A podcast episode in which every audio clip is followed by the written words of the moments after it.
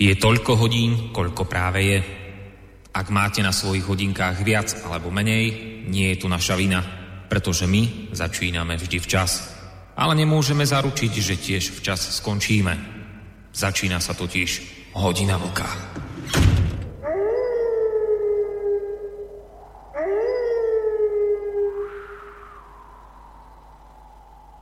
Dobrý večer, vážení poslucháči. Ako ste počuli, začína sa tradičná piatková relácia Hodina Voka, pri ktorej počúvaní vás v tejto chvíli víta z bansko štúdia Boris Koroni. Mám tu pre vás v úvode dnešnej relácie pripravený jeden krátučky, ani nie trojminútový zvuk, zvukový záznam, ktorému ale vôbec nebudete rozumieť. Lebo teda môžete mu rozumieť v prípade, že ovládate španielčinu, ak nie, tak to bude trošku problém, lebo ten zvuk je tá zvuková ukážka je z rozhovoru v španielčine.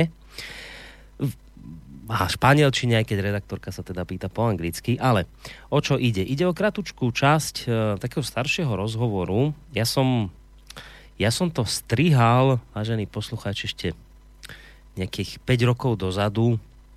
Priznám sa, že v tom čase by ma ani len nenapadlo, že sa ešte niekedy k tomuto zvukovému záznamu vrátim. A nie je to, že vám ho ešte v plnom znení pustím niekde v nejakej relácii. No ale viete, ako to je. Ako sa hovorí, človek mieni a pán Boha, alebo teda osud, už kto ako chce, mení. Takže, čo vám to vlastne chcem pustiť v tom pôvodnom znení v španielskom jazyku? No, je to rozhovor niekedy z roku 2013, ktorý urobila arabská televízia Al Jazeera s vtedajším urugvajským prezidentom Jose Muchikom, mimoriadne známou to osobnosťou, ktorú svet poznal a pozná. A tu vám možno svítne mnohým, keď poviem, že svet ho pozná ako najchudobnejšieho prezidenta na svete. Ja som, e, ja som sa k tomuto menu dostal pred tými spomínanými, ja neviem, 5 rokmi úplnou náhodou, keď som si niekde, ani neviem, kde to bolo, prečítal som si nejaký článok pod názvom Posledný deň a posledný hrdina. Tak vám niečo z toho článku odcitujem. Ja som si to hneď vtedy zaznačil, že toto asi treba mať na pamäti, lebo že toto sa niekedy môže hodiť. A tak teraz po 5 rokoch som si tak zistil, že teraz by sa mi to možno hodilo práve. Takže Jose Muchika, jeho posledný deň a posledný hrdina čo sa píše teda v tomto článku. O urugvajskom prezidentovi Jose Muhikovi bolo napísaných kvôli jeho popularite množstvo článkov. Podobne naposledy vydaná správa bude zaiste patriť medzi legendy. Popisuje totiž situáciu, kedy urugvajský mladík márne stopoval autá popri ceste. Okolo neho ich prešlo okolo 20 až 30 bez toho, aby mu akékoľvek z nich zastavilo až sa pri ňom zrazu objavil staručký Volkswagen, chrobák, viete, taký ten maličký Beetle, to autíčko malé. A v ňom sedel samotný urugvajský prezident Jose Muchika. A tento nielen, že stopárovi zastavil, ale ho dokonca nechal aj šoférovať. Kto je, kto je ten pán spomínaný, Jose Muchika? Tiež v článku sa písalo, aby trošku sme vedeli, že o koho ide. Takže koncom 50. rokov začali Uruguayom zmietať hospodárske problémy, častočne aj pre znížený dopyt po polnohospodárskych produktoch na svetových trhoch. No a následná inflácia a hromadné prepúšťanie vyvolali taký prudký prepad životnej úrovne obyvateľov v tejto krajine, že sa tam začali rozmáhať nepokoje. Z týchto podmienok vzniklo, vzniklo aj krajne lavicové gerilové hnutie za národné oslobodenie známe skôr pod názvom Tupamaros. To Tupamaros to je mimochodom pomenovanie po legendárnom peruánskom bojovníkovi proti španielskej kolonizácii. No a k týmto partizánom, inšpirovaným e, jednak týmto peruánskym bojovníkom, ale takisto aj kubánskou revolúciou, sa v polovici 60. rokov pridal aj spomínaný Jose Muchika. Skupina začala svojou činnosťou začala túto svoju činnosť sériou prepadov bank, kasín či iných podnikov, aby teda získali nejaké peniaze pre svoju činnosť. No a práve z týchto čias aj pochádza známy to Muchiko výrok, ktorý hovoril, že zlodejom je ten, kto zakladá banku a nie ten, kto ju vykráda. Uh, toto gerilové hnutie, ktorého členom bol aj potom neskôr budúci uruguajský prezident Muchika nadobudalo vysokú popularitu medzi širokými masami ľudu, pretože časť e, z ulúpených peňazí a jedla rozdávali partizáni najchudobnejším vrstvám e, v predmestiach e, Montevidea. Ľudové nepokoje sa v roku 1968 režimu ale vymkli spod kontroly a tak e, vtedajší prezident krajiny oklieštil ústavné práva a vláda začala veľmi tvrdo prenasledovať všetkých politických disidentov, spustila dokonca brutálne represie aj voči búriacim sa obyvateľom, e, nasledovalo mučenie väzňov, krvavé potláčenie demonstrácií, samotný Muchika bol v roku 1970 pri zadržaní 6 krát postrelený. No a nasledovalo pre neho 15 rokov ťažkého väzenia, pričom sa mu dvakrát podarilo z väzenia ujsť. Eh, ale celkovo pre všetkých tých gerilových bojovníkov a, a pre všetkých, ktorí kritizovali vtedajší režim, nastali veľmi ťažké časy Pojem ľudských práv prestal existovať, väzňov opakovane podrobovali mučeniam, pobytom na samotkách, v improvizovaných väzeniach s neľudskými podmienkami. Samotný Múchika bol, dvakrát, e, bol dva roky pripútaný. Si to predstavte, dva roky. Dva roky v jednom kuse pripútaný k nejakému starému napájaciemu žľabu pre kone. No tak samozrejme nie sa čo čudovať, že počase trpel halucináciami a paranojou, no ale napokon ho po 15 rokoch e, väzenia zachránila amnestia pre všetkých politických väzňov, ku ktorej došlo vďaka masívnym demonstráciám a generálnemu štrajku, ktoré v roku 1985 viedli napokon k nastoleniu parlamentnej demokracie v Uruguayi. V 92. začal Muchika s bývalými členmi Tupamaros e, s politikov a založili hnutie ľudovej účasti. O dva roky potom sa stal poslancom, neskôr bol dvakrát zvolený za senátora, bol aj ministrom polnohospodárstva a od roku 2010 až do roku 2014 urugvajským prezidentom. Takže toto je, vážení poslucháči, v skratke zo života tohto mimoriadne zaujímavého človeka, ktorého médiá, ako som už spomínal, označovali v čase, keď teda bol prezidentom za najskromnejšieho prezidenta na svete jeho prostý životný štýl um, bol počiarknutý aj tým, že jeho jediným zapísaným majetkom bol staručký spomínaný Volkswagen Chrobák. A on nie len, že striedmo žil a žije dodnes, ale navyše predstavte si 90% svojho platu odovzdáva na pomoc charite, na pomoc iným. Potom ho vlastne na prezidentskom poste v 2014 vystriedal niekdajší prezident Tabare Vázquez. Eh, ten článok, z ktorého som vám teraz citoval, sa končí konštatovaním, že s Jose Buchikom ako prezidentom sa prišlo rozlúčiť 15 tisíc jeho priaznívcov. Tento najskromnejší prezident na svete ostane navždy v srdciach urugvajského ľudu.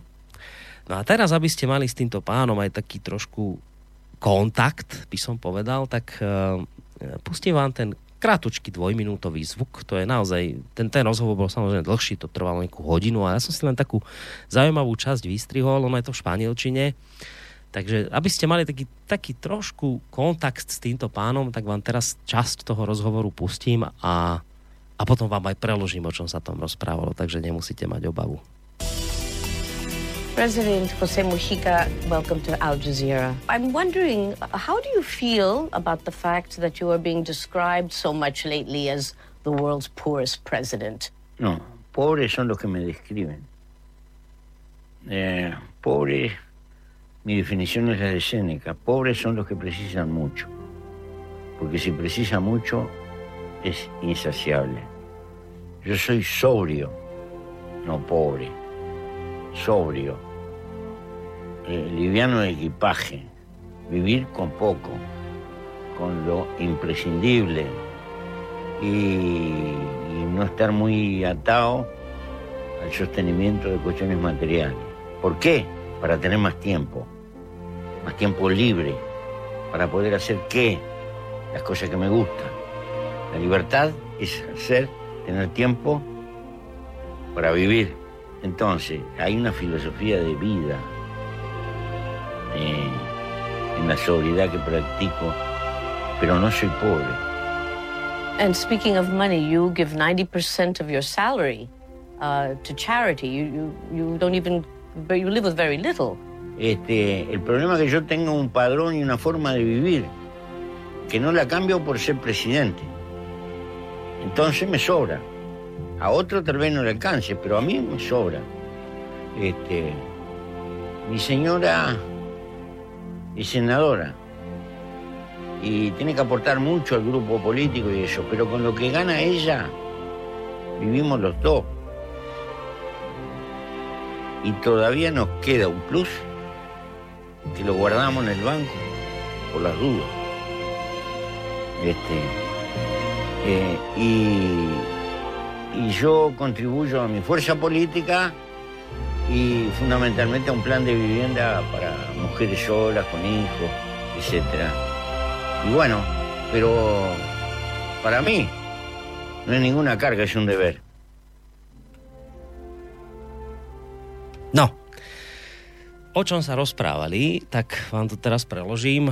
Uh, reportérka samozrejme privítala Joseho Muchiku a vraví, uh, zaujímalo by ma, aký máte pocit z toho, že vás uh, v poslednom čase tak často opisujú ako najchudobnejšieho prezidenta na svete. A on odpovedá, nie, ja nie som chudobný, chudobnými sú skôr tí, ktorí ma takto nazývajú za chudobných považujem tých, ktorí toho potrebujú príliš veľa. Pretože tí nebudú nikdy mať dosť. Ja som len skromný, nie chudobný. Stačí mi málo. Žijem len z toho, čo je naozaj potrebné a neviažem sa na materiálne veci. A prečo to robím? No, preto, aby som mal viac voľného času. A čo celý čas vlastne robím? No, robím to, čo chcem. Sloboda znamená mať čas žiť. Žiť v skromnosti je životná filozofia, ale to neznamená, že by som bol chudobný. No a redaktorka sa ho pýta, že keď už je reč teda o peniazoch, 90% vášho príjmu dávate na charitu a žijete z mála. No a on odpovedá, spôsob, akým žijem, sa nezmení len preto, že som prezident, zarábam viac, než by som potreboval, aj keď iným by to nestačilo. Moja manželka je senátorka, aj keď prispieva aj do svojej strany, jej plat nám obom vystačí na živobytie a stále nám ostane niečo málo, čo si vieme ešte odložiť e, do banky pre prípad. Ja prispievam do mojej politickej skupiny a na projekty, ktoré zabezpečujú ubytovanie pre slobodné matky. Nie je to žiadna obeta, ale je to povinnosť. Tak toto je, vážení poslucháči, doslovný preklad tej časti rozhovoru, ktorý potom samozrejme pokračuje. Tí, ktorí viete po španielsky, tak si ho vrele vám ho odporúčam pozrieť si celé. Ona je s titulkami anglickými, takže uh, takže budete tomu iste rozumieť. Toto je teda časť uh, rozhovoru s bývalým urugvajským prezidentom. No a prečo ja som ho vlastne prečo som túto staršiu vec vyťahol práve dnes večer? Nuž preto, lebo Eh, aj tento prípad je pre mňa akoby takým ďalším z dôkazov toho, čo si ja osobne o tejto časti sveta s menom Latinská Amerika myslím dlhodobo.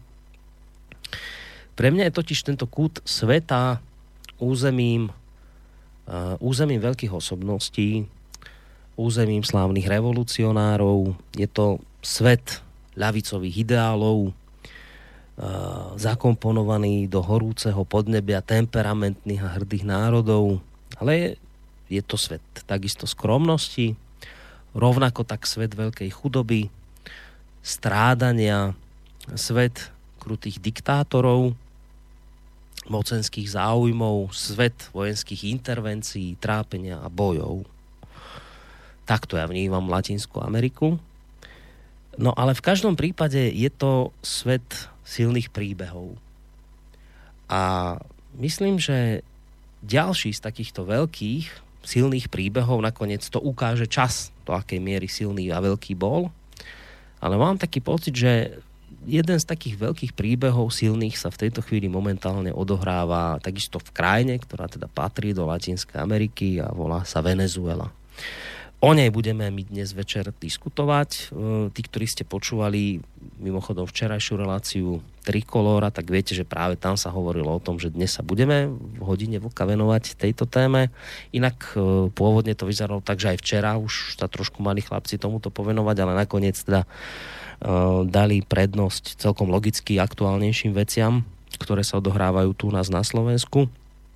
My sa dnes teda ale už naozaj udalostiam vo Venezuele budeme venovať z takej, povedal by som, širšej perspektívy a aj, aj sa na tú tému teším hlavne z toho dôvodu, že mám pocit, že doteraz, ak, ak teda odrátam e, komentáre Juraja Poláčka, tak e, my sme doteraz špeciálne na túto tému ešte stále nemali u nás e, žiadnu reláciu. Takže myslím, že je dobré, že aj, aj konečne už túto vec nejaká u nás e, vo vysielaní podrobnejšie rozoberieme. Ale ako som spomínal, bude to tak asi zo takej širšej perspektívy. Nebude to len o tom, prečo niektoré krajiny, ako napríklad Česká republika, uznali istého samozvanca za dočasného prezidenta a prečo iné krajiny, ako napríklad Slovensko, nie. Ale pozrieme sa na celú túto napätú situáciu z takého trošku vyššieho nadhľadu. Prečo vlastne k tomuto napätiu vo Venezuele došlo, do akej miery je za ňu zodpovedná tamojšia vláda, vedená prezidentom Nikolasom Madurom? A do akej miery prilieva olej do ohňa pre zmenu medzinárodné spoločenstvo na čele so Spojenými štátmi americkými. Toto je otázka, ktorá samozrejme uh, má svoje tábory priaznívcov. Jedni tvrdia, že za všetko môže režim, ktorý tam je a samozrejme socializmus a komunizmus a že toto je vlastne len dôsledok tých, tých eh, diktátorov, ktorí tam vlastne v mene socializmu vládli a takto to teda dopracovali. Ten iný tábor zase tvrdí, že eh, tá krajina, ktorá je proste bohatá na ropu, by takto v živote nemohla dopadnúť, pokiaľ by neboli zásahy zvonku. A to je tiež jedna vlastne z tých, tých zásadných otázok, ako je vôbec možné, že, že, že štát s najväčšími odhadovanými zásobami ropy na svete je dnes na okraji nejakého ekonomického, v podstate spoločenského kolapsu. Tak aj toto sú okruhy otázok a tém, na ktoré predpokladám, že dnes večer iste budeme hľadať odpovede. Verím, že sa že sa tak bude diať aj spolu s vami, vážení poslucháči, tak ako konec koncov vždy v týchto reláciách budeme veľmi radi, ak teda nejaké tie maily z vašej strany prídu. Nakoniec je to téma, ktorú naozaj teraz médiá do veľkej miery rozoberajú. Nie je to nič domáce, aj keď svojím spôsobom sa nás to predsa len týka, ale je to téma, ktorú si dnes médiá naozaj všímajú, takže v prípade, že budete mať chuť samozrejme zapojiť sa, budete môcť. O malú chvíľu vám poviem ako, hoci viem, že vy viete, ale pripomenieme si to. Ale idem teraz privítať môjho parťáka, s ktorým túto tému budeme dnes riešiť. No samozrejme nie je to nik iný ako Vlčko, zakladateľ a toho času stále ešte aj prevádzkovateľ portálu Vlkovo blogu alebo Kosa. Ideme zistiť, že či sa počujeme. Vočko, dobrý večer ti prajem. Dobrý večer tobě, Borisku, dobrý večer všem posluchačkám a posluchačům Slobodného vysílača, ať už jsou na země kouli kdekoliv. Dneska by mě potěšilo, kdyby přihlásil někdo z Venezuely přímo. to by úplně, úplně bezvadný. To by ma úplně nebo, nebo někdo, kdo, kdo má s touhle zemí, anebo z Brazílii, nebo prostě z některým z těch sou, eh, z, z Bolívii, z některým z těch sousedních států, který tam jsou, eh, osobní, osobní zkušenost, bylo by to asi fajn, eh, protože Borísek chtěl tohle téma nastolit už před 14 dněma. Jsem to tenkrát a z docela jednoduchého důvodu. Tenkrát to bylo o krizi. O tom, proč ta venezuelská krize vznikla. A já popravdě řečeno jsem si na to netroufal a netroufám si na to ani dneska. Já se obávám, že to, co eh, a to, to vůbec nebude jednoduchý a že to pro nás eh, bude nesrozumitelný. A já hrozně hmm. nerad se pouštím do věcí, o kterých vím, o kterých vím málo.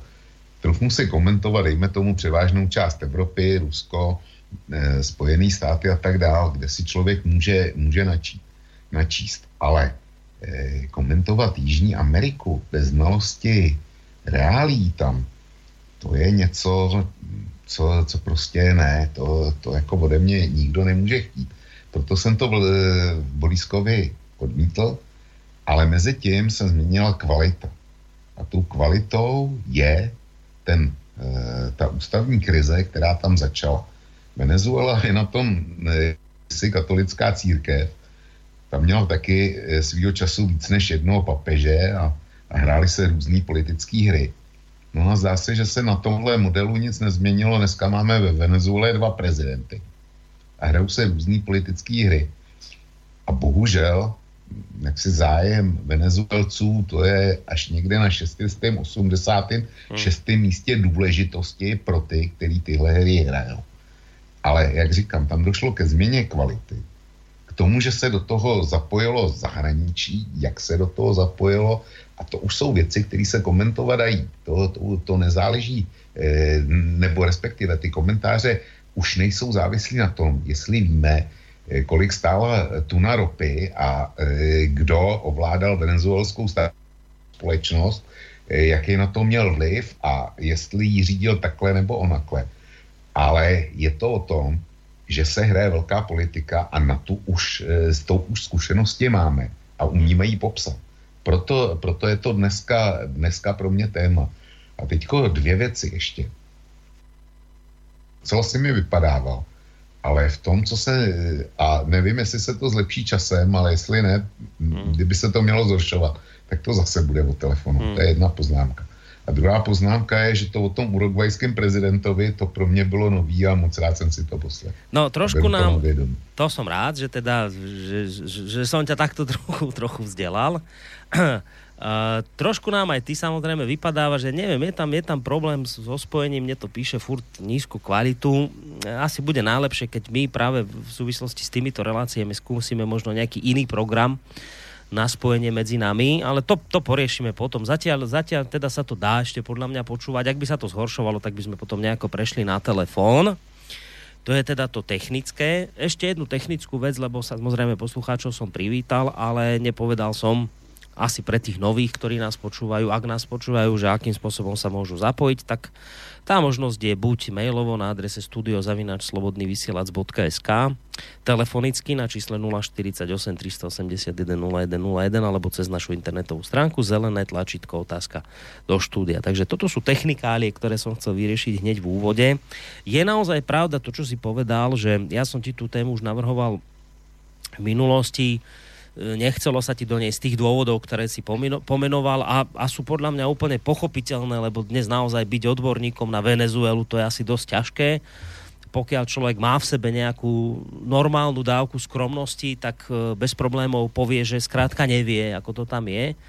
Naše veľké médiá a novinári, tí vždy všetko vedia, tí touto dávkou skromnosti nedisponujú. Tak ja práve preto si na tebe vážim to, že sa ti do tejto témy nechcelo, ale ako si sám povedal, Zmenila sa kvalita v tom zmysle, že sa teda zapojili do toho vaši politici, naši politici a to už sa komentovať dá.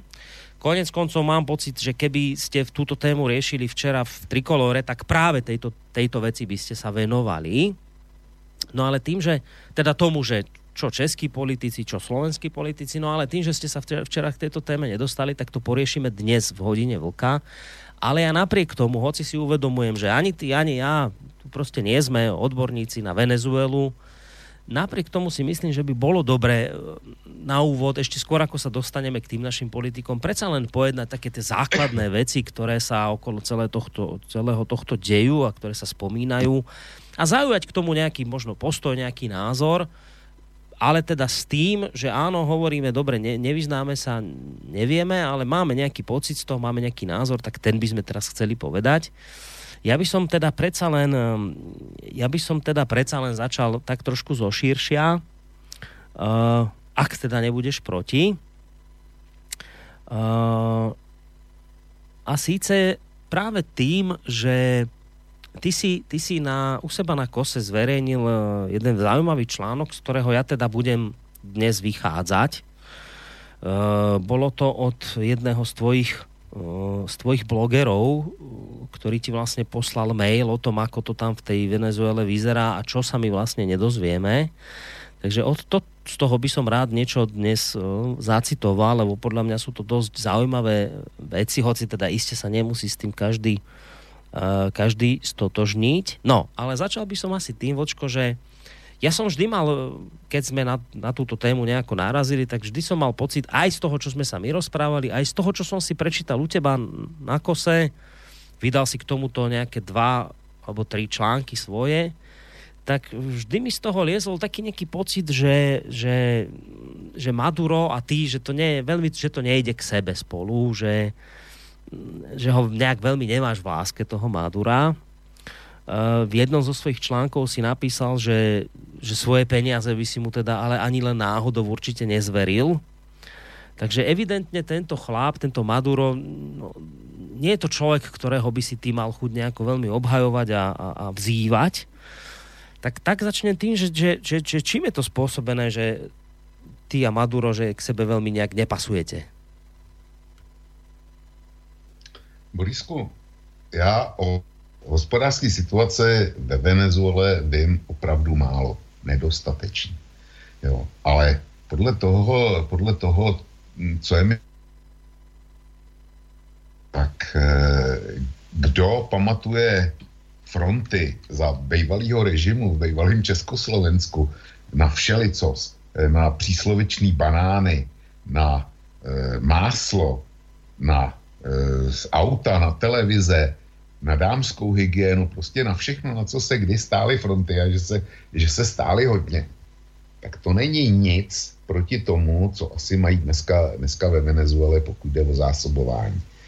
To asi bude srovnatelný jenom s tím, co pamatují vůbec ty nejstarší ročníky, který můžou být dneska mezi posluchači Slobodného vysílača. A sice ty, který pamatují válku a válečný přídělový e, lískový systém. Jo? Nebo aspoň ty, který to po do měnové reformy a do roku 53. Já teda lískový systém pamatuju jako malý dítě, mě posílal tam, tam jsem odezdával lísky, eh, vždycky jsem měl ustřížený lístek na mlíko, ale jako tříletýho kluka mě to, mě to zase nějak nebralo. Ale e, prostě ta zásobovací situace a situace ve zdravotnictví, která tam, která tam je, tak tam od včerejška. A já si vůbec neumím představit, jak to, že půlka, půlka národa, když to beznalostní, beznalostní e, skutečnosti. Půlka národa je proti Madurovi a půlka národa je pro Madura fakt je, že jeho, jeho mm, ekonomický počínání eh, podle grafů, který, který jsou k dispozici a ty, když si volíš vládu, tak si ji volíš proto, aby tu zemi spravovala, spravovala pokud možno co nejlépe. A já velmi pochybuju o tom, že Maduro e, zemi spravuje nejlépe, jak je v daných podmínkách možný. Já to nemůžu, tohle tvrzení nemůžu ničím dokázat. Ale fakt je, že když se podíváš eh, například na graf inflace ve Venezuele, tak eh, já jsem četl různý údaje a taky jsem četl údaj 10, mili, 10 milionů procent. To je, já nevím, jestli to je pravda, pak jsem četl údaj milion procent, pak jsem četl údaj e, 10 tisíc procent, že mají inflaci. Bez ohledu na to, který číslo z tohohle platí o té inflaci. Natolik šílená záležitost, že e, zkrátka ekonomika vůbec nemůže, nemůže fungovat. 10 tisíc procent, tak to znamená, že jeden den ráno e, dostaneš peníze tomu 20krát míň za ty samé peníze, jenom od rána do večera. Jo to, to je něco, co si nikdo z nás neumí představit. A proto je velmi těžko popisovat, popisovat e, ty konkrétní bloky, které e, proti sobě stojí. Zase na druhou stranu. Tyhle hororové věci vidím, jak vidím záběry, jak v krámech nic není. A potom vidím obrovskou demonstraci e, příznivých odpůrců Madura. Tak oni jsou všichni oblečení. Oni tam jezdí auta Oni všichni mají mobily a telefonu, no.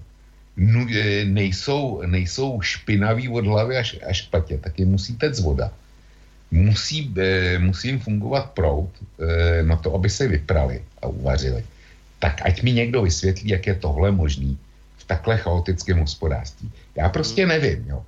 A fakt je, ale že z mýho hlediska eh, Ada vedená prezidentem Madurem zkrátka eh, nezvládá hospodářskou situaci. Takže tolik eh, já k takovému člověku nemůžu a jenom to eh, je mi naprosto cizí vidění černá bílá. Maduro je proti Američanům a musí být schopný. A e, zase Američani jsou a dělají, co dělají, tak jsou, tak jsou jenom špatní. To je mi, je mi cizí. A vždycky se snažím dobrat nějakého kontextu, z kterého mi vyjde, kdo spíš má pravdu než ten druhý. Ale tady se moc, moc ne... Čiže nie je to také, že, že by si bol iba nejako zaťažený na Madura. Tento istý pocit si zrejme prechoval aj k Čávezovi, predpokladám jeho predchodcovi. Je, že tam... No, Či Hugo Chávez je trošku něco jiného. Já jsem četl, tuším, že na britských listech, ku podivu tam, tam dokumentovala, dokumentovala to, je, jak vypadaly hospodářský eh, hospodářský čísla předtím, než eh, hospodářský data předtím, než eh, se Chávez ujal moci a jak vypadaly během jeho, během jeho fungování, jak se změnila, eh, změnila vzdělanost, respektive jak se dramaticky snížil počet analfabetů, jak dramaticky narostl počet těch, kteří začali mít přístup k veřejné zdravotní péči, nezaměstnanost. Jak dramaticky stoupla koupěschopnost za Čáveze. A e, ona byla i Madura, jenomže, jenomže ty čísla ty byly jenom pro, pro Čáveze. Já jsem se na to, na to koukal. A ono, Počko, začína bylo. nám to veľmi e, sekať. Buča. Začína nám to veľmi sekať. Ja poču, poč, že nám to začína veľmi sekať. Ja počujem až každú, každé piaté slovo to sekne. Neviem, či by sme neprišli na telefón, lebo tento Skype asi to bude dnes problém, sami vidí. Veľmi ti skomplikujem život, keby sme to dali po telefóne? Ne. ne? Zavolej na telefón, ja ho mám u sebe. Dobre, tak si... No, však nakoniec máme pol hodinku za sebou, takže môžeme si urobiť aj tak, že dáme si teraz takú kratučku hudobnú prestávočku. Ja sa k tejto téme samozrejme s bočkom vrátim ešte k tomu Čávezovi, ale, ale naozaj seká nám to príšerne a to, to potom sa človek viacej zameriava na to sekanie ako na to, čo sa hovorí. Takže prejdeme mi na telefón, ja Vlčkovi zavolám, ale pre vás to samozrejme nič nemení, lebo máme tu aj druhú linku, čiže na tú kľudne potom budete môcť volať 048 381 0101 a my budeme aj po tejto relácii teda hľadať už nejaké, nejaké iné technické riešenia pre túto reláciu, lebo, lebo s týmto sekaním už ma to začína otravovať a, a, a tak, no. Dáme si takú, čo si dáme? Dáme si také niečo pekné. Nebude to síce venezuelská, bude to chronické známe, však nakoniec krajina, ktorú Venezuela, e, ktorá Venezuelu podporuje, je Kuba. Kuba si tiež prešla svojou trnistou cestou a prechádza do dnes vo vzťahu k svojmu veľkému susedovi Spojeným štátom americkým, tak si dáme z tejto krajiny nejakú takú chronicky známu vecičku a po nej sa vám prihlásime opäť.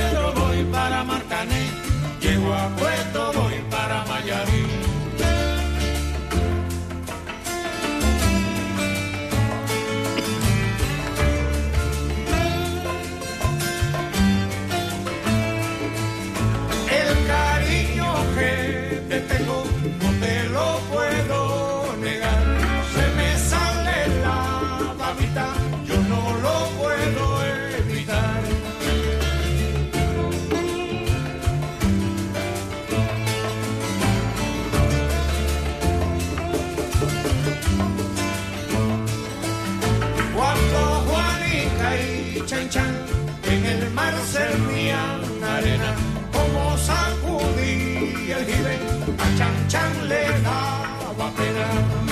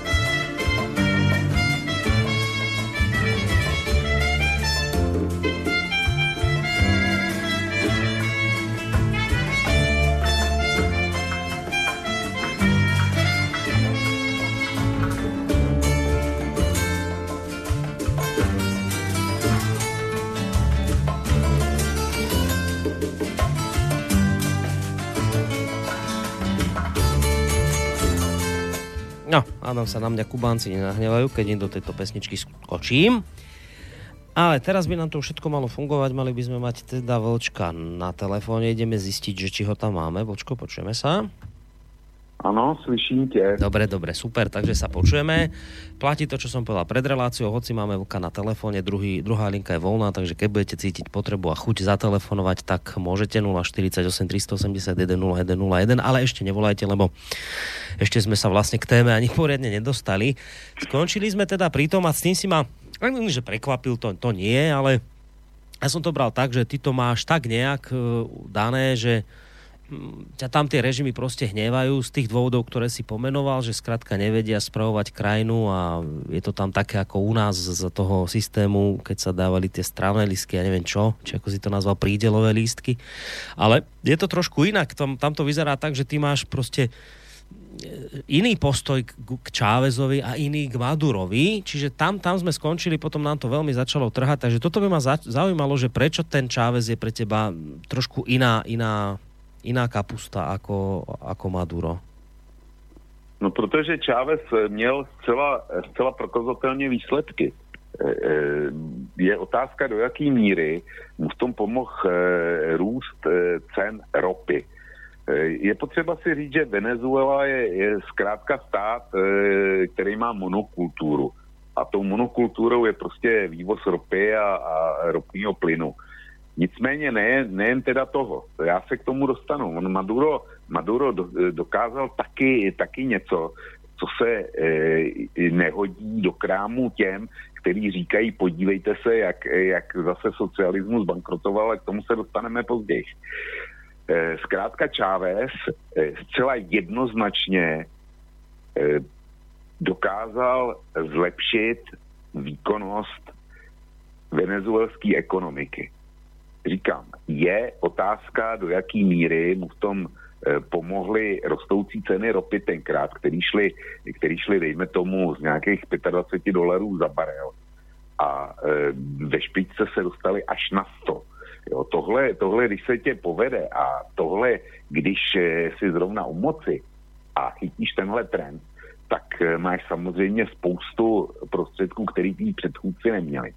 Nicméně i ty zažili nárůsty ceny ropy a hospodařili úplně jinak. Eh, v prvním článku, který jsem, který jsem vydal o, o Venezuele, tak tam se opírám o e, nikoliv, e, dejme tomu, e, ruský zdroje Sputnik nebo RT, což nedělám nikdy, nebo téměř nikdy.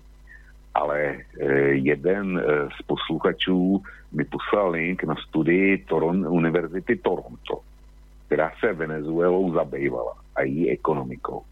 A já jsem tam otiskl ty nejpodstatnější grafy a čísla, který ta studie eh, doka- dokládala. Čili Univerzita Toronto je pro mě naprosto věrohodná a dobrá adresa. A měla by být i pro různý troly, který, eh, který se pokusili můj článek jaksi spochybnit, ale to je moje soukromá záležitost tohle. A tam je, tam je prostě vidět, že e, ceny ropy rostly, ale Chávez dokázal, dokázal zvýšit zaměstnanost, což je úkol, který je jeden z klíčových parametrů, před kterým stojí, stojí e, každý stát. Chávez samozřejmě, protože se prohlásil za, za prezidenta chudých, nebo, e, jak říká s oblibou Miloš Zeman, tak se prohlásil eh, prezidentem těch eh, spodních, dejme tomu 90%. V Venezuele je to asi 35 milionů lidí. Eh, takže on eh, navýšil významně sociální výdaje ve prospěch těch nemajetných.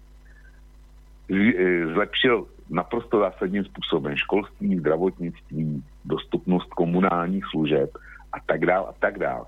A Venezuelu tím dostal e, z takový té pozice státu, který e, jednak vyváží ropu, jednak je to nehostěný prales a džungle. A to je teda pravda, že, že e, v podstatě celá venezuelská populace žije e, na několika místech, e, jenom na několika místech. Není to jako na Slovensku nebo v Čechách, že máš e, hlavní města, krajský města a tak dále. A přitom přitom eh, po území republiky poměrně vysokou zalidněnost. Tam je to opravdu o několika velkých městech a jejich nej, nejbližším okolí. A zbytek je džungle, kde se prostě e, vegetovat nedá. E, mimo, mimo nějakých teda indiánů, kteří jsou na to, na to zvyklí. A prostě ty peníze nebyly vyhozený z okna. Mm, Liberální ekonom by samozřejmě řekl, že sociální výdaje znamená projídat projídat ty finance. No ale pro boha, jestliže e, 70% lidí nebo kolika e, nebyla dostupná lékařská péče, jestliže tam bylo 45% analfabetů a do- dokážeš to snížit tenhle podíl na 10, tak e, jak se ať mi někdo zkusí přesvědčit o tom, že to jsou, že to jsou projedený peníze. Čili tohle byl Chávez. A já, eh, já nevím, jestli byl diktátor nebo ne. Eh, To, to ponechám jiným, kvalifikovanějším, ale vím, že s tou zemí chtěl něco udělat, takže to taky udělal. No to si vlastne v tom článku, o ktorom si teraz hovoril, to je vlastne ten mail, ktorý ti poslal VM a doplnil potom OK, však? Jo, No. přesně. Ja som, ja som práve tento článok som si povedal, že by som dnes v relácii niečo z neho prečítal, lebo to bolo naozaj veľmi zaujímavé. Asi nie každý náš poslucháč chodí na kosu, čo samozrejme je škoda, chodíte tam, čítajte. Potom budete vedieť také veci, ako napríklad, čo sa vám teraz chystám povedať, lebo um, ideme k tým asi takým najdôležitejším výhradám, ktoré vo vzťahu k Venezuele zaznievajú. A to je práve tá, že jedna tá prvá z tých výhrad je taká, že, že vlastne tá Venezuela, že tak sa, tak sa to naznačuje, že tá Venezuela bohatá na ropu bola kedysi prosperujúca krajina, že sa tam ľuďom darilo a potom, keď moc chytili do rúk komunisti, socialisti, tak to všetko dovrzali. Ale že to predtým bolo fajn a teraz, keď ako, ako sa začal tento socialistický experiment, no tak proste to došlo do, do katastrofy, lebo to dosť muselo, lebo všetko, čo je socialistické, je zlé a pozrite, tu máte jednoznačný príklad, ako sa z prosperujúcej krajiny môže stať hrôzostrašná krajina, kde nič nefunguje, keď to chytia súdruhovia do rúk. No, no a e, práve ten článok, ktorý ty si e, u seba zverejnil, ktorý si dostal od toho kosířa VM a potom, ktorý doplňal OK, to je, to je práve toto, o čom hovoríš, že teda ako tá, ako tá Venezuela, lebo to je dobrá otázka, tu si treba klásť. Tak ak tvrdíme, že, že Venezuela v minulosti prosperovala a že to pokazili súdruhovia, tak sa teda musíme pýtať, no dobre, tak ako vyzerala teda tá Venezuela pred súdruhmi? Ako vyzerala za tých proamerických čias, by som povedal. A budem teraz citovať, ono to nie je také dlhé, zacitujem vám z toho článku, čo sa objavil u Vočka. V roku 1975 profesor Michael Chosudovský vypracoval štúdio o chudobe vo Venezuele. Hovoríme o období pred Bolívarskou revolúciou, ktorá sa začala až na prelome nového tisícročia, takže e, táto správa je z obdobia vlád proamerických režimov, teda zo 70. 80. rokov 20. storočia. Takže aké sú výsledky tejto štúdie? Viac ako 70% venezuelskej populácie nemalo dostatočnú výživu, nesplňalo minimálne požiadavky na potrebný počet kalórií a bielkovín, zatiaľ čo asi 45% trpelo extrémnou podvýživou. Viac ako polovica venezuelských detí trpela určitým stupňom podvýživy, dojčenská úmrtnosť bola mimoriadne vysoká. 23% venezuelskej populácie bolo negramotných, miera funkčnej negramotnosti bola rádovo 42%, jedno zo štyroch detí bolo úplne zbavené možnosti prístupu do vzdelávacieho systému, dokonca sa nedostávali ani do prvého ročníka základnej školy, viac ako polovica detí zo základných škôl sa nikdy nedostala na strednú školu, Väčšina obyvateľstva mala malý alebo žiaden prístup k službám zdravotnej starostlivosti. Polovica meskej populácie nemala prístup k adekvátnemu systému tečúcej vody vo svojom dome. Nezamestnanosť bola nekontrolovateľná, viac ako 30 z celkovej pracovnej sily bolo nezamestnaných alebo nedostatočne zamestnaných, pričom 67% zamestnaných v nepoľnohospodárskych činnostiach dostávalo plat, ktoré im neum, ktorým neumožňoval uspokojovať ani základné ľudské potreby. Tri štvrtiny pracovnej sily mali príjem pod minimálnym životným príjmom. Už len dodám, že táto správa toho pána Chosudovského, alebo Čosudovský, neviem, ako sa to číta, e, bola e, pôvodne skonfiškovaná, následne bola skartovaná na základe príkazu kabineta prezidenta Carlosa Pereza, ale napriek tomu tento pán Chosudovský správu neskôr vydal ako knihu v roku 1978, čím teda rozptýlil mýtus, že teda, že tu niečo zničili súdruhovia. Ukazuje sa teda, podľa ak je to pravda, to, čo som teraz prečítal a to, čo sa objavilo u, u Vlčka na kose, tak sa ukazuje, že vlastne tá, tá situácia, nie že, že súdruhovia to dobrzali, ale že tá, súd, že tá situácia bola katastrofálna ešte pred súdruhmi, a tam je vlastne potom taký, taký záver štúdia, alebo také konštatovanie, že že ukazuje sa, že venezuelské ropné bohatstvo nebolo nebolo využité na prosperitu obyčajného obyvateľstva, nebolo využité na budovanie škôl a zdravotných stredísk, ale prebytok ropy bol do značnej miery recyklovaný do rúk ropných gigantov a miestnych elít. No a človek, ktorý e, Vlčkovi poslal tento mail VM, to zdôrazňuje opäť, že opakujem, išlo o štúdiu z dôb pred Čávezom. No tak toto, Vlčko, čo si zverejnil, to je podľa mňa mimoriadne zaujímavá vec. My žiaľ nevieme teraz posúdiť, ale neviem si predstaviť, či by tá štúdia naozaj nebola pravdivá. Ty si konec koncov citoval e, to, kde sa to objavilo, že harvardská štúdia, alebo teda harvardská školanka to mala zverejniť, čiže tam to naozaj vyzerá na dôveryhodný zdroj. Čiže, čiže to, to je jedna z vecí, ktorú, ktorú ne, my nebudeme v našich veľkých médiách počuť spôsobom, že poďme sa teda o tom porozprávať, ako tá Venezuela vyzerala predtým, ako to chytili socialisti do rúk. To sa len tak ako povie. Automaticky to už je len tak, že súdruhovia to celé chytili, pokazili a vidíte, tu máte výsledok. To už je taká sada postojov, ktorú vy musíte dostať ako hotovú vec. O tom sa už nediskutuje, na to sa nepýtajte. To je skrátka takto a tu máte neklamný dôkaz toho, že čo chytíte súdruhovia do rúk, to pokazia.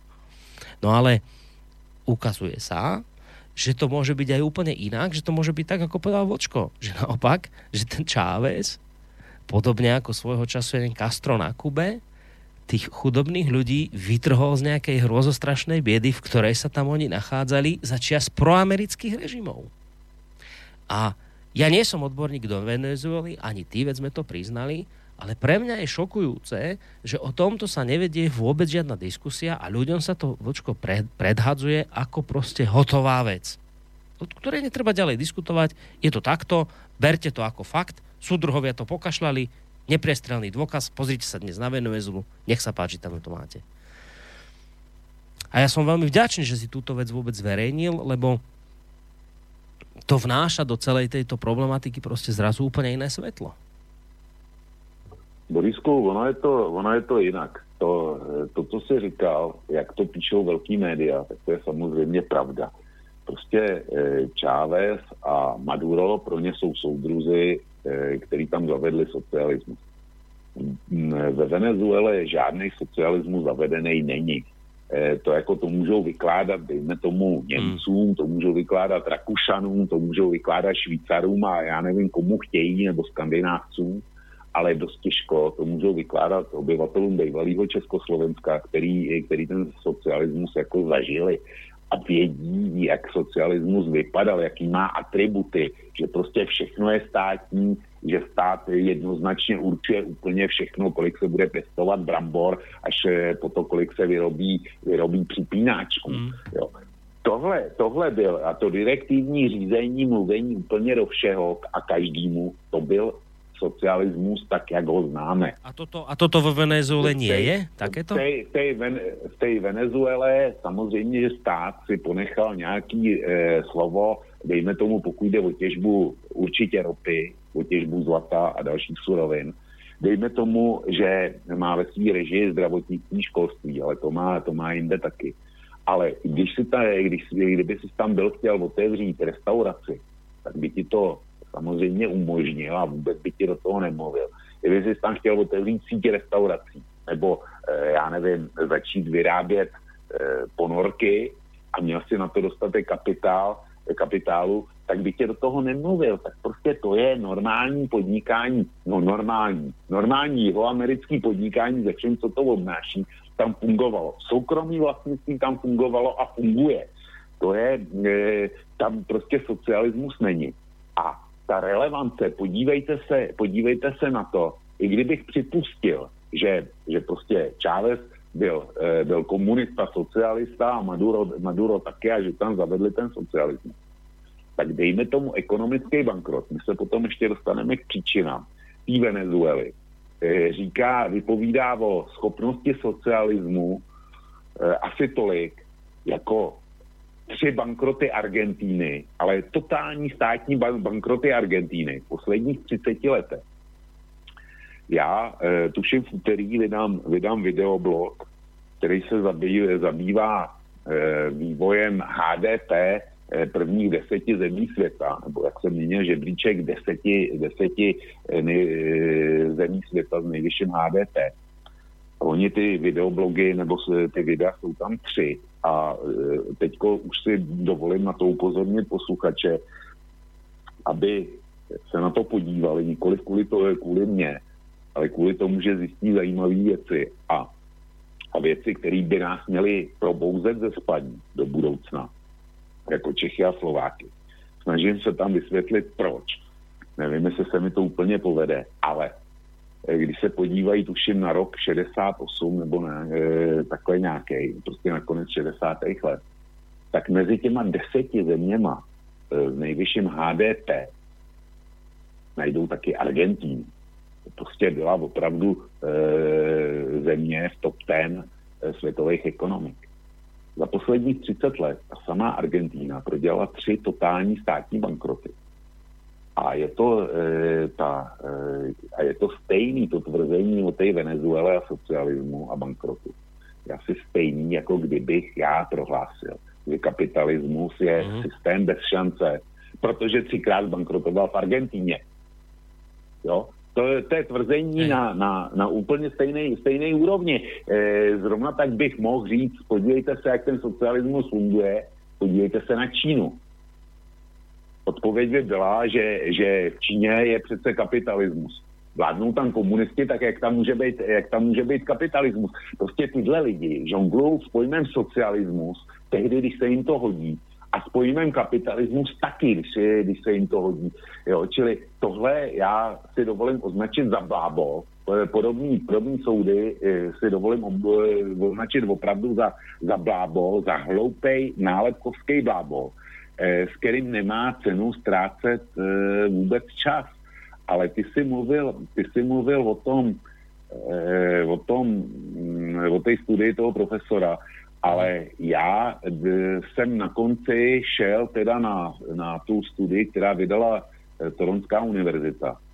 Protože o tom profesorovi mm, já jsem nedohledal dost, takže kdokoliv ho může pochybňovat, on má nějaký takový eh, jakoby ruský jméno, čili zase všelijaký ty smatanové a všelijaký ty, ty, ty trolové řeknou, no jo, to je zase nějaký Rus. Že on to vydal, tu studii eh, v 70. letech a popisuje tam tehdejší teda vzornou, vzornou Venezuelu k krajinu mili, milionářů, jak se tenkrát říkalo, že to je tak eh, to je, to je nebude zajímat. Ale Univerzita Toronto s čerstvou studií, to už je, která končí, její historický data končí, tuším, v roce 2017 nebo kolik. Takže je to o čerstvých datech. A e, jestli to máš otevřený před sebou, tak jsem, e, máš otevřený ten můj článek před sebou. Teraz nemám, ale však môžem si ho pozrieť hneď. To môžem otvoriť. E, tak si ho otevři a je tam tuším 10 grafů, tak je můžeme letmo, letmo vzít je, jeden po druhým, aby jsme, aby jsme jasně se mohli, se mohli bavit. Jo. No, však tak začni, však ja si ho zatiaľ otvorím, lebo ten môj internet je tu tiež Eh. nejaký taký di- divoký dneska.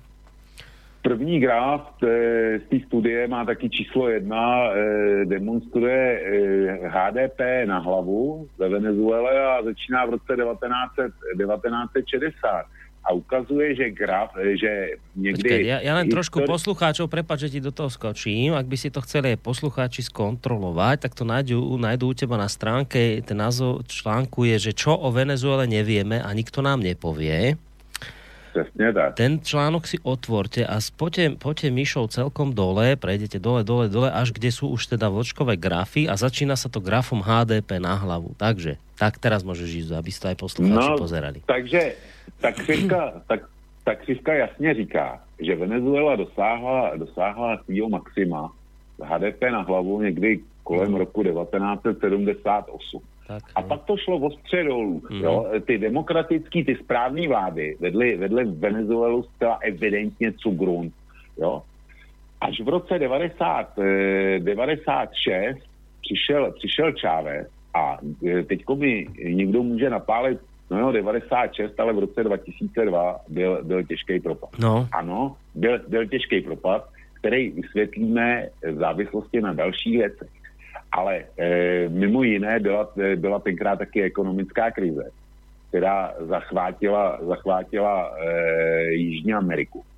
A ten pan Chávez potom dokázal během roku vystřelit, eh, vystřelit naprosto razantním způsobem nahoru. no tak Jo, to je takže- riadny výstrel, to ti poviem potom 2000. No, ide, to je, to je, to je nejvyšší, nejvyšší, eh, to je o nejvyšších meziročních růstech, který ta země vůbec, vůbec prodělala. Jo. Až zase přišel, přišel velký zlom v roce 2014, který snadno vysvětlíme. Další graf je graf eh, roční inflace. To mluví samo za sebou, protože když se, když se podíváš na to, kdy byl vrchol, tej takzvaný eh, inflační vrchol, tej takzvaný eh, demokratické Venezuele, tak je to přesně v okamžiku, kdy, těsně před příchodem Cháveze k moci. Hmm. To Venezuela zažila eh, svůj historický vrchol inflace.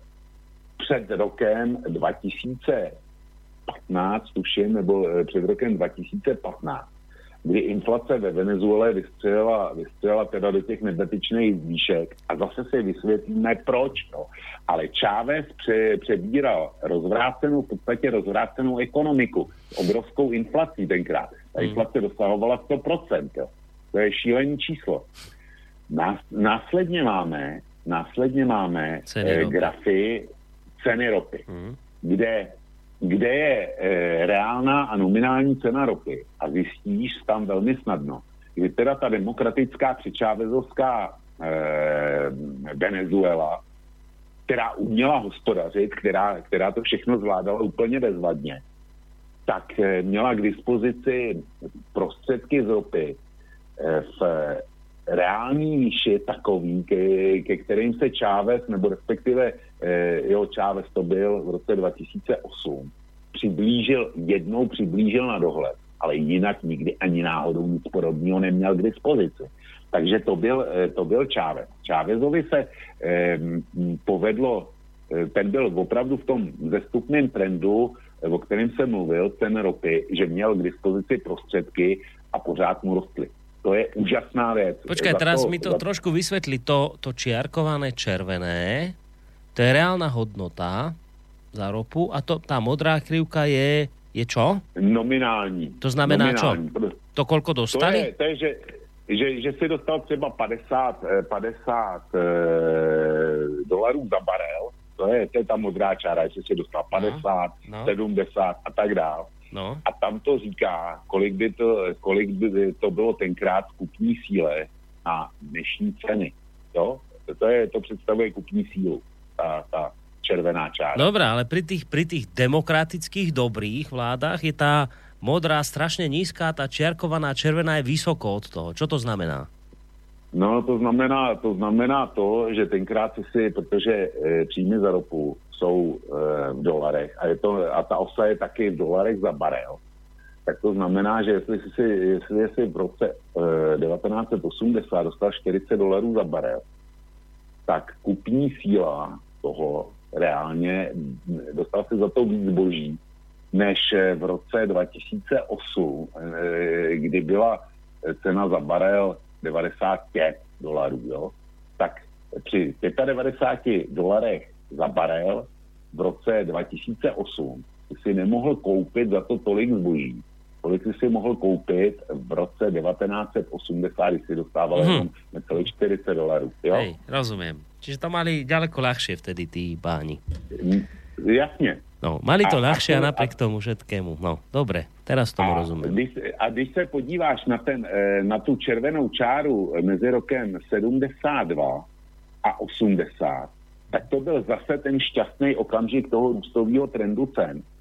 A eh, v té době, v té době psal ten eh, profesor Chosudovský tu svou studii a popsal tam, co ty, eh, co ty eh, tehdejší elity těma obrovskýma penězma dokázaly. Tak, těma obrovskýma no. příjmama. No, tak Jo. to je krásne teda toto. Tak, potom máme graf číslo 7, komparace HDP na hlavu a ceny, ceny ropy. Tohle je, tohle je dost speciální graf, který popisuje, jakým způsobem se ty ceny ropy promítaly, promítaly do hospodářského výkonu země. A zase zjistíš, že eh, ty eh, elity mezi rokem 70 a 80 v podstatě nedokázali s tím, s tím obrovským majetkem tolik, co, eh, co dokázal Chávez. A naopak vedli to, vedli to naprosto dramaticky Cugrun. A vedli to dokonce víc Cugrun, když se podíváš na ten pád mezi rokem 80 a dejme tomu 85, eh, vedli ten, ten eh, pád je strmější než mezi rokem 2012 a dneškem, kdy, to, kdy tomu šéfuje Maduro. Tak eh, ty čísla mluví sami do sebe. Pak se dostáváme na graf, který, který je pro mě naprosto nepochopitelný, ale vydali ho ty samý Kanaďani, který, eh, který nikdo nemůže, nemůže spochybnit. A to ukazuje velikost eh, veřejného zadlužení státního dluhu, chceš-li, jako procento z HDP.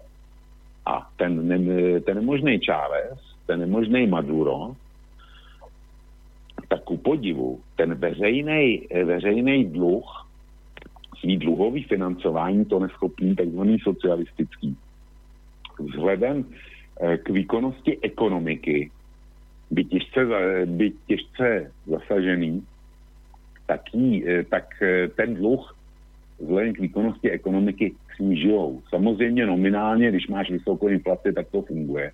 Tomu já rozumím.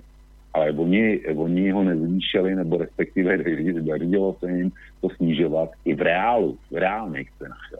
To je eh, něco, co nedokážu pochopit, je to trošku asi složitější. Nejsem dost dobrý na to, abych to uměl vysvětlit, ale to, to beru, jak je to. No, a pak tady máme e, dvanáctku, kde je veřejný dluh komparaci s cenou ropy. To je, ten veřejný dluh by měl, by měl když jsou vysoký, vysoký ceny ropy, tak by měl ostře padat. A ono, ono to, s- to se ku podivu teda nedařilo nikomu. Pro mě tenhle, tenhle graf číslo 12 a e, graf číslo 11 by spolu měli nějakým způsobem e, vázat a já to tam nevidím. A to je jedno. To, to prostě nemusím, nemusím vidět všechno. No, ten další, to je zase něco podobného, e, to je veřejný dluh ve v poměru k HDP a v procentech. Tady se zase ukazuje, že, e, že ty takzvaní socialisti, který všechno zničí, tak e, nehospodařili nějak zásadní hůř než ty vlády předtím. Ale vůbec nejlepší, nejlepší graf jsem dal až úplně na nakonec, protože to byla osmička. A to je to, o čem jsem mluvil. Eh, Speciálně podívej se, podívej se na žlutou křivku. Te- No. Ten, tenhle graf popisuje příjmy vlády eh, do eh, HDP země. To znamená, za co vláda dostává, eh, dostává peníze. A modrá křivka, ta nejvyšší, ta říká, kolik vláda eh, měla celkových příjmů eh, v poměru, eh, v poměru k HDP. To je modrá křivka. Modrá je koľko Červená. mala a, a, a žltá je čo ešte raz?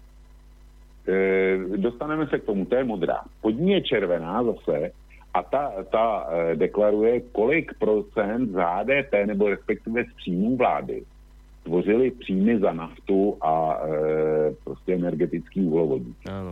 A ví, jo, a ta poslední křivka, ta žlutá, No. to jsou příjmy z jiných, z, z jiných ne, e, nenaftový příjmy. Mhm. Jinými slovy, to je, tohle svědčí o tom, Vidím. že se povedlo, že se Čávezovi Jasné, to je z toho už logické, Povedlo. áno. Mhm. povedlo zásadním způsobem jako nikomu předtím Zvýšil neropné príjmy. diverzifikovat, příjmy státního rozpočtu Mhm. mimo e, z jiných sektorů hospodářství, než, než teda té e, naftové ekonomiky. Hm. Pro mě, pro mě úžasný výkon. Jo. Já si nemůžu pomoct. To je, to je něco, co, e, kde můžu před nima jenom smeknout před těma lidma.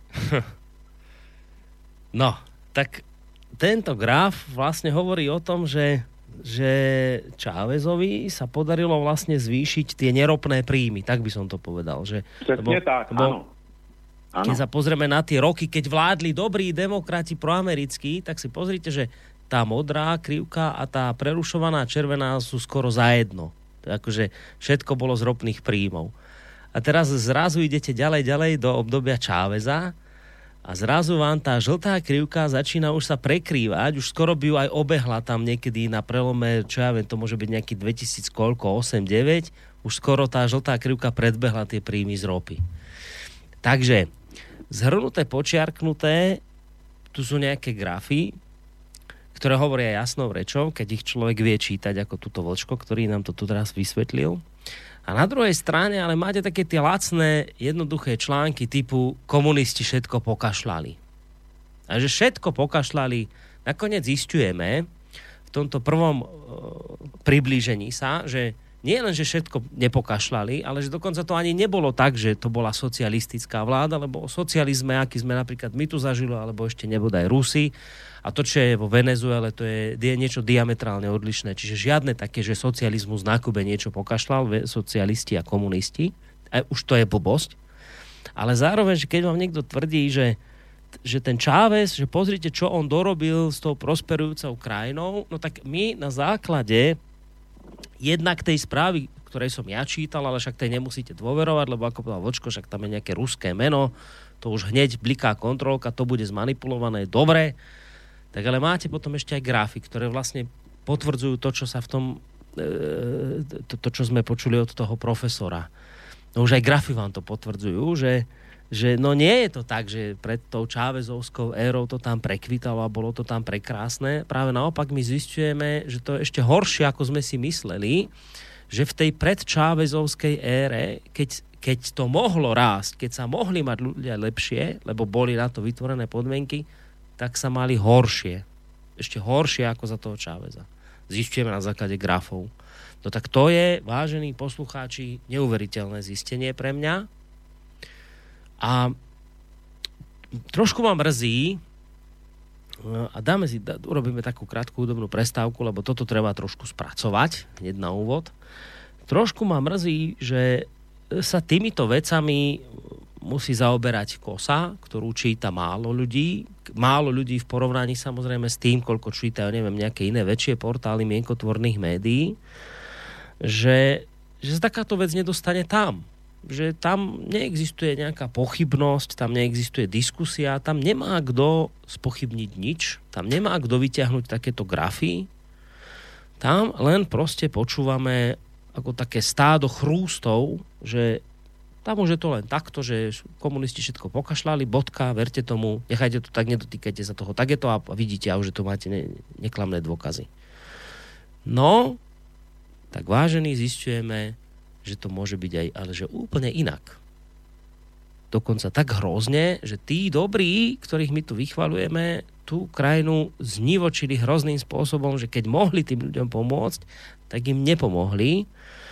A vraciam sa teda k tomu záveru toho mailu, hneď si to tam nájdem, kde záver tej štúdie od toho profesora teda s hrozným ruským znejúcim menom, že venezuelské ropné bohatstvo nebolo využité na prosperitu obyčajného obyvateľstva, nebolo využité na budovanie škôl a zdravotných stredísk, ale prebytok ropy bol do značnej miery recyklo, recyklovaný do rúk ropných gigantov a miestnych elít. Teda inými slovami, nič z toho ľudia nemali, že sa ropa dobre predávala, bo to skončilo v rukách úzkej elity. No treba na to myslieť, hlavne v týchto časoch, keď teda niekto nám tvrdí, že keď to zoberú opäť tí dobrí do rúk a otvoria trhy a ropu bude mať nejaký súkromný kapitál, tak sa z toho újde aj tým biedným Venezuelcom. Treba na to myslieť, lebo minulosť nám ukazuje, že sa im v minulosti teda tejto možnosti nedostalo. Ideme si zahrať pesničku. Dáme si teraz pre zmenu také čilské známe Venceremos, zvíťazíme. My sme sa minule s pánom doktorom Nábilkom venovali Viktorovi Charovi, známemu to bojovníkovi za čas e, čilského diktátora Pinocheta, ktorého mimochodom dosadili do tohto úradu Spojené štáty americké. Viktor Chara nakoniec skončil hrozným spôsobom umúčený, zabitý, ale s perami pesničky, ktorú si e, teda s pesničkou na perách, ktorú si teraz ideme pustiť.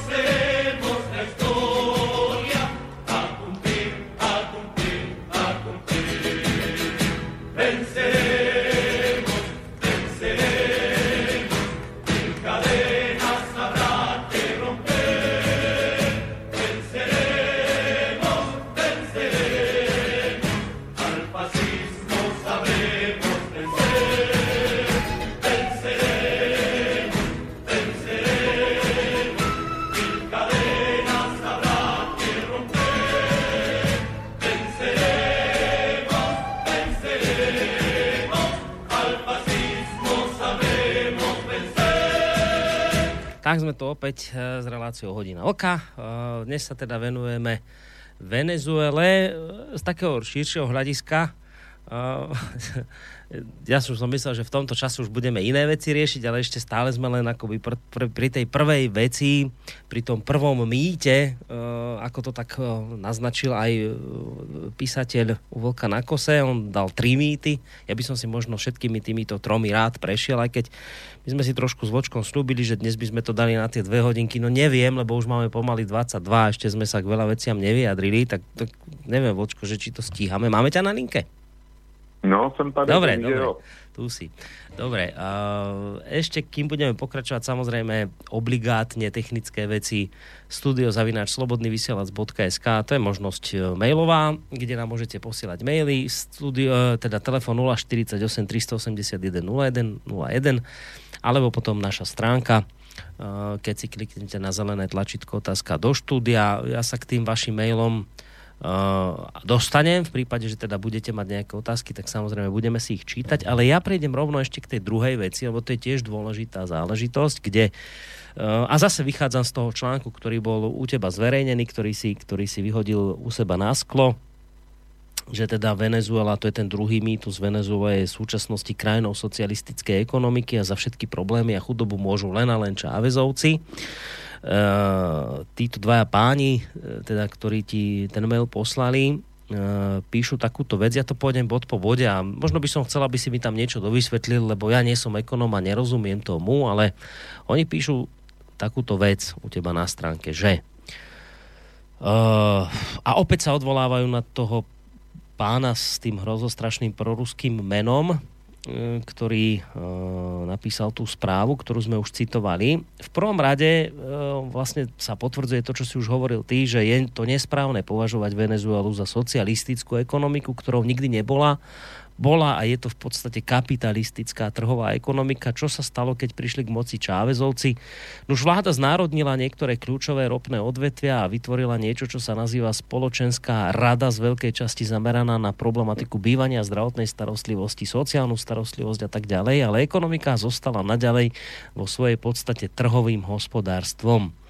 A teraz toto je podstatné, čo sa tam uvádza v skutočnosti sú ekonomické zlyhania, ktoré teraz krajinu postihli, ako sú rastúce spotrebiteľské ceny, hyperinflácia nedostatok liekov umelo vytvorené. Poprvé sú vytvorené manipuláciou devízového trhu výmeným kurzom. Vieme, že tento druh mechanizmu je prekvapivo účinný, pretože je to to, čo charakterizovalo napríklad čilskú vládu Salvadora Allendeho v roku 1973, kedy vytrvalo bola národná mena pod útokom devízových trhov, čo viedlo k hyperinflácii a tak ďalej a tak ďalej. Mohli by sme povedať, že je to súčasť Medzinárodného menového fondu, Svetovej banky, Federálneho rezervného systému, ako urobiť nápravu nepohodlných režimov. Pre Wall Street je veľmi jednoduché destabilizovať meny. Takáto forma nátlaku sa používa v mnohých krajinách. Michel eh, Chosudovský spomína na svoj pobyt v Peru na začiatku 90. rokov, keď prišiel k moci prezident Alberto Fujimori že za jeden deň cena pohonných môd vzrástla 30 krát a toto nasledovalo po opatreniach Medzinárodného menového fondu.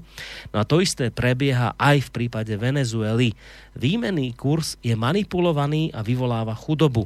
Nie je pochyb o tom, že tieto činy sabotáže a finančného boja vytrvávajú obrov, vytvárajú obrovskú chudobu. Ale tá nebola len výsledkom vládnucej politiky, bol to výsledok zásahu na menových trhoch špekulantmi, ktorí generujú hyperinfláciu a to je niečo, čo je dobre známe. Ak chcete zničiť krajinu, zničíte ju. Tak. Tak tuto by som, Vočko, potreboval trošku radu od teba, ekonóma, človeka, ktorý týmto veciam rozumie, že jednak, že čo toto vlastne, o čom sa tu hovorí a či ti toto znie ako ne, nejaký že reálny scenár, že naozaj toto môže byť vec, ktorá tiež položila Venezuelu. Tak skús mi toto trošku dovysvetliť. Je to jedna z věcí, která, použije, která způsobila ty venezuelské potíže, to je, to je bez debaty. Eh, Čím eh, prostě Venezuelou jsme si to řekli, je to v podstatě hospodářská monokultura. Eh, Máš tam, máš tam ropu, máš tam těžbu zlata, máš tam něco dalšího, ale tak diverzifikovaný hospodářství jako máš na Slovensku nebo jako máš v Čechách, a to se bavíme o tom, že jsme závislí od automobilového průmyslu, tak takhle diverzifikované hospodářství nemáš. Venezuela, já nevím, kolik, kolik toho eh, dováží, to potřebuje, ale dejme tomu, eh, zkusím si typnout, že 80% toho, co najdeš v krámech, je prostě dovezený. Že oni nej, nebudou sobě stační v potravinách, oni nebudou sobě stační eh, s, výjimkou, s výjimkou nafty asi v ničem. No. Takže, takže vši, eh, vyvážíš naftu, tím získáváš peníze a za normální okolností, protože naftu potřebuje každý a jsou za ní slušně, eh, dostáváš slušně zaplaceno, tak si prostě dovezeš, potřebuješ boty, dovezeš je. Chceš auta, dovezeš je. Chceš televizi, dovezeš je. Chceš léky, platí to tež. A platí to, platí to pro veškerý zboží, který ty potřebuješ a na který máš prostředky. Čili eh, nakoupíš za dolary a doma prodáváš za místní měnou, v daném případě bolívar, nebo jak se to jmenuje. A teďko e, dejme tomu, že nakupuješ, e, nebo že nakoupíš za jeden dolar a prodáš to doma za 10 bolívarů, to zboží. Mhm. Jestliže ovšem někdo provede útok na tvou místní měnu, to znamená, že ji, že ji začne ve velkém prodávat, zbavovat se jí, no tak samozřejmě čeho je na trhu moc, tak toho, e, toho je příliš a kurz potom klesá.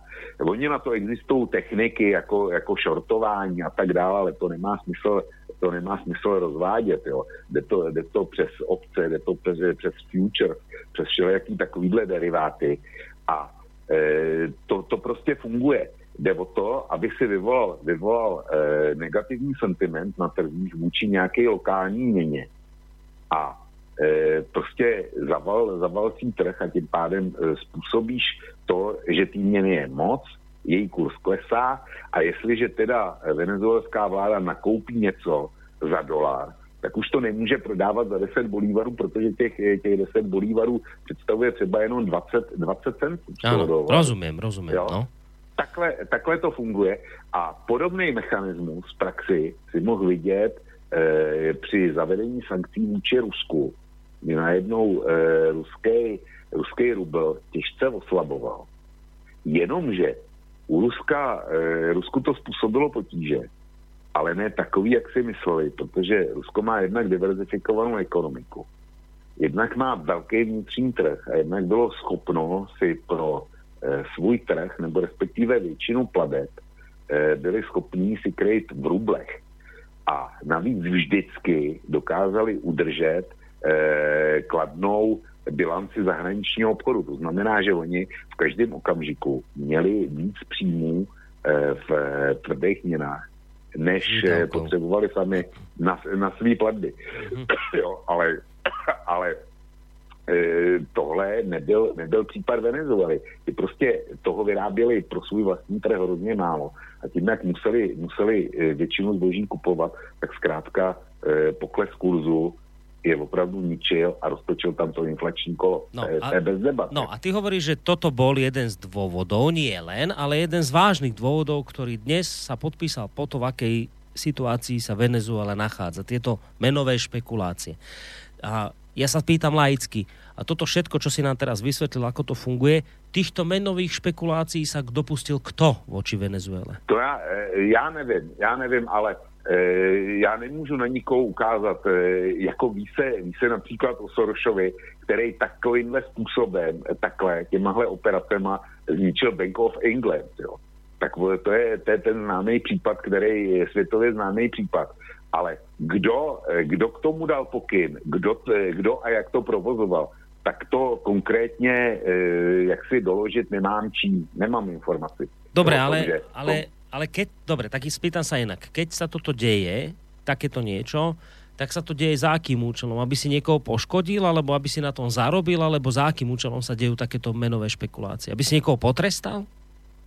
Když to dělal, když to dělal Soros, tak eh, vůči Velké Británii, tak tam byl jediný zájem vydělat na tom. On prostě eh, se snažil donutit, eh, donutit eh, s, eh, britskou banku, aby vzdal svou pozici a on to měl spočítaný tak, že když se mu to povede, tak na tom vydělá obrovský peníze. Povedlo se a bylo.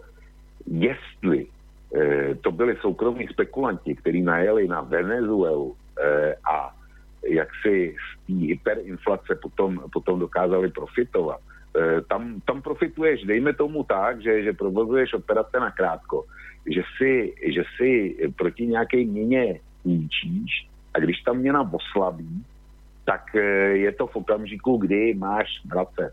Dejme tomu, půjčíš si milion těch bolívarů, jo, a stojí tě to, stojí tě to milion dolarů, ty čísla ty vymýšlím. Prostě je kurz jedna k jedný, eh, za milion dolarů eh, si půjčíš, eh, nebo respektive takhle, půjčíš si milion bolívarů, no a eh, normálně by si za ně zaplatil, zaplatil eh, milion dolarů.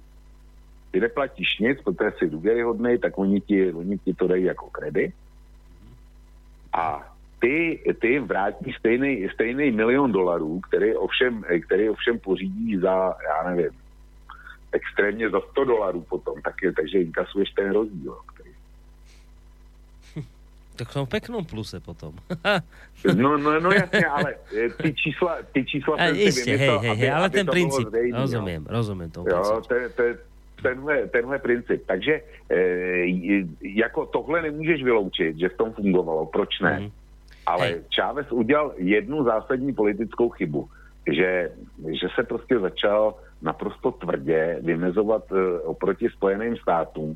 E, byl, byla to taková ta pozice vesnického frajera. Podívejte se, co já všechno můžu. Jo.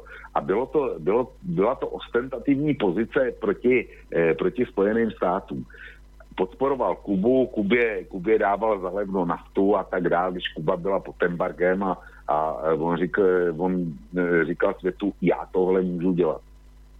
Kdyby to byl nedělal takhle, takhle manifestačně, tak si myslím, že by, že by Venezuela dneska taky nebyla situaci, v A, a, a môže byť, že môže byť, že Môže. práve preto sa Spojené štáty nahnevali a že napríklad oni urobili tieto menové špekulácie, že aby teda mu to vrátili takýmto spôsobom? No tak, že jim Čávez vadil, to je, to je naprosto bez debaty. O, oproti Čávezovi vznikl půjč někdy kolem roku 2000, to bych se musel podívat, kdy, eh, kdy část armády povstala proti němu a dokonce ho, dokonce ho internovala asi na dva dny. On tam podepsal abdikační listiny, že přestal být prezidentem, pak se karta otočila, takže ten puč, eh, puč eh, ztroskotal. Eh, jo, čili tohle tam rozhodně, rozhodně být mohlo. Ale já to nemůžu dokázat, já to nemůžu vyvrátit, nemůžu to Mhm. dokázat. Ale, Hej. ale mám to za pravděpodobný. Hej. Dobre, ideme, ideme na ďalšiu vec. Teda máme tu to, čo, to, čo ublížilo Venezuele, teraz sa bavíme o tom, iba trošku pripomeniem. My sme v tej prvej časti ešte pred pesničkou hovorili o tom, že či je naozaj pravda, že keď to majú v rukách tí dobrí demokrati, či sa tomu darí lepšie. Zistili sme, že nie, že to bolo ešte horšie, že v čase, keď teda mohli z niečoho niečo tvoriť a dať ľuďom, tak nedali a bolo to ešte katastrofálnejšie. Potom prišli prišiel Chávez a tento vyťahol vyššie. Hovorili sme o tom, že ale nemožno hovoriť o, o venezuelském Chávezovi a Madurovi ako o typickom socializme, lebo proste od socializmu to má ďaleko. A teraz vlastne po pesničke sa bavíme o tom, že čo teda všetko môže za to, že sa dnes Venezuela nachádza v tej situácii, v akej sa nachádza. Prvá vec, ktorú sme teda vyťahli, sú menové špekulácie. Vočko povedal, áno, toto je jednoznačne jedna z vecí, ktorá sa podpísala pod to, že jednoducho tá Venezuela má dnes problém. Ideme k druhej veci, dôležitej, a to je manipulovaný, podľa teda písateľa, ktorý písal tento článok u teba na kose, manipulovaný kolaps ropného trhu. Uh, citujem, teraz je tu aj ďalší prvok, ktorý zohral úlohu a to bol kolaps ropného trhu, ale to postihlo aj iné krajiny, avšak tento kolaps ropy bol manipulovaný. Existujú mechanizmy, ktoré tlačia ceny komodít nahor alebo nadol prostredníctvom špekulatívnych akcií na komoditných burzách. Je dobre známe a všetci tomu rozumieme. Existujú spôsoby, ako tlačiť ceny akcií hore a dole prostredníctvom špekulatívnych akcií.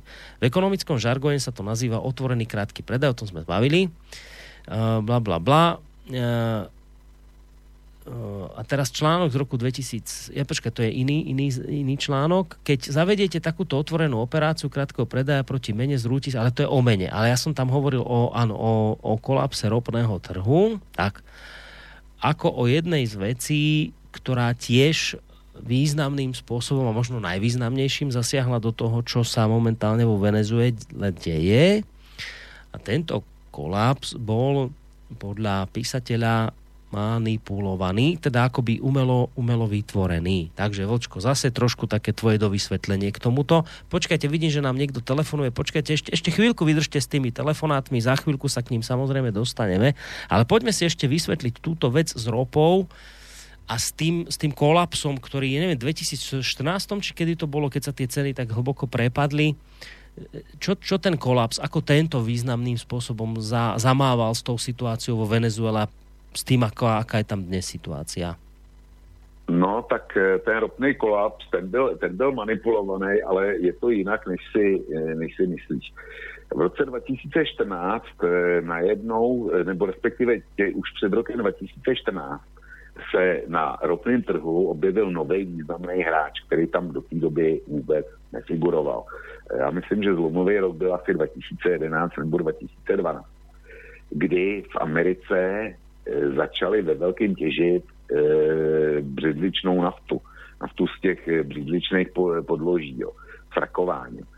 A to byla záležitost, která se nelíbila producentům, zejména těm tradičním ze zemí Perského zálivu, respektive. Musíme o, o Saudský Arábii, Kataru a těm Kuwaitu a těm, těm ropným emirátům. Ale především se nelíbila Saudské Arábii. A šlo tam o to, že oni tuhle novou konkurenci americkou nechtěli. A vyšly, eh, ta jejich spekulace byla velmi jednoduchá. Eh, jestli se nepletu, tak v Saudské Arábii jsou náklady na produkci jednoho barelu ropy, já nevím, asi 15 nebo 20 dolarů. A oni věděli, že američani e, na to frakování potřebují cenu aspoň 45 dolarů na barel. Lebo je to drahý výrobný proces u nich, hej? Jinak, že to, jinak, jinak, že to nefunguje. Takže Saudi začali tvrdě manipulovat s cenama ropy. V té době, ovšem, v té době, pokud se pamatuješ, tak e, to byla Ukrajina, přišel Krym taky do toho a najednou začaly prudce padat ceny ropy a náš tisk mainstreamový a světový mainstreamový tisk měl obrovskou radost z toho, jak teda e, ty arabové postihli vlastně Rusko a ruský příjmy a áno, áno, áno. A dokonca jo, sa to tak, dávalo... Takhle, takhle to bolo Dokonca sa to, prepač, dávalo do súvisu, dokonca sa to dávalo je. do súvisu s pádom Sovietskeho zväzu, že práve on na tomto padol, že, sa, že bola nízka cena ropy a že Rusov to teraz zase postihne podobne. Naozaj bol tam, bola tam taká radosť, že toto postihne Rusov, no. lebo že oni sú významne odkázaní na predaj ropy a keďže budú nízke ceny, tak sa ich to dotkne a spadnú na kolená. Toto si spomínam na toto, čo teraz hovoríš. Presne. No, ale oni to, oni to podávali ako, že to byl, že to byl e, saudský eh, vstřícný krok vůči Spojeným státům a teda západu, jako dostat to Rusko na kolena. Ukázalo se, že to není pravda, že, že to nefungovalo, že to skutečně byla akce Saudů namířená proti americkým eh, břidlicovým těžařům. A eh, jak si, ale Oni dosáhli toho, že ceny ropy opravdu dramaticky spadly z nějakých těch eh, 100 dolarů za barel, který byly, nebo dokonce 120.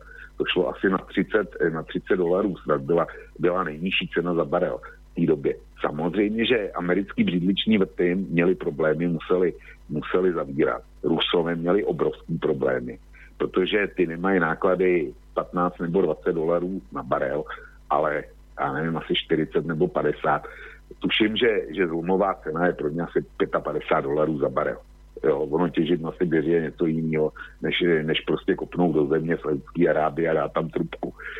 No, ale Venezuela na tom byla ještě hůř, protože eh, ona má sice největší zás, u, eh, uznaný zásoby ropy na světě, ale ta ropa dobývatý v džungli je asi ještě větší problém než na té Sibiři. Takže oni náklady snad mají okolo 70 dolarů na barel. A ta ropa je specifická. E, já teď budu dělat chytrýho, ale, ale načet si to taky. A ještě, ještě málo. Oni mají takzvanou těžkou ropu, velmi těžkou. Údajně, údajně se to spíš podobá jako e, svou konzistencí asfaltu, než jako naftě, jaký známe my. A nemají na to rafinérie, který by to zpracovávali. Musí se to nechávat zpracovat v zahraničí, e, v Spojených státech, někde v Karibiku taky, taky jsou vodní rafinérie a dokonce to snad vozí až do Indie. Jsem četl. No, takže, takže oni mají, oni Venezuela potřebuje ještě ty ceny vyšší než, než teda okolí. A navíc všechny ty, všechny ty e, produkční země, které produkují naftu, tak mají, e, už dávno zavedli to, že přebytky, které nedokázali momentálně investovat nebo rozumně použít, tak dávali do takzvaných státních suverénních fondů na horší časy. Naučili se s tím kalkulovat. Bezvadně to je, tohle manažovat umí třeba Norové, ale dneska to umí i, i, i Saudská Arábie. A Rusko mělo dva takový, eh, dva takový suverénní fondy. Eh, naštěstí pro ně, když teda začala ropná krize, tak měli z čeho čerpat. Ale Venezuela, protože Chávez eh, prováděl ty sociální reformy, kde, kde investoval spoustu peněz, který, který měl sociální programy, no tak samozřejmě ten suverénní fond neměl. A v momentě, kdy se zřítila cena ropy, tak eh, on neměl žádné rezervy. To, to, jo, Hmm. Tohle, tohle jsou ty problémy, které nastaly, které dostali Venezuelu tam, tam, kde dneska jsou. A pak je ještě další moment, o kterém se nemluví a to je zadržování venezuelských příjmů, všelijaký ty embarga, který vůči, vůči Venezuele a sankce, které vůči ní byly, byly vyhlášeny. Ale oni se například nemůžou dostat ani ke svýmu zlatu, státnímu zlatu, který je, který je uložený ve Velké Británii u Bank of England, kde mají 1,2 miliardy dolarů ve zlatě. No, a nejsou schopní se k němu dostat. No, čiže te, teraz dve veci. Najskôr, že posluchač bol na linke, zložil medzi časom, tak ak máte otázku, tak nám zavolajte teraz, lebo ja som vravil, že ešte počkajte chvíľu, ale keď ste furt volali, tak som zdvihol a medzi tým ste dlhšie čakali na linke, takže ste zložili. Takže ak otázka je z vašej strany, tak zavolajte teraz 048 381 01 01 zodvihnem a hneď vás aj pustím do vysielania. Ale kým sa tak udeje a ak sa tak udeje, tak si zopakujeme vec, že popri teda tých, e, popri tých menových špekuláciách, ktoré zasiahli Venezuelu, nikoho neobvinujeme, ale popri tých, ktoré sa očividne udiali a boli, došlo aj ku kolapsu toho ropného trhu, ceny padli nízko, teda vo výsledku vlastne si Vočko povedal, že aspoň takto chápem, že keď sa ti takto hlboko prepadnú ceny ropy, tak ty môžeš robiť, čo chceš, ale jednoducho to musí tvoju ekonomiku nejakým spôsobom zasiahnuť. To je teraz jedno, že či by tam v tej chvíli bol nejaký demokrat, dobrý, prozápadný, alebo by tam bol hrozostrašný ruský troll. Aj, aj v jednom, aj v druhom prípade by to tá krajina pocítila, lebo jednoducho, lebo jednoducho tie ropy, e, ceny ropy sa jednoducho prepadli, klesli a nech už by tam bol ktokoľvek, jednoducho tá krajina by to pocítila. Dobre to chápem? No chápeš to naprosto správně, ale je potřeba ještě to doplnit o jedno datum a ten, eh, to datum je 2008. A e, v roce 2008, jak dobře víš, tak přišla celosvětová krize finanční. Tu nespůsobil žádný Čávev, žádný Maduro, žádný Putin, tu, tu způsobili americké banky. Jo. Hmm. Americké banky a americký politici to je, eh, který přijali, který zrušili zákon, který, který eh, blokoval bankám eh, určitý druhý spekulací. Takže, takže přišel rok 2008 s bankovním kolapsem a s kolapsem světového finančního systému. A tohle, tohle znamenalo dejme tomu obrovský pokles světového hospodářství. Když máš pokles, tak samozřejmě je to taky pokles nákupu těch nejdůležitějších komodit, hmm. kam patří nafta. A ty dva poklesy 2008-2014, ať by byl ve Venezuele kdokoliv, tak ta ekonomika by byla těžce zasažená. Můžeme se bavit o tom, jestli inflace ve Venezuele by byla těch 10 tisíc procent, nebo jenom 5 tisíc, nebo eh, jestli tam je 10 milionů, tak je jestli milion procent, ale zkrátka eh, ta, ta mm, eh, venezuelská ekonomika by to eh, víceméně neustála taky. Mm-hmm. Protože já jsem si jistý, že to, že Norové umí hospodařit s penězma, že měli, měli a mají suverénní fondy, to, že měli Saudové a mají, nicméně ty je museli rozpouštět a, a e, chtěli prodávat i svou ropnou společnost Aramco na burze, aspoň teda menší část. Jo. Ty už na tom byli v jednu chvíli takhle, že, že uvažovali o prodeji e, části Aramka, který e, dřív bylo naprosto nedotknutelný to, že Rusko muselo rozpouštět e, a rozpustilo jeden z těch svých suverénních fondů, aby se ufinancovalo, to je pravda. Ale ve Venezuele jsem si jistý, že by nic takového nebylo. Tam by to fungovalo podle klasického jihoamerického vzoru. Máme prachy, e, tak patří nám, tomu jednomu, dvěma procentům, e, který, který tady tomu šéfujeme. Áno. A e, jo, čili ty by takhle nemysleli. Hej. Vočko, máme poslucháča na linke, tak si ho poďme vypočuť. Dobrý večer. Dobrý večer, Jozef, váš posluchač, verný. A niekedy aj trošku oponent pána Vlka, Áno. Ale e, dneska e, myslím si, že pekne hovorí, to musím ho pochváliť, ale chcel by som niektoré veci doplniť, hej. E, ja no však to, ale toto, myslím si, že to sú veci aj známe, respektíve keď tu spomína Norsko alebo Saudskú Arábiu, ale tu si musíme uvedomiť, že to sú to sú krajiny, respektíve režimy, ktoré sú spriaznené z USA. To znamená, že tam nemá byť prečo útok USA. Ale ja si myslím, že aj ten Hugo Chávez sa dostal k moci vlastne kvôli tomu, lebo tam už vládla tá nespokojnosť s, tým, e, s tými bývalými režimami, myslím venezuelskými a tým pádom vlastne sa on dostal hore. A to, čo robil, to vlastne súhlasím, čo tam bolo povedané, a okrem toho Hugo Chávez robil toho mnoho viacej, že on nedával ropu len pre Kubu, ale on dával aj pre Argentínu. Neviem, či si na to pamätáte, on dodával veľké množstva ropy aj do USA zadarmo tým chudobným vrstvám obyvateľstva, keď bola, neviem, v ktorom roku taká bola zima, takže tam dal niekoľko 100 tisíc barelov ropy, ale len ako pomoc, bezplatnú pomoc. A potom, e, ako tam už bolo spomenuté, vlastne to samozrejme sa nepačilo tým monopólom nadnárodným, ktoré ovládali to, tak vlastne mm, tam bola snaha zvrhnúť, čo aj tam bolo spomínané Turk, ale bola tam ešte taká vec, že vyhral aj voľby, ktoré vlastne USA neuznali a tam ešte mal takú silnú podporu, neviem, či sa na to pamätá pán Vlk, ale tam bola vytvorená nejaká medzinárodná komisia a na čele, ktoré bol James Carter, ako bývalý americký prezident, prišli tam a nakoniec museli uznať a skonštatovať, že voľby boli e, korektné, férové a vyhral tam Chávez. Čiže odišli s dlhým nosom. A až potom Chávez začal pretvrdzovať v úvodzovkách, pretvrdzovať tú politiku. Tam nešlo len o tú ropu, tam išlo aj o to, že Chávez e, znárodnil alebo zobral pôdu veľkostatkárom, ktorí nad 500 hektárov a ro- rozdelil ich jednoduchým obyčajným ľuďom, aby sa zvýšila potravinová sebesta- sebestačnosť Venezuely. Čiže on začal robiť okrem tých zdravotníckých a sociálnych eh, programov aj, aj, aj, no toto vlastne bolo tiež z toho súčasťou a mnohé iné veci. Ale minule bola relácia Kasus Belli a tam bol Dušan Doliak, však známa naša osoba z, z vašho e, slobodného vysielača a on to pekne vysvetlil, takže neviem, či to ste nepočúvali, pán Koroni, ale Nie, nie, nie, to som ja nepočul. No, tak e, to si môže každý vypočiť v archíve. Veľmi pekne tam urobil analýzu aj tej e, venezuelskej ekonomiky a takisto povedal, že aj zadlženosť Venezuely dneska je zhruba 23% HDP, čiže nie až taká vysoká oproti napríklad USA, keď zoberieme si. A potom tam ešte spomínal to, že niekedy sa tomu štátu vypomstia polovičaté veci. Veď, ale to trošku odbočím, ale aby to bolo pochopené.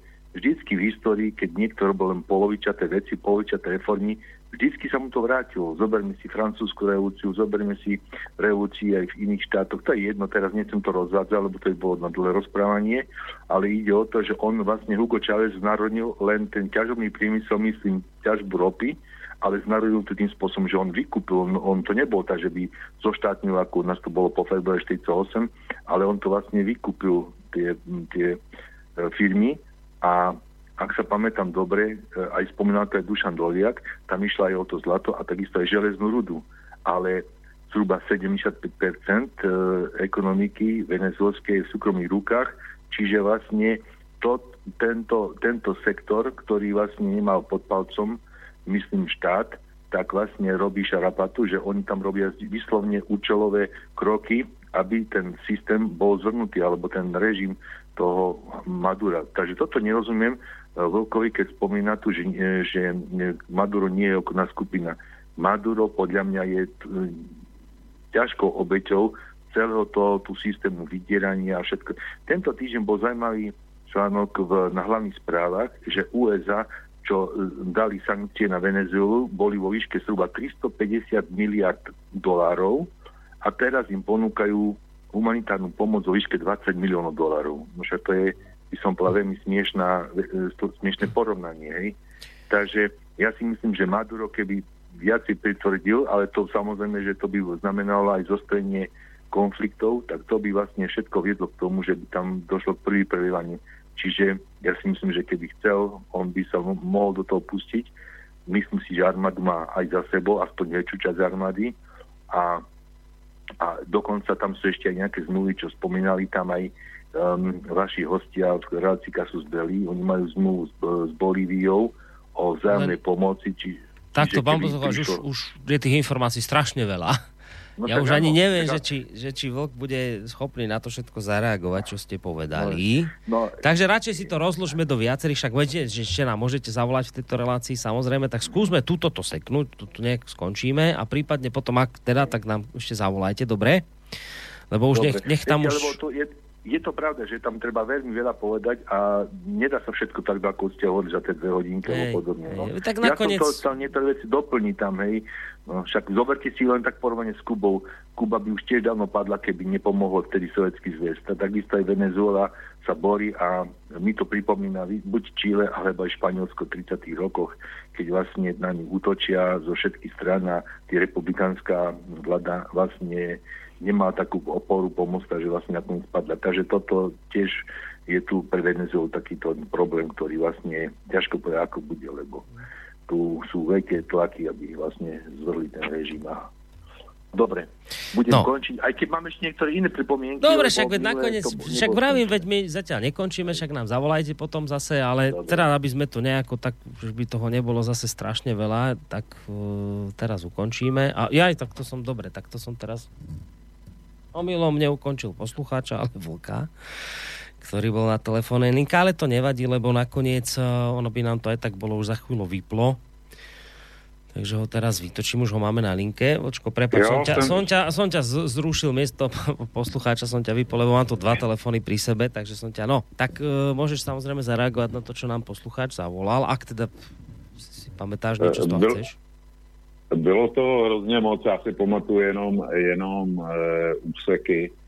E, pokud jde o Jimmy Cartera, tak e, posluchač Josef vzhledem ke svýmu handicapu e, nemůže vědět, že já jsem do toho článku, z kterého si citoval, umístil i video s Jimmym Carterem, který tam, který byl jako pozorovatel, tam nejel dodatečně, ale on tam byl e, jako součást e, mise mezinárodních pozorovatelů při volbách 2013 a já ho přímo, nebo respektive je tam přímo citován, že eh, když jsem se vrátil domů do Spojených států, a e, tak jsem zjistil, že je nutné napsat pravdu o, o Venezuele, kterou e, celý mainstream vykresloval jako diktaturu, jako krajinu, která potřebuje zachránit. Toto pokrytí ne, nejenže ignorovalo skutečný stav v zemi, ale vytvářelo obraz diktátora, který ignoruje vůli lidu a je největší překážkou demokracie ve Venezuele. A on tam říká,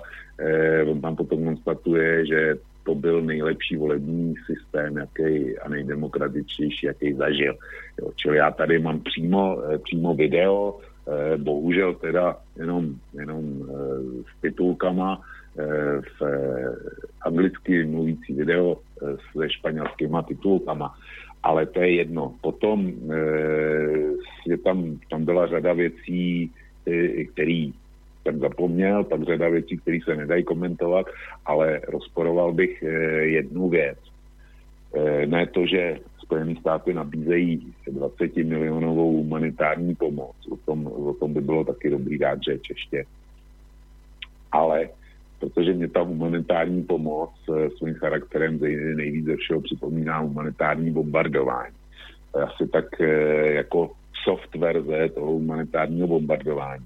Nicméně rozporoval bych, že eh, kampaň proti Venezuele stála Spojený státy 350 miliard. To si neumím představit. 350 miliard. Eh, to s- válka, válka v Afganistánu ze všem všudy, ta stojí 100, eh, 100 milionů dolarů denně.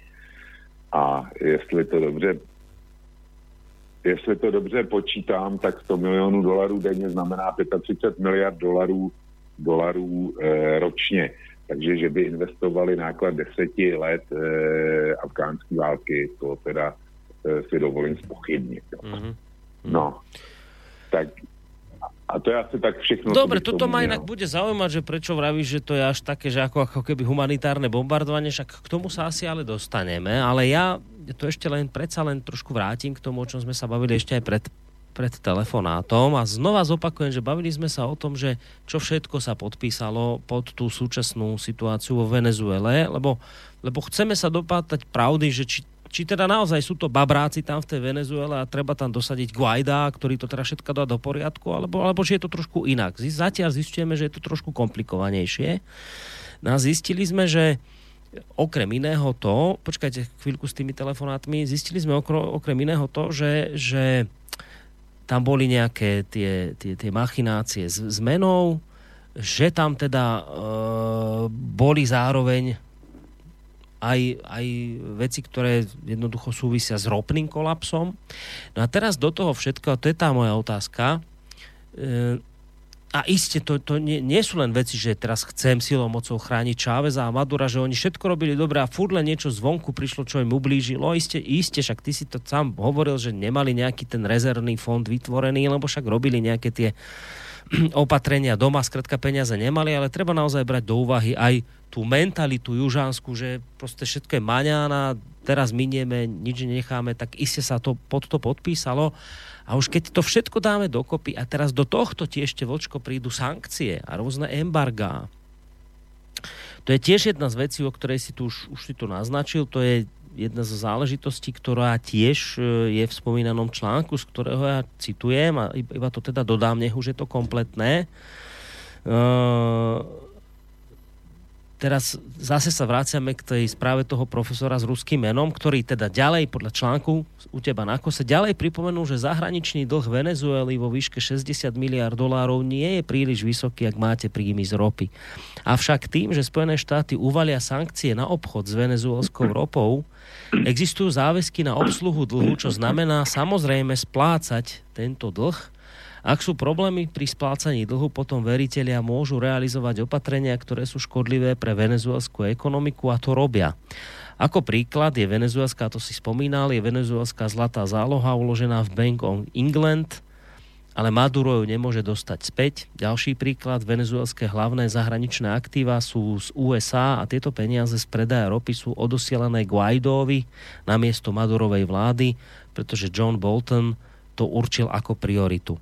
Čiže moja otázka znie, že keď do tohto všetkého, čo sme tu pomenovali, už objektívne dôvody, či zvonku, alebo aj z toho vnútorného prostredia, keď ti do tohto všetkého ešte prídu, ako taká na pomoc miestnemu obyvateľstvu, už to myslím samozrejme veľmi ironicky, ešte aj sankcie tohto druhu, tak chce sa mi povedať, že už nech by tam sedela akákoľvek ekonomická elita v tej krajine, tak sa to proste nedá ustať, podľa mňa. Že to už, to už je taká kombinácia vecí, že to jednoducho musí dôjsť do stavu, v ktorom sa dnes Venezuela nachádza. Ale ty si v tomto smere viacej doma ďaleko ako ja. Možno ma opravíš, možno mi povieš, že to jednoducho tak nie je, že tie sankcie nemali šancu s tým až tak veľmi zamávať. Tak sa teda pýtam, boli tie sankcie a embarga, ktoré teraz, dnes som čítal, že zase Spojené štáty pritvrdzujú, že zase idú niekoho ďalšieho sankcionovať. Vieme, že sankcionovali ropnú spoločnosť miestnu vo Venezuele. Pýtam sa, že či už toto je taká tá povestná smrteľná rána pre tú Venezuelu, alebo nie. tie sankcie a embarga, ktoré už konkrétne ale uvalujú Spojené štáty americké? Do tohto všetkého. To bych musel být na místě a musel bych, eh, musel bych eh, jaksi číst místní tisk a mít, eh, mít informace o jejich ropném průmyslu a o tom, jaký hrací prostor má. Ono je, to, ono je to záležitost třeba náhradních dílů. Venezuela nemá podle mě průmysl, který by byl schopný. Těm, tam potřebuješ spoustu, spoustu materiálu, když těžíš ropu. Jo. To, to jako musíš udržovat, aby, aby to fungovalo. A když si to nedo, nedokážeš eh, vyrábět sám, tak si od, odkázaný na světový trh. A v momentě, kdy tam ztratíš eh, přístup, například proto, že americká vláda řekne, eh, všichni, kteří budou dodávat náhradní díly do Venezuely, státní ropné společnosti, tak budou mít zákaz prodeje ve Spojených státech. Tak v tu ránu, v tu ti nikdo z eh, mezinárodního trhu, s výjimkou třeba ruských nebo, nebo čínských firm, pokud do toho budou. A já si myslím, že taky ne. Tak eh, prostě budeš hledat pokoutní dodavatele a když je najdeš, tak eh, budeš platit obrovské ceny za, to, za, za každý díl, který nebudeš platit 100 dolarů za kus, za kus kohoutu nějakýho, ale budeš platit třeba 1000 dolarů. Tohle, No čiže, mi, eh, čiže tohle- vo výsledku mi vravíš, že mne ako venezuelskému prezidentovi toto tak či onak skomplikuje životnú situáciu významným no, spôsobom. no samozřejmě, No. samozřejmě, samozřejmě, ale jestli to bude už, už ta smrtící Hej, rána, ta poslední kapka, tak to nevím. Ja aj toto jo. mi nevieš. To Nevieš mi povedať, či je to tá už smrteľná rana, ale že, ale že to, že mi to mimoriadne skomplikuje situáciu, to, to je jednoznačné. No, naprosto, No. to je jasný. Dobre, poslucháč na telefónnej linke, dobrý večer. Mm, Dobrý večer. Ja by som sa chcel takto spýtať, že keby sa takáto situácia stala v Amerike, tak ten Guavidio, ten by dostal 450 rokov basy, ak, ak nie e, elektrické kreslo. Keby sa to stalo v Anglicku, v Nemecku alebo vo Francúzsku, bolo by to deto. A nemôže, nemôže teda tá Madurová vláda ho jednoducho zaistiť, zatknúť a proste takýmto spôsobom reagovať proste na mm, porušenie zvrchovanosti alebo proste vlasti zrada alebo ja neviem čo však. Sú veľmi silné paragrafy všade na svete. Ďakujem, budem počúvať. Ďakujeme. No, e, ešte teraz počkajme s odpovedou na tú otázku, k tomuto sa dostaneme, ku Guaidovi, lebo však ešte sme ho poriadne ani nerozoberali. Teda dostaneme. Najskôr musím zo slušnosti položiť otázku, či ešte vládzeš vočko, lebo my by sme za dve, za dve minúty mali končiť pôvodne. Naša Ale predstava, naša predstava bola, že to dáme na dve hodiny, ale opäť sa ukázalo, že toto je už pomaly nereálna vec v našom ponímaní, teda zmestiť sa do tých dvoch hodín. Takže budeme pokračovať ďalej. Ja teraz, e, teraz zase trošku počkajme s tými telefonátmi. K tejto odpovedi sa určite dostaneme, ale len tak, aby nám to tak sedelo nejako systematicky, tak ešte chvíľu s odpovedou na túto otázku počkajme. Ja chcem teraz laicky sa spýtať, lebo ja tomu nerozumiem, lebo a nemyslím to naozaj v zlom, ani nejak ironicky, ani zosmiešňujúco, len sa pýtam, lebo ja tomu nerozumiem. Keď sme si teda povedali, že je očividné, že tá Venezuela dostávala rany, či už teda zvonku, ale aj iste nejaké tie vnútorné chyby narobila, tak ak e, dnes, ja som proste, neviem, že prezident Spojených štátov a vidím, že tí ľudia sú chudobní, že tá situácia životná je tam ťažká, mne to leží nejakým spôsobom na duši, tá ich ťažká situácia, však konec koncom o tom stále rozprávame, že sa tam tá životná úroveň e, prepadla katastrofálnym spôsobom a ľudia pomaly nemajú čo jesť. No tak mne, ako človeku laickému, nesedí, čo ja teraz idem pomôcť tým, že uvalím ešte sankcie, ktorými v konečnom dôsledku tú situáciu, podľa toho, čo hovoríš, lebo preto som sa na to pýtal. Možno to nie je smrtiaca rana, posledná, to nevieme, ale v každom prípade si povedal, v každom prípade je jasné, že tie sankcie mimoriadne poškodia tú krajinu, ale že mimoriadným spôsobom a v konečnom dôsledku ja nemusím byť ekonóm, aby mi bolo jasné, že to poškodenie nakoniec dopadne na plecia ľudí. To ekonomické, to sankčné. Ja keď predsa zablokujem nejaké peniaze, e, nejakú ropnú spoločnosť a viem o tom, že tá krajina je odkázaná na predaj ropy, tak mne nie som ekonóm, nie som nič v tomto smere, ale, ale rozumiem tomu, že no tak ale asi si to odniesie obyčajný človek. Tak sa teda pýtam, laický, no keď tým Spojeným štátom tak záleží na na tom, aby ľudia neboli chudobní, aby teda mali sa konečne čo najesť, obliec, ja neviem čo všetko, no tak asi naj, naj, naivnejšiu otázku položím v dejinách tejto relácie, Uh, tak keď Spojeným štátom záleží na tom, aby sa tí ľudia mali lepšie, tak prečo potom, uh, prečo potom ukladajú sankcie na krajinu, o ktorej vedia, že tými sankciami tú krajinu ešte viacej poškodia? No, na to by tě Juraj Smatana nebo Deník N odpověděl následujícím způsobem. Ty sankce jsou nutné, protože ty přivy, přivedou k pádu režim, který zrujnoval Venezuelu. A jakmile ten režim padne, tak tam, tak tam nastoupí režim e, novej, který dá všechno do pořádku, tak, jak to funguje v liberální demokracii prostě padou. Eh, teďko, eh, když, nebo je to podle přísloví, když se kácí les, tak vítají třísky. Ale venezuelský občan na tom po pádu týhle neschopné vlády nutně musí vydělat. Takhle by tě odpověděl. No dobré, a ja by som mu povedal, no ale ja som robil včera reláciu s Vočkom a on nám tu popisoval na grafoch, ako vyzerala situácia vo Venezuele, keď tam padovsi nevládli nami na grafoch a číslach, ktoré sú podľa mňa nespochybniteľné, lebo grafy by teda mali byť nespochybniteľné, už vieme, že keď tam padov si nevládli, tak tá situácia nebola o nič lepšia, dokonca ešte horšia. Takže, takže čo mi teraz vlastne hovoríte, že len to vymeníme, ale že nič sa nezmení pre toho bežného Venezuelčana, lebo veď už sme raz videli v minulosti, že keď vládli tí dobrí, tak ničomu dobrému to nespelo. Akurát to spelo k tomu, že úzka elita tých, ktorí ovládali ten ropný trh, si zisky z tohto ropného trhu proste delili medzi sebou. No tak tomu nerozumiem. No na to by ti Juraj Smatana odpověděl nějaký vlk, pro mě není žádná e, relevantní adresa.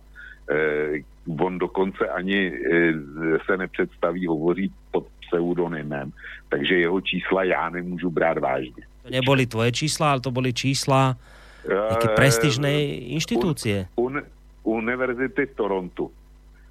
Jo, to byly čísla univerzity v Torontu, ale ten vlk je určitě interpretoval špatně. Je tak. Tečka. To bylo by vymalované. ale ono, ono, jde o, ono jde o něco, o něco jiného. E, ty jsi se pozastavil nad tím, že já jsem přirovnal tu pomoc, takzvanou humanitární hmm. pomoc, kterou oni operují k humanitárnímu bombardování. E, po, podle mě jde o jedno a to samý v, hard, e, v tvrdý a měkký verzi. Humanitární bombardování mělo donutit e, Srbsko, aby se chovalo tak, jak chtěli Spojené státy. Humanitární pomoc, e, tak jak ji představili Spojené státy a speciálně ministr zahraničí Pompeo, ta nemá sloužit k tomu, aby se e, lidem v Venezuele okamžitě ulevilo. Tolik té pomoci oni tam nedodají, protože to by bylo, e, to by bylo dejme tomu, v desítkách miliard. Jo. Dvouciferný miliardový číslo v dolarech. A to rozhodně nedodají. To je čistě propagandistická e, záležitost. Prostě oni by tam e, s velkým halo přes e, Guaidoa dovezli nějaký, jako, nějaký léky, nějaký potraviny, začali by to rozdávat obyvatelstvu a zbudili by v obyvatelstvu dojem, že takhle už to bude furt a, a takhle už to bude trvalé, jenom co ten Guaido se dostane k moci. A e, prostě e, ta pomoc by měla propagandisticky zeslabit pozici řádní, řádně zvoleného prezidenta Madura. To, to je smysl toho. Ne pomoc lidem, ale propagandisticky podlomit, e, jako takzvanou měkkou sílou podlomit pozici současného prezidenta. Kdyby mhm. totiž eh, Spojené státy opravdu chtěli pomáhat lidem, tak nebudou pomáhat ve Venezuele, protože eh, ty, když uvolní, uvolní finance a prostě nebudou jí bojkotovat, tak ta je schopná si pomoct okamžitě sama protože má zablokovaný a zmrazený no, prostředky, no ano, však. je schopná prodávat napu, e, naftu. Ale kdyby chtěla pomáhat, tak bude pomáhat buď v Haiti, kde momentálně je teda je teda naprosto šílená situace a je to tam zřejmě těsně před rozpadem, rozpadem státu.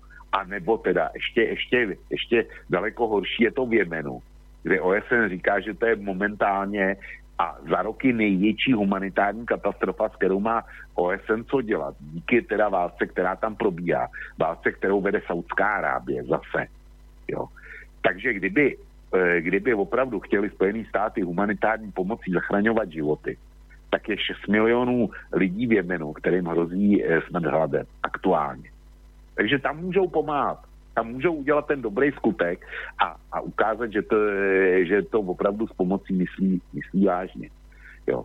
A nejlepší na tom je, že když jsme mluvili o tom propadu, propadu cen e, ropy, co to zavinilo, tak to byl útok Saudů na americkou produkci, kdy oni chtěli zablokovat americkou produkci zbřidlit tím, že podstřelili ceny ropy tak, aby se to nevyplácelo. Byl to, z mého hlediska je to přímý útok na Spojené státy a na jejich zájmy. Ohrožuje to jejich energetickou bezpečnost. Ale jejich nepřítelem je Venezuela. Hmm. No, to, to ti hlava nebere. S týmto, čo si teraz povedal, si ma vlastne obehol tú moju ďalšiu otázku naivného charakteru, lebo najskôr sa pýtal, že teda prečo keď mne záleží na tých ľuďoch, tak prečo mám im dávať ďalšie sankcie, ktoré dopadnú len na ich plecia? No a tá druhá naivná otázka mala znieť, že No dobre, a tak keď chcem tým Venezuelčanom pomôcť, tak prečo ja proste skrátka neuvolním to zovretie, ktoré tam teraz je, tá krajina si očividne poradí. Zase nemusím byť ani, ani geológ, ani ekológ, ani, ani e, ekonóm, aby som chápal, že krajina, ktorá má najväčšie dokázateľné zásoby ropy na svete, si proste poradí. No, protože, no. protože chci, chci odstranit nepohodlný režim. Jednoduchá odpověď. No, no takže No takže vlastne nie, počkaj, ale to, ja som teraz človek, ktorý chce veriť tomu, čo sa hovorí, lebo ja som, ja vieš, my tu veľa razy v tejto relácii sa odvolávame na okamovú britvu, na to, že ne, nekonšpirujte, nehľadajte za niečím niečo, čo nie je, skúste podľa toho najjednoduchšieho scenára proste ísť, že netreba silou mocou furt vidieť nejaké spiknutie a veci. Tak ja chcem sa teraz držať okamovej britvy a chcem veriť tomu, že tuto minule chodil po Slovensku pán Pompeo, sme tu mali po 20 rokoch zástupcu Spojených štátov amerických na Slovensku. On tu prišiel rozprávať o demokracii, o právach ľudí, o, tom, ako si musíme pomáhať, ako sme spoločne budovali hodnoty, na ktorých stojíme a, a, a sú naši priatelia a to. A teraz v rámci okamovej britvy nechcem za tým vidieť niečo iné. Ja chcem za tým vedieť tá, že toto povedal naozaj, že, že kvôli tomu prišiel. No, že sme priatelia, že nás prišiel pochváliť, že sme sa prišli potriasť rukami si. Tak tak podobne presne verím tomu, že im naozaj leží na srdci osud tých venezuelčanov, že však predsa tam hádam nejde o nejaké iné záujmy, veď tak celý čas hovoria o tom, že sa nemôžu už viacej po tých rokoch pozerať na tom, ako tí venezuelčania trpia. No a len tak ako keby sa nechumelilo, mi teraz povieš, že no ale tam naozaj nejde o toto. V skutočnosti tam ide o to, že treba vyhodiť nepohodlnú bábku, ktorú tam oni proste nechcú a chcú si tam dosvadiť svoju. No tak ja, človek, naivného charakteru, dodržiavajúci pravidla okamovej britvy, v tomu už prestávam rozumieť, lebo, lebo vlastne je to potom celé inak. Potom je to proste niečo, že, že ma niekto klame, že ma niekto podvádza. No tak e, v daném případě máš e, jako ten dojem z mého hlediska je správný. A to není v rozporu s okamovou britvou, protože e, kdyby hledal v archivu, tak určitě najdu prohlášení nějakého amerického eh, vládního představitele, eh, kdy prohlásí na tvrdo, že tam že tam Čáveze, potažmo Madura, Madura nechce a že musí, musí zmizet. A myslím si, že to řekl John Bolton eh, na adresu Madura, že, že, eh, že má zbalit a vypadnout. Něco takového něco takového eh, určitě bylo v posledních třech, eh, třech týdnech. Jo. Ale vzpomeň si, vzpomeň si na to, co se dálo s Asadem Teď tam, tam eh, Barack Obama i, i Donald Trump jednoznačně říkali, že, že eh, prostě Assad je nepřijatelný jako, jako šéf e, Sýrie. Jo. To, tohle, tohle prohlášení bylo. Čili jestliže, jestliže e, máš tady příklad toho, jak to, jak to funguje, ale zase na druhou stranu, e, Spojené státy už e, jak si v roce tuším 1912, nebo kdy to bylo, vyhlásili takzvanou Monroeovu doktrínu. Byl americký prezident, který, který prostě prohlásil Jižní Ameriku za zadní dvorek Spojených států. E, to znamená něco, kde Amerika se cítí e, být navíc spoluvolána tam udržovat režimy, který vůči ní e, budou přátelský je to, na jednu stranu je mi to pochopitelný, prostě takhle reaguje, já neříkám, že to je správný, ale říkám, že to je, že to je pochopitelný, protože každá velmoc chce mít zajištěný svý nejbližší zájmový okolí. To je, to Hej. tak v historii prostě vždycky mm. bylo. Nemusí se ti to líbit, ale takhle to, takhle to funguje. Jo? Čili já bych tomu z, z mocenského hlediska i rozuměl. Ale, ale jako e, pak v tom případě se nesmím divit tomu, že Rusko chce mít, e, chce mít Ukrajinu, která vůči ní nebude, nebude nepřátelsky naladěná. Jestliže, jestliže Amerika chce svrhnout nepohodlný režim ve Venezuele, tak proč by Rusko se mělo, se mělo spokojit s nepřátelskou Ukrajinou? To nechápu. Mm.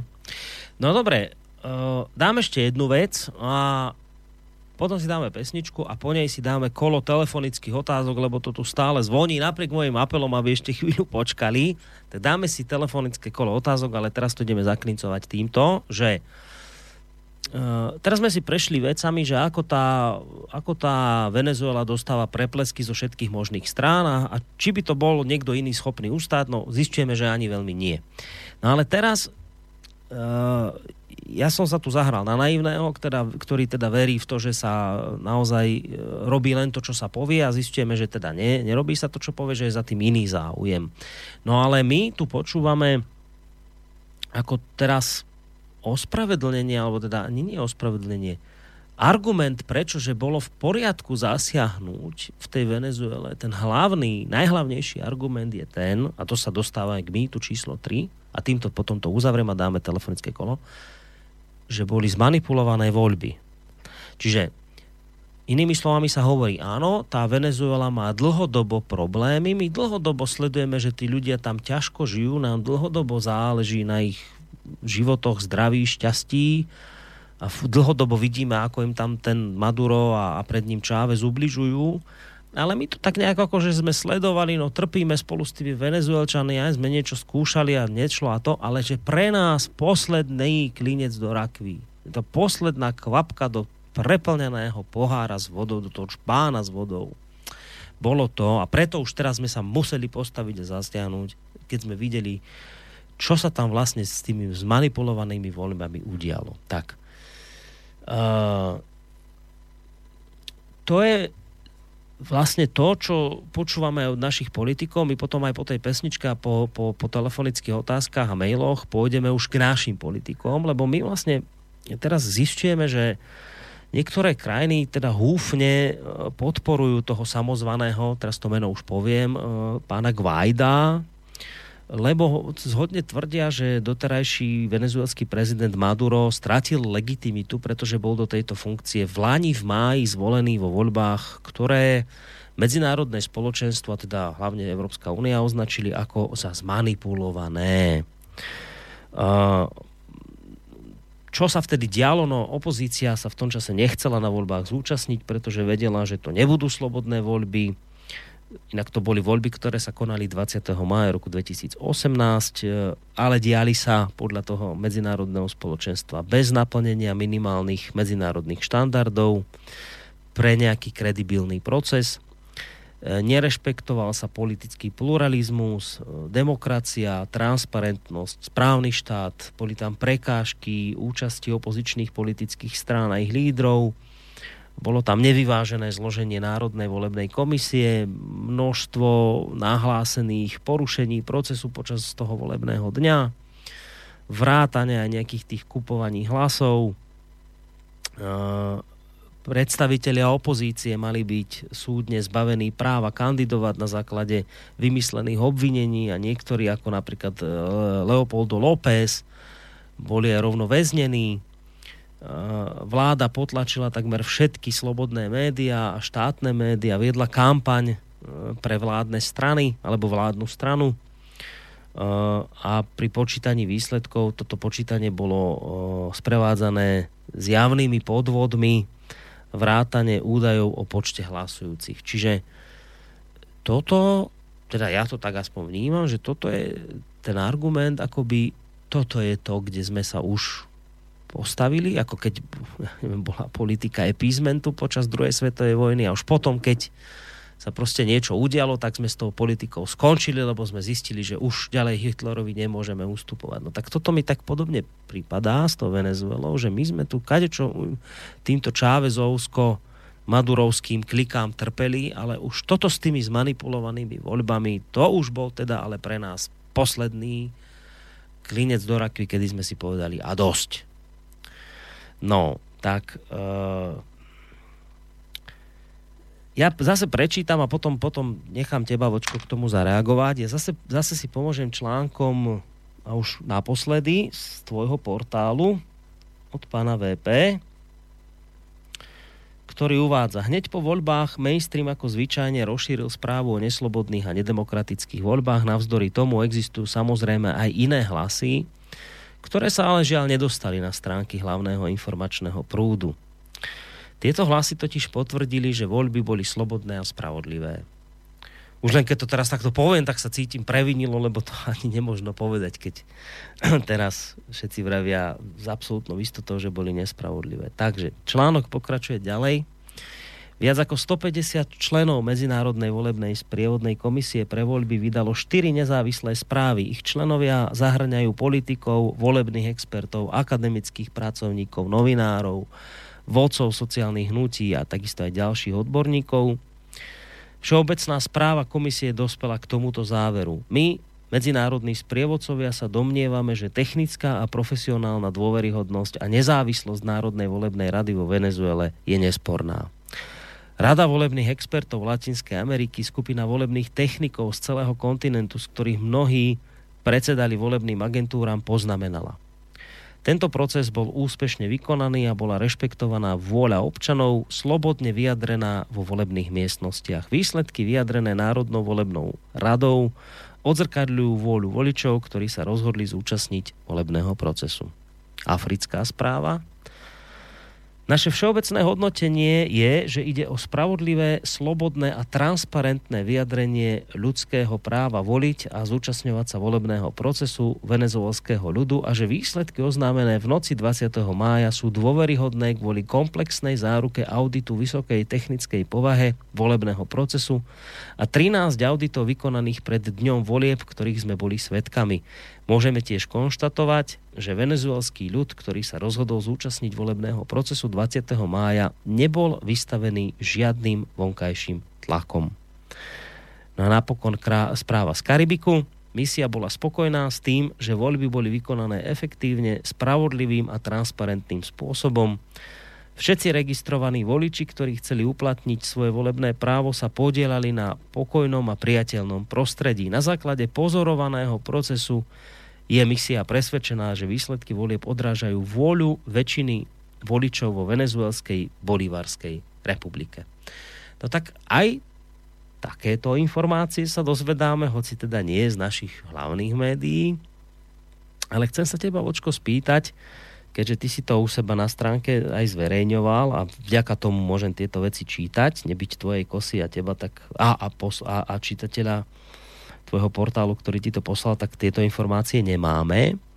Chcem taký tvoj obyčajný ľudský názor na toto, že či ty máš tendenciu skôr veriť tomu, čo sa teraz tak všeobecne tvrdí, že tie voľby naozaj boli zmanipulované a možno z tohto hľadiska je aj správne vo, volať po nejakých slobodných voľbách, ktoré budú iným spôsobom kontrolované a, a sledované.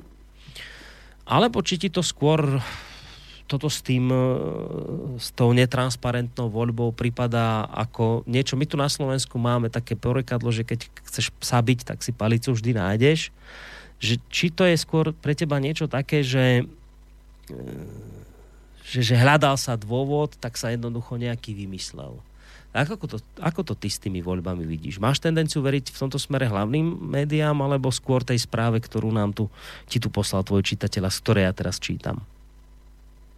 Borisku, to, co si právě přečetl ode mě, tak byla, byla záležitost, byla přesně ta pasáž, o který jsem se já silně eh, rozmýšlel, jestli tam dám nebo ne. Protože mě tam scházelo jedno. Já bych byl potřeboval eh, linky na zdroje těch, eh, těch konstatování, jo, na tu zprávu OSN, kdybych, kdybych měl link, kde to najdu e, v archivu OSN, tak jako by to pro mě bylo neprůstřelné a pak bych řekl, tohle je, eh, tohle je pravdivý. Zrovna tak nějaká africká zpráva nebo karibská zpráva, to je tak natolik neurčitý pojem, že, že nevím rovnou, rovnou říkám, že nevím a velmi jsem zvažoval, jestli to, jestli to pustím na kosu nebo ne. Nakonec jsem to dal, eh, dal celý, ale eh, jak si uznávám, že vypovídající hodnota toho nebo důkazní hodnota toho je velmi, eh, velmi malá nebo teda eh, může být sporná. Ale já jsem, já jsem v prvním článku, kterým, kterým jsem uváděl tu venezuelskou sérii, když jsem se do toho pustil, tak jsem e, jak si porovnával volby ve Venezuele s volbama na Ukrajině. Já nemám sebe menší tušení o tom, jak férový ty venezuelské volby byly. Ale um, mám, e, protože v té době, kdy, byli, kdy byl Porošenko volený prezidentem, tak jsem provozoval takzvanou ukrajinskou svodku, e, která měla denně e, něco mezi 6 až 10 tisíci slovy a kde, se, kde jsme prostě jeli, jeli ten malý tým, který byl, tak jsme jeli ve velkým a jeli jsme nezávislý zpravodajství jednak z ukrajinských zdrojů o tom, co oni psali o e, vodění na Ukrajině, z ruských zdrojů, z povstaleckých zdrojů a potom byl, potom byl anglický světový tisk a německy mluvící světový tisk a vždycky jsme to tam, ty, ty výstupy z OBSE, eh, z mise OBSE, jsme, to, byl, to byl další pátý, eh, pátý eh, proud, který tam byl a já jsem to tam vždycky dával ze zdrojem a posluchač si, nebo čtenář si mohl vybrat. Mohl si složit obrázek, jaký, jaký on chtěl. Takže e, troufnu si říct, že nějaký přehled o tom, jak vypadaly, vypadaly prezidentské volby na Ukrajině mám. Vím, jak byla e, opozice pouštěna do sdělovacích prostředků, že tam byl prezidentský e, kandidát inzultovaný, e, jednoho nepustili do studia, další byl inzultovaný při odchodu ze studia a tak dále, a tak dále.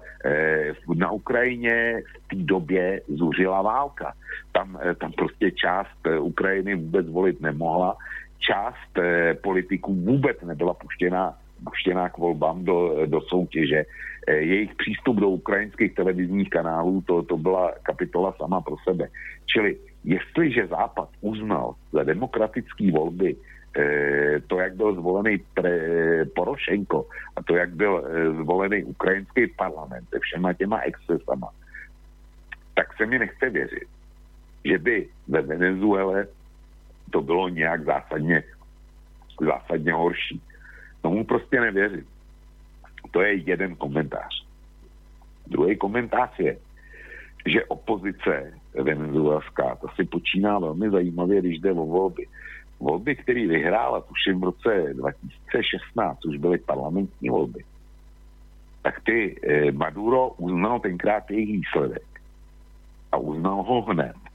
A prohlásil, že, že ho to sice netěší, ale že, že teda e, to vítězství respektuje tak, jak je.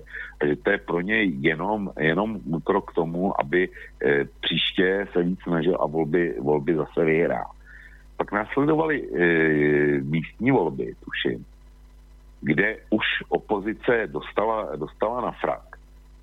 A už ty prohlašovali jako, jako za nesvobodný. Mm-hmm. A když byly, když byly loňský, loňský prezidentský volby v květnu, jak ty, si, jak ty si řekl, tak vůbec do nich nenastoupili a naopak tlačili na to, aby žádní volby nebyly. Já si neumím představit opozici, která řekne, eh, my, my nechceme volby, my, my prostě tohle, tohle nebudeme. A průzkumy, ale narazil jsem na průzkumy, který před, předpovídali Madurovo vítězství. Jo, je to jasné. V těch, v těch volbách. Bohužel, bohužel do toho článku, eh, do toho článku jsem je nezamontoval. Moje chyba. Prostě, když píšeš v nějakém časovém tlaku, protože e, jsem to chtěl vydat a psal jsem to asi 6 hodin nebo kolik, no, tak už to taky chci skončit a, a některé věci tě vypadnou. Ale e, já když srovnám volby na Ukrajině a volby ve Venezuele, tak je to pro mě jeden a ten samý proces. A nemůžu teda, nemůžu teda jedny volby uznat a druhý ne. A ještě něco. Ten Maduro byl zvolený v květnu 2018 a ku podivu do, e, až do, e, dejme tomu, půlky ledna byl braný jako hlava státu. A nikdo s tím neměl problém. A najednou, najednou prostě je všechno jinak. A Maduro není hlava státu. Hmm? Že prečo práve teraz, z, že zrazu teraz. Zvláštne je inak aj to, čo povedala venezuelská veľvyslankyňa v Belgicku v správe, ktorú inak vydala TASR, tlačová agentúra Slovenskej republiky kde táto venezuelská veľvyslankyňa tvrdí, že pred vláňajšími voľbami minister zahraničných vecí Venezuely zavítal do Bruselu a ponúkol šéfke európskej diplomácie Frederike, Federike Mogheriniovej možnosť, aby sa Únia stala jedným z medzinárodných pozorovateľov priebehu volieb. Odpoveď Mogheriniov mala znieť nie. No a potom to vlastne venezuelská veľvyslankyňa v Belgicku končí konštatovaním. Sme teda v pokušení si myslieť, čo potvrdzujú aj fakty, že organizácia súčasného prevratu o Venezuele sa začala už v Lani, v apríli. Ja len, pre mňa je také zaujímavé, že my už dnes vieme, že to bolo zmanipulované hrôzostrašné niečo, ale na druhej strane vieme to, že ten Maduro, však iste argument by znel, znel, veď to boli zmanipulované voľby, ale on dostal skoro 68% hlasov voličov. Dobre, veď hrozných zmanipulovaných voľbách 68% voličov mu dalo hlas, tak keď je to taký hrozostrašný tyrán, diktátor a zloduch, tak si neviem predstaviť takéto vysoké číslo ani v tých zmanipulovaných voľbách, jednak. A jednak, čo je pre mňa tiež také zaujímavé, že my tu u nás, my tí demokrati, ktorí tu sme, tak my máme voľa ako vždy problém s tými, ktorí majú takú vysokú popularitu medzi ľuďmi, medzi obyvateľstvom. Či už to teba bude ten Maduro s tými svojimi skoro 70%, alebo taký Putin, ktorý tiež podobné hranice atakuje. Tak to budú pre nás, pre naše západné elity vždy nedôveryhodní diktátori.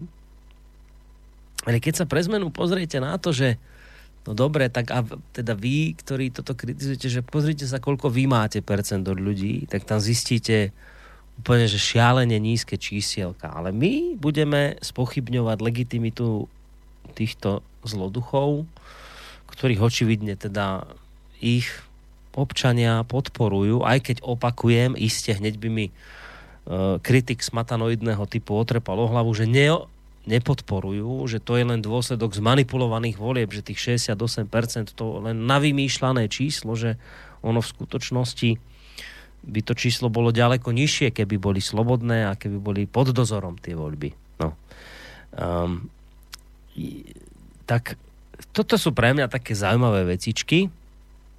Urobíme to my teraz tak, že ako som naznačil, dáme my si pesničku teraz, lebo skončili sme tú časť relácie, kde sme si pomenovali hlavné dôvody, prečo sa teda Venezuela nachádza v tom stave, v akom sa nachádza. Neviem, Vočko, máme ťa na linke? Haló? Máme, dobre, len som, teraz som si všimol, že som mal ťa stíšeného, tak ak si niečo hovoril, tak sme ťa nepočuli. Tak neviem, či si chcel niečo povedať, či nechcel. Ale ak, ak nie, tak, eh, tak dáme si pesničku a po nej by sme sa, by sme sa teda povenovali vašim mailom, eh, aj telefonátom, ak nejaké budú. A potom by sme sa vlastne odpichli po, po tomto telefonickom kolegu otázok k tomu, že uh, ideme už pomaličky k tej našej politickej elite českej aj slovenskej, lebo my tu vlastne počúvame celý čas, že ak je tá situácia taká zlá, tak medzinárodné spoločenstvo má povinnosť zasiahnuť, bolo našou povinnosťou zasiahnuť a podporiť Guaida, ktorý to tam teraz dá dokopy a do poriadku. Tak o tomto sa porozprávame po pesničke. Ale teraz, a už sme sa preklopili k 23. takže pesnička, ktorú som mal pripravenú, mi zmizla, ale to nevadí, ja si ju tu hneď nahodím. Pekná vecička od Elánu, ktorá sa k tejto téme dnes hodí. Tak si trošku oddychnite, odbehnite, ak potrebujete, po pesničke pokračujeme ďalej.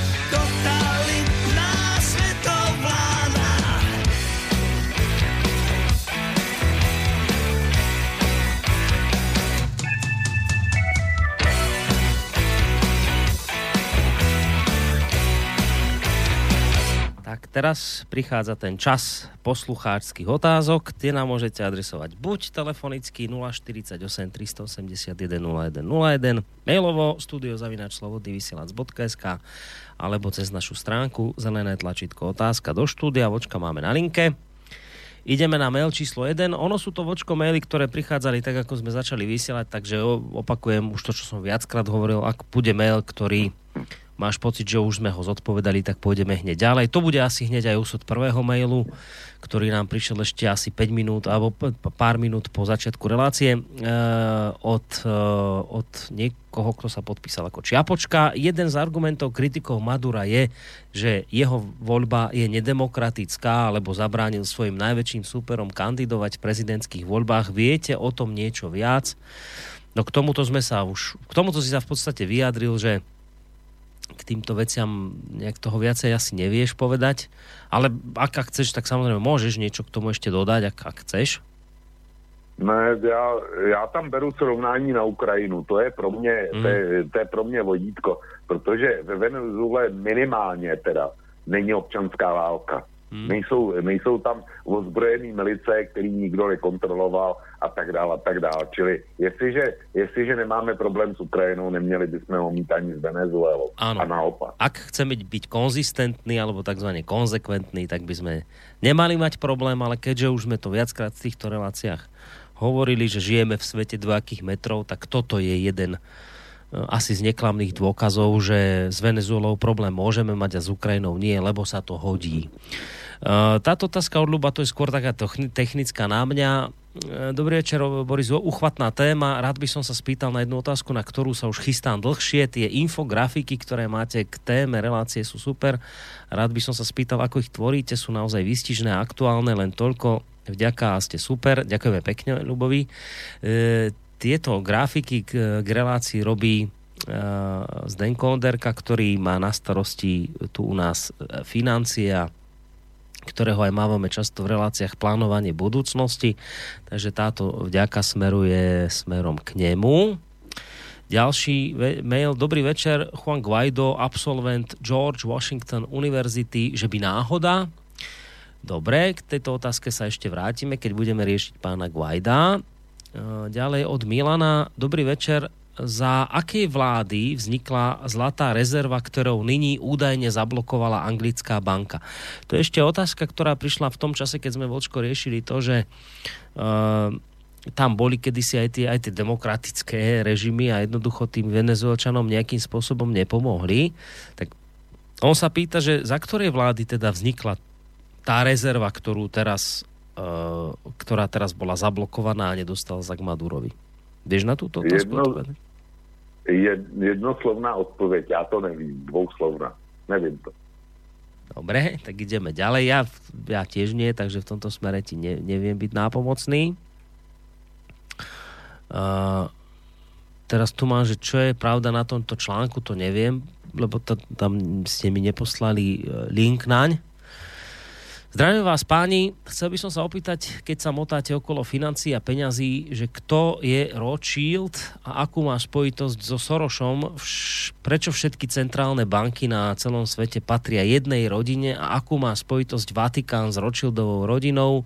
Ak nemáte čas sa tomuto venovať dnes, tak by som navrhol urobiť špeciálnu reláciu na históriu a budúcnosť tejto rodinky.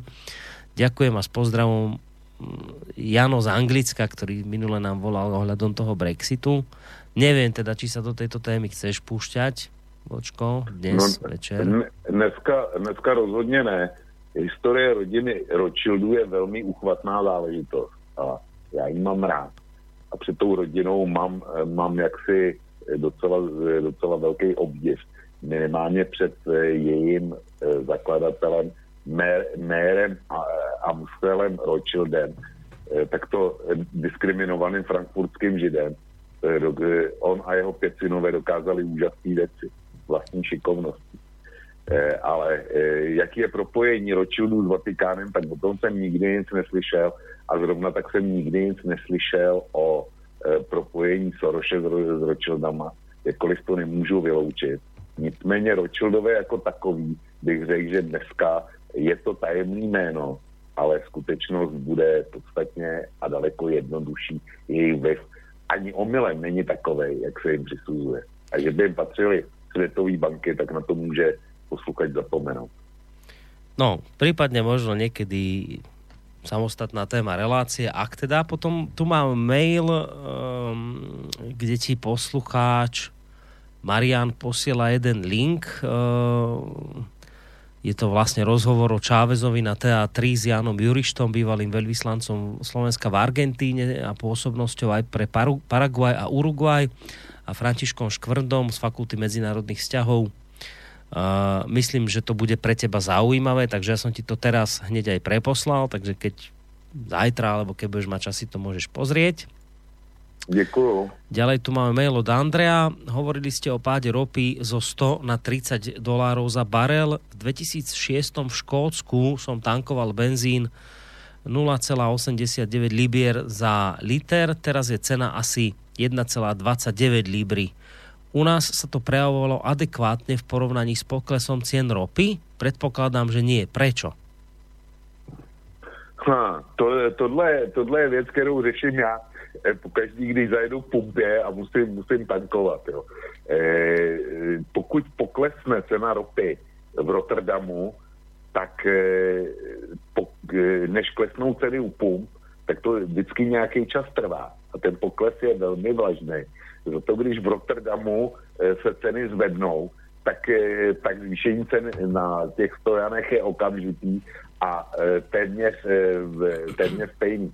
Proč je to, e, to nevím, to ceny určují ty velké naftacké společnosti, ty typu Shell, BP, Aral a podobně. Já, já bych adresoval, adresoval ten dotaz e, na jejich centrály. Já, já to prostě nevím. Mm.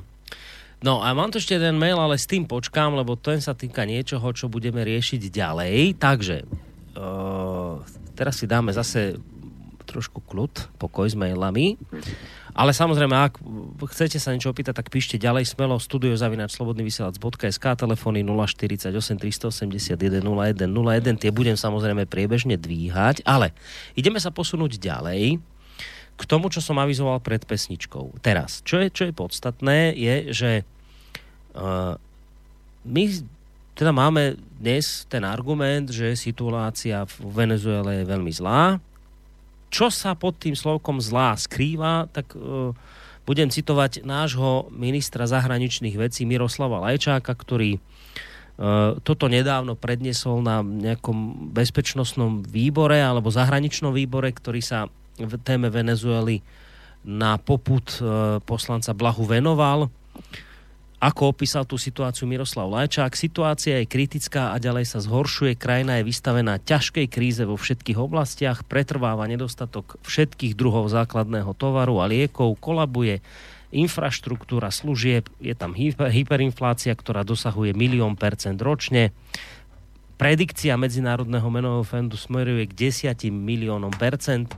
Spoločnosť je polarizovaná podľa oficiálnych štatistík OSN z novembra 2018 už krajinu opustilo vyše 3,5 milióna obyvateľov a je predpoklad, že toto číslo bude ďalej rásť. Takto to nejako odprezentoval pán Lajčák, on to samozrejme hovoril kvetnatejšie, ale toto je v podstate podľa neho ten aktuálny obraz e, Venezuely. Takže, vážení poslucháči, celé je to vlastne teraz v takej polohe, že situácia je tam vážna a medzinárodného, medzinárodné spoločenstvo má povinnosť, toto hovorím veľkými písmenami, povinnosť zasiahnuť. Mm, Nakoniec o tom hovorili aj tvoji politici z Českej republiky Vočko, ako o motivácii k tomu, prečo sa vlastne rozhodli uznať Juana Guaida za dočasného prezidenta. Hovorili o tom, že tá situácia je tam tak vážna, že už treba konať. Váš minister zahraničných vecí, pán Petříček, hovoril o tom, že súčasná Madurová vláda nie je riešením. Skrátka, tamojšia spoločnosť je už tak polarizovaná, že ak by išlo všetko v starých kolejách, tak vo Venezuele naozaj hrozí občianská vojna. No, tak teraz moja otázka na teba, že uh, ty máš uh, taký názor, že uh, po, po tom, čo si teraz všetko povedal, že aj keď je tá situácia takto vážna, ako ju vykresľujú, teda či už nie len Lajčák, ale aj iný, tak medzinárodné spoločenstvo podľa teba nemá v takomto prípade morálnu povinnosť konať? Pýtam sa to preto, lebo ja trošku už poznám dopredu tvoj názor na to, čo tvoji politici urobili, že ti to veľmi neštimuje, že ti to veľmi nesedí, ale my sa tu teraz bavíme o tom, že tá situácia je tam strašná a je hrozná, je ťažká, ľudia hľadujú a to všetko, čo sme tu už hovorili, tak medzinárodné spoločenstvo musí konať za účelom v podstate záchrany týchto ľudí. Ty máš, ty teraz vravíš čo, že, že nemá konať medzinárodné spoločenstvo? kdyby ve Venezuele probíhala genocida, tak nepochybně, nepochybně e, mezinárodní společenství by mělo zasáhnout. Pokud vím, genocida probíhala například ve Rwandě, nebo starší ročníky pamatují ještě horší případ Biafra. E, Biafra bylo území v Nigerii, který vyhlásilo samostatnost a bojoval e, za otržení od e, centrální vlády a došlo tam opravdu k, k genocidě o rozměru holokaustu. Jo. To nejsi pamětník, tak to nemůžeš vědět. A tam mezinárodní společenství nezasáhlo, mezinárodní společenství nezasáhlo proti genocidě v Jižním Sudánu. Mezinárodní společenství nezasahuje, nezasahuje v Jemenu, kde je největší humanitární katastrofa moderní doby podle OSN. Tak tam všude e, mezinárodní společenství nezasahuje mezinárodní společenství si Ausgerechnet vybralo teda Venezuelu a říká, že je tam rozvrácený hospodářství, je tam hyperinflace, stát přestává fungovat, může tam dojít k občanské vojně, e, že to je hospodářský rozvrat. Mezinárodní společenství teda zřejmě ví, kdo tu Venezuelu bude hospodářsky manažovat tak, že tam nastane ráj na zemi.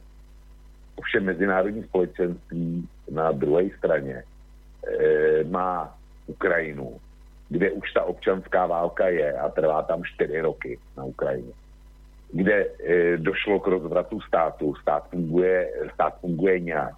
Byla tam hyperinflace taky, hospodářství e, v podstatě nefunguje, e, šefují tam oligarchové.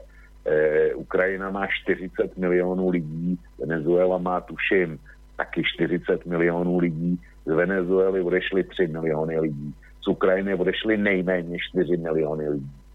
A přesto, přesto mezinárodní společenství necítí potřebu zasáhnout na Ukrajině, ale chce zasáhnout ve Venezuele. A mezinárodní společenství, co to je mezinárodní společenství? To jsou ty státy, které uznali Guaidoa. A teďko, eh, teďko k tomu, eh, k těm prohlášením našich politiků. Blízko pro mě tohle jádrový, jádrová věc celé dnešní relace. Jak si my se pobuřujeme nad tím, nad rolí Spojených států, my, se my jsme pobouřeni rolí Evropské unie, kterou eh, ani jedno z toho nemůžeme ovlivnit. A jak říkám já, eh, jak si nelíbí se mi to, eh, co provozují Spojené státy, ale dejme tomu, že chápu, že to je prostě politická mocenská hra a že to takhle bylo vždycky a že, že hold Spojený státy e, chtějí mít e, ten svůj zadní dvorek stárně pod kontrolou. Říkám, nemusí se mi to líbit, ale v jistém směru to dokážu, e, to dokážu pochopit. Ale nemám vliv na konání Spojených států, nemám vliv na, na pozici německé kancelářky nebo e, španělského premiéra. Mimochodem Španělsko uznalo Guaidova ještě e, asi jako první ze vše. E, na ty nemám vliv, ale mám vliv, nebo respektive e, mám mikroskopický vliv na e, politiky v České republice. A to je svým volebním hlasem a vy na Slovensku na svý vlastní politiky. A mě se hluboce dotýká a hluboce mě uráží e, to, co provozují ty závody v uznávání, který provozovali čeští politici, kdy e, na jedné straně byl, byl e, ministr zahraniční Petříček, který pospíchal, ale v tom uznávání ho dokázal předběhnout ještě premiér Babiš. A e, veřejnost čekala, až se k tomu vy, jak se vysloví prezident Zeman a e, jak si celý to zemanovský křídlo očekávalo, že, e, že Zeman jim to teda ukáže, že to je ten, který drží tu státnost České republiky. No, no, no, no. A Zeman, Zeman k všeobecnému překvapení poslal Guaidovi nesmírně servilní dopis, kdy, kdy ho uznává za hlavu státu, oceňuje to jako odvážný a statečný rozhodnutí, že převezme řízení, eh, řízení e, Venezuely. A dokonce jako jediný, pokud vím, jediný na světě, ho pozval k návštěvě eh, České republiky. To je, e, já neříkám, že jsem tohle čekal, bylo to překvapení pro mě taky, ale není, e, když, když už se to stalo, tak to překvapením od Zemana pro mě není. Vzpomeň si, kolikrát jsem říkal, že když, když jsme mluvili o Kiskovi a o Zemanovi, k nelibosti posluchačů, tak když jsem jim odpovídal, že já bych e, Kisku nechtěl do Čech a Zemana, že jim nepřeju, tak tady mají plastický důvod konkrétní důvod. Proč jsem to, e, proč jsem to říkal? Já jsem samozřejmě nemohl vědět, že to Zeman udělá, ale že, že prostě je toho schopen. To, to bylo přesně to, co jsem říkal. Váš Kiska, ať je jaký chce, tak se k Venezuele, pokud vím, zatím vůbec, vůbec nevyjádřil. Mně to přijde divný, já jsem čekal od něj, od něj jasný slovo, že, že teda bude jako, jako všichni ostatní, ale ku podivu on se nevyjádřil. Jo. E, máte tam jenom, jenom Lajčáka a to je e, s tím jeho vyjádřením. Ale to nezdílí va, vaše vláda, na rozdíl od té český. A mě tohle, mě tohle pobuřuje, protože oni uznali, uznali samozvance. Notabene, aby se to nepletlo, tak eh, Zeman vysvětloval na Barandově, na televizi Barandov, proč, eh, proč ho uznal. A teďko operoval tam, eh, že podle venezuelské ústavy je to v pořádku, že to ten Guaido udělat může. A já jsem našel, eh, já jsem mm, konstatoval, jako moje první reakce byla, že Zeman samozřejmě je odborníkem na všechno. A přestože sám říká, že neumí španělsky, a teď jsem to tam doložil citátem, tak nepochybně nastudoval venezuelskou ústavu a ku podivu ji vykládá, vykládá formalisticky, nikoli kreativně, jak tak činí s Českou ústavou. No a e, že jsem velmi zvědavý, jak to bude ve skutečnosti. No a ne, netrvalo den a objevil se tam článek, který se zabýval venezuelskou ústavou, konkrétně, konkrétně e, článkem 233 venezuelské ústavy, která říká, že ten Guaido by tu pravomoc mohl získat jedině v případě, že by, že by eh, prezident Maduro zemřel. Jinak, jinak že podle toho článku eh, se prezidentem stát, stát nemůže. Takže eh, to, to, co říkal Zeman, nakonec čím to odůvodnil, tak bohužel byla, e, byl boha pustej blábo. Jo. Je mi líto, že to musím říct, a je to takhle. Čili mě, já, jak si nemusí se mi líbit postoj vlády Spojených států. Nemusí se mi líbit postoj, postoj Evropské unie, ale rozhodně mě ze všeho nejvíc irituje a vadí mi postoj e, českého prezidenta, českého premiéra a českého ministra zahraničí. Tohle beru jako jasný potrh a jasný faul. No, teraz viacero vecí. Najskôr, najskôr túto, ktorú hovoríš o tej ústave. Áno, je pravda, že doteraz sa vždy argumentovalo, ja som to aj keď som pozeral nejaké debaty u vás na ČTčke, tak moderátor, že však podľa ústavy venezuelskej je to tak, že keď prezident je buď nejako odstavený od moci, alebo zomrie, tak ho vlastne vystrieda predseda parlamentu, myslím. A tým pádom vlastne to, čo spravil Guaido, je legitímne, lebo však, lebo však Maduro nie je prezident, keďže ho, prezident, keďže ho parlament odvolal. Ja som, ja som potom čítal to u teba na tej stránke, že podľa ústavy to nie je tak, ako sa to vykladalo, že prezident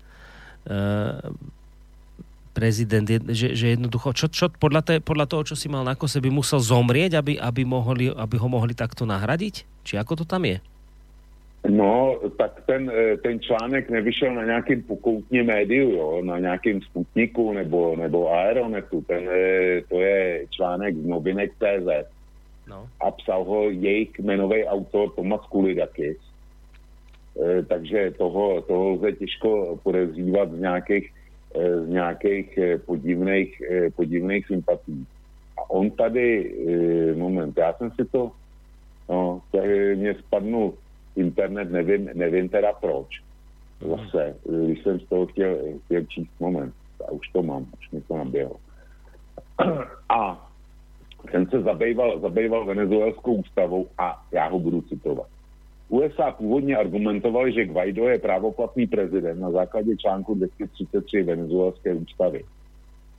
E, teď už víme, že to nebylo a není nic jiného než fíkový les zakrývající touhu po svržení nepohodlného režimu.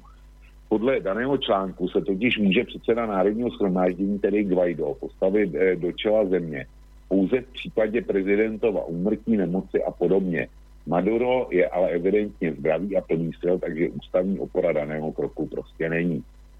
Tolik, eh, tolik přímý citát toho, toho článku. Jo. Takže já myslím, že, že tím je řečeno vše.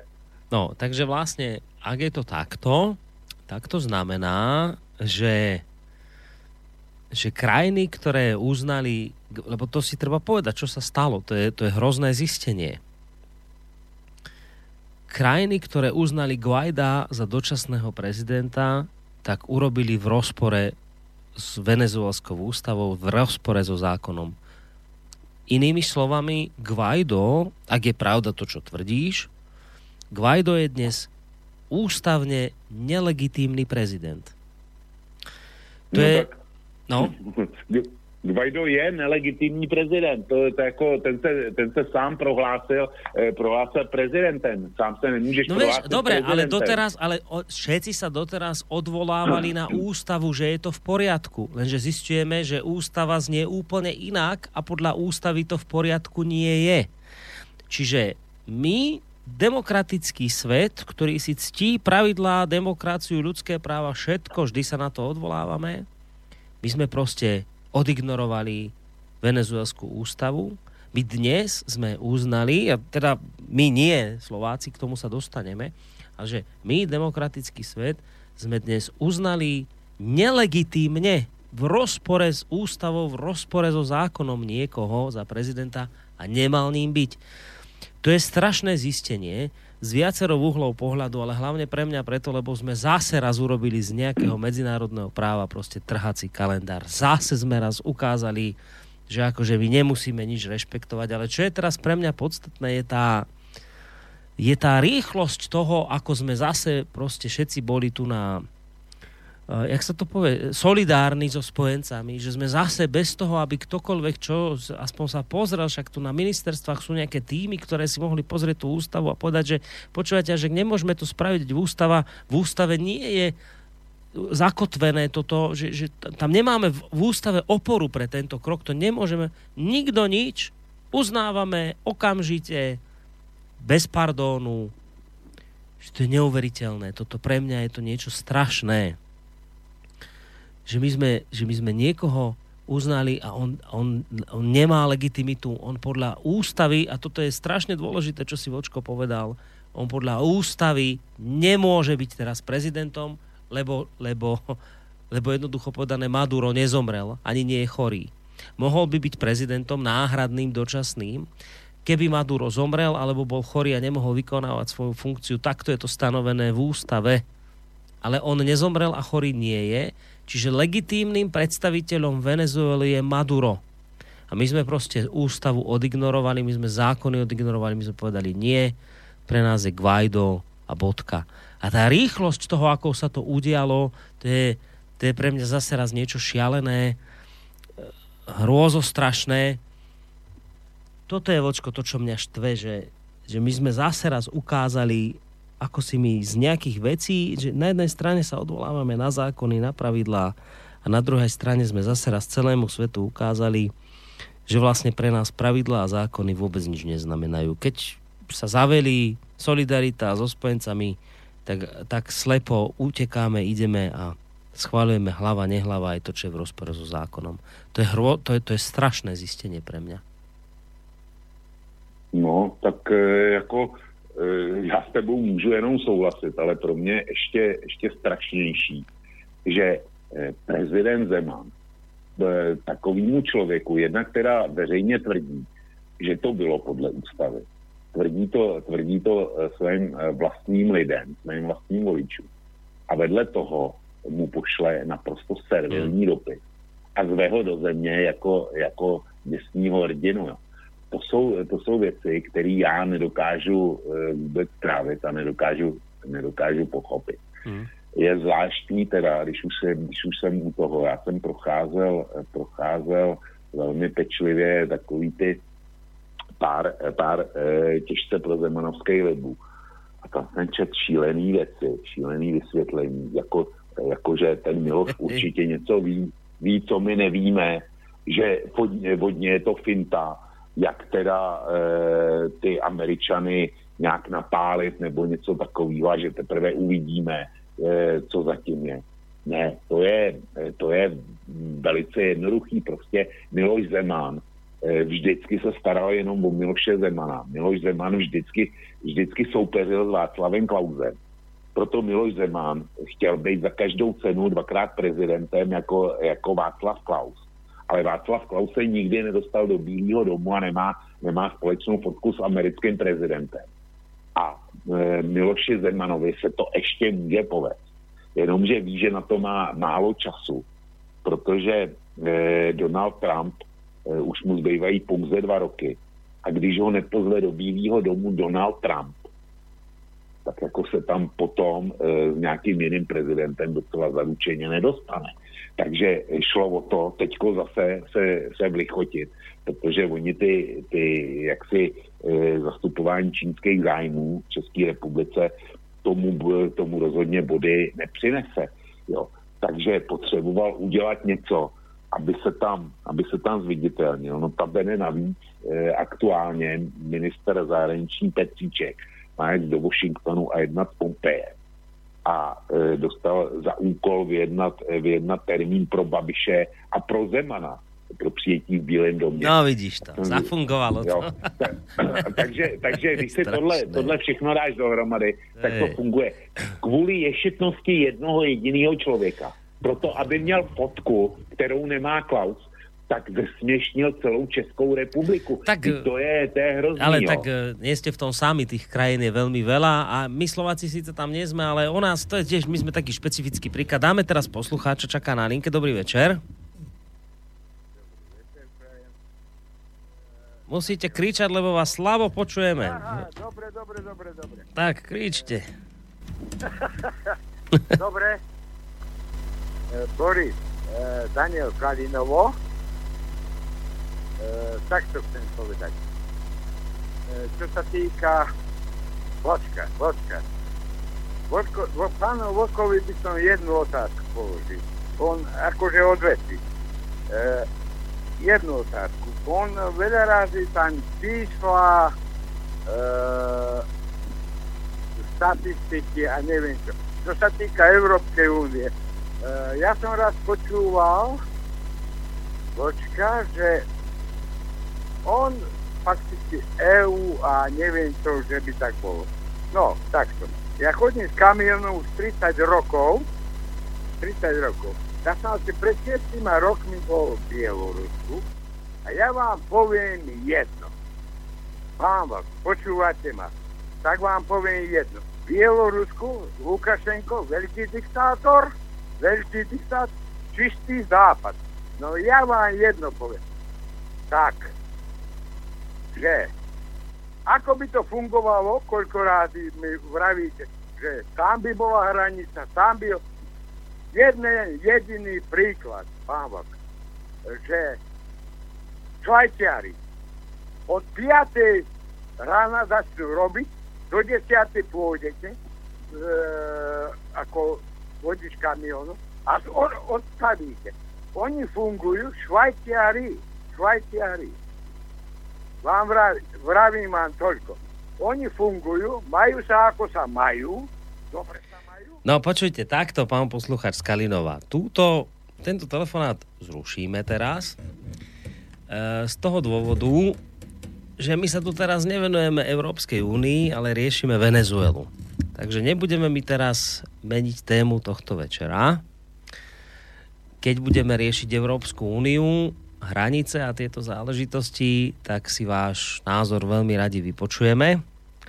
Ale aby mi to teraz mne ako moderátorovi tejto relácie neroztrhalo celú tématiku a tému, ktorú tu riešime, tak z tohto dôvodu som sa rozhodol, že teraz tento telefonát zrušíme a budeme ďalej pokračovať v našom rozhovore.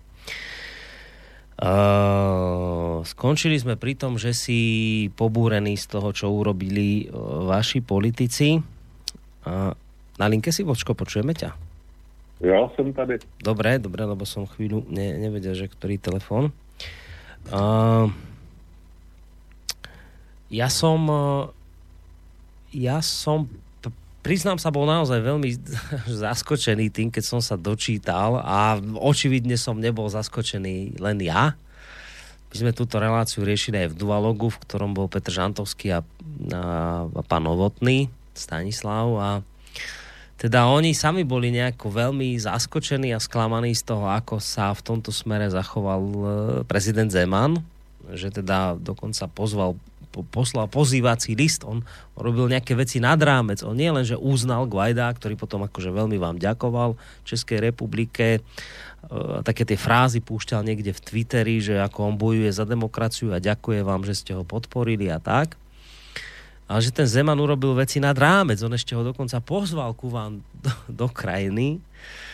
A ja som potom tiež teda prechádzal nejaké tie, tie, tie, servery, ktoré viem, že sú skôr tak prozemanovsky naklonené, že ako sa s touto zapeklitosťou teda vysporiadajú a to, to, to ti poviem, to bolo teda čítanie, z ktorého mne liezlo len niečo také, že tí ľudia boli zaskočení, nešťastní z toho, ako sa ten Zeman rozhodol a čo urobil, ale si to nejako snažili sami pred sebou tak nejako vy, vy, vyargumentovať, že veď ale to by predsa neurobil len takto, to asi za tým niečo musí byť a teraz to boli také najrôznejšie scenáre. Tá, tá ľudová tvorivosť bola neuveriteľná.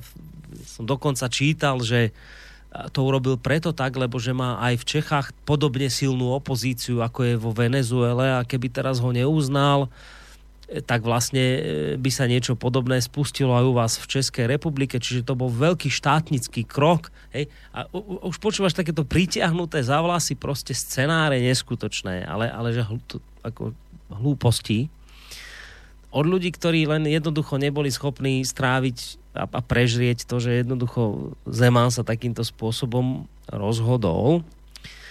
Čo je ale pre mňa šokujúce a, a treba povedať, že ja ne, nechcem byť zase kritickejší k Zemanovi, ako si zaslúži, ale, ale čo je šokujúce, že poslal pozývací list a odobril tento krok e, vo vzťahu k, Vajdovi, k človeku, ktorý sa nikdy nebránil použitím vojenskej sily. Dokonca on povedal, že, že zvážuje nejak požiadať Spojené štáty o intervenciu.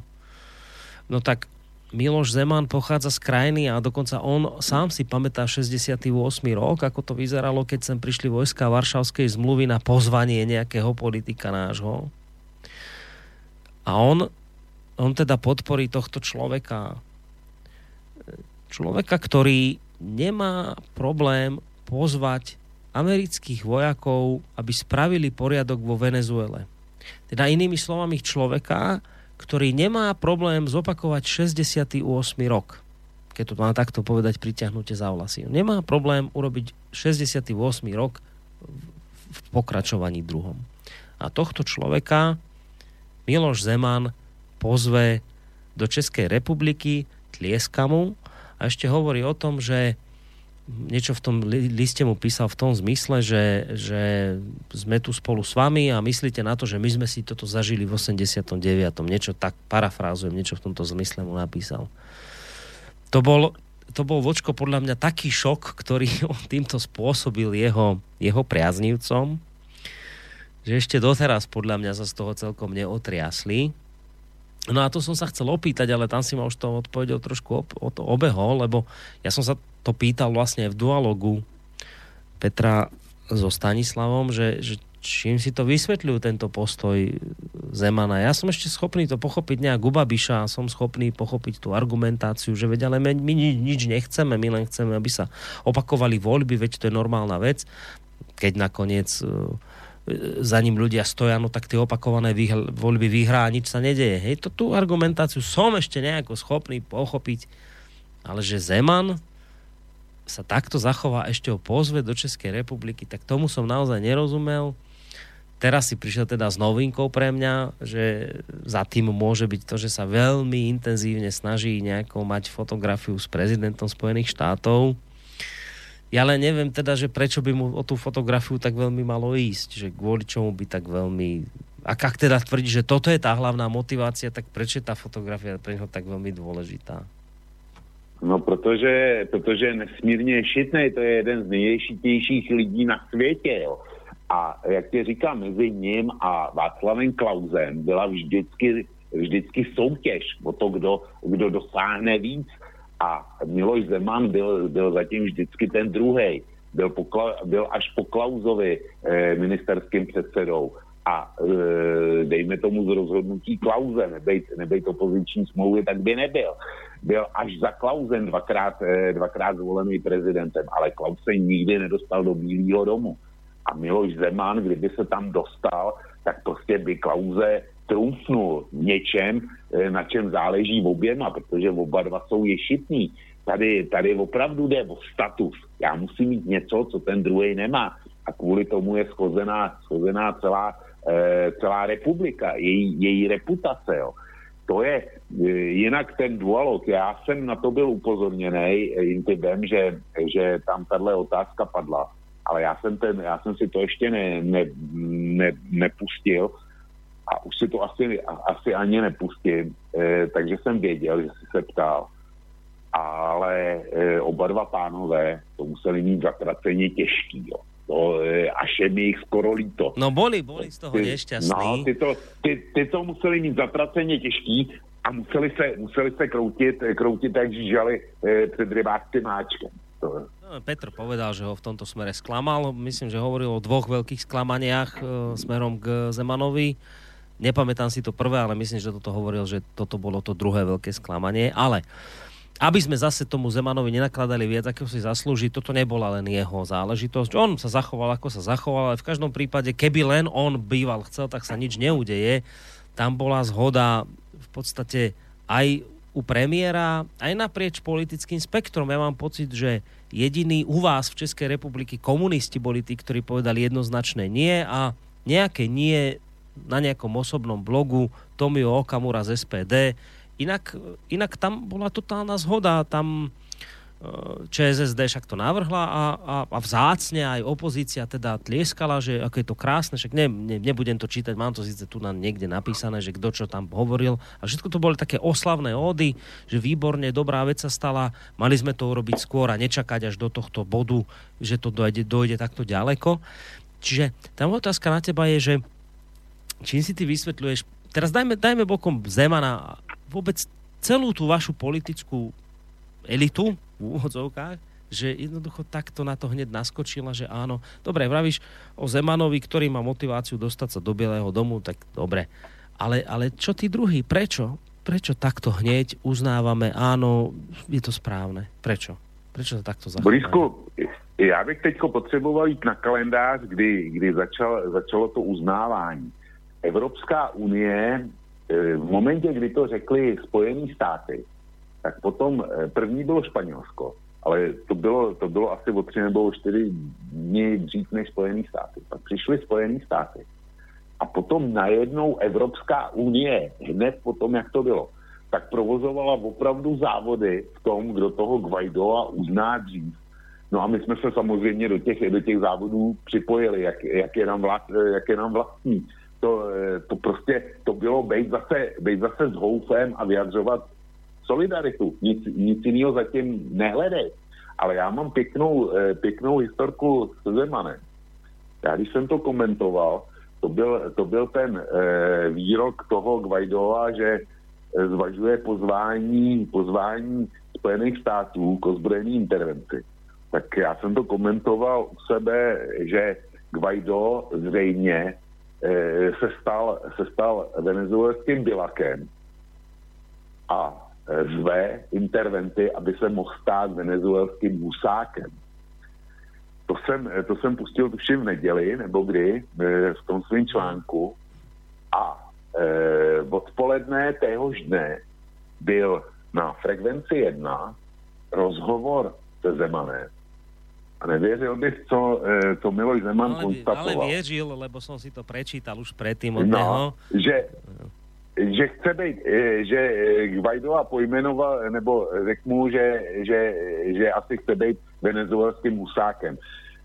Já jsem to pustil zcela, zcela prokazatelně dřív nejméně o 12 hodin, než to řekl Miloš Zeman. Ja si Miloš Zeman číta kosu pre tvoju. Nevím, nevím. Nechávám každému, každému na uvážení. No, uh, takže, takže vlastne zhrnuté, počiarknuté, uh, česká politická scéna sa takto rozhodla, lebo, lebo, lebo, lebo niečo podobné ako kauza Skripal, niečo podobné ako keď išlo, ja neviem, o uh, tamto olympijské hry. Skrátka sme boli zase, alebo ste boli zase solidárni a keď, keď uh, pán zapískal, tak ste pribehli okamžite, kde bolo treba a postavili sa, ste sa, kde, mal, kde ste mali stať. Toto hovoríš, hej, že o tom toto celom bolo. Přesně tak. Ale No. Borisku, hele, ještě u toho téma, tématu zůstaneme. Já Ostaneme, něco, ostaneme. ně, něco, něco pro tebe. Eh, včera si poslouchal Trikoloru, jo, mm. kde, jsme, kde jsme mluvili o vašich záležitostech a o tom, jak eh, ústředním tématem slovenských prezidentských voleb až do, do, odstoupení Roberta Fica eh, se pro eh, mainstream a zejména prezidentský kandidáty stala odpověď na otázku, eh, jestli by Roberta Fica jmenovali ústavním soudcem. Jako Slovensko zjevně nemá žádný, žádný jiný větší problém, Mm. nebo nemělo žádný jiný větší problém, ani k řešení důležitějšího, než jestli Robert Fico bude ústavní soudce. Eh, vzhledem k tomu, že Robert Fico se vzdal, tak já Slovensku navrhuju jinou důležitou otázku.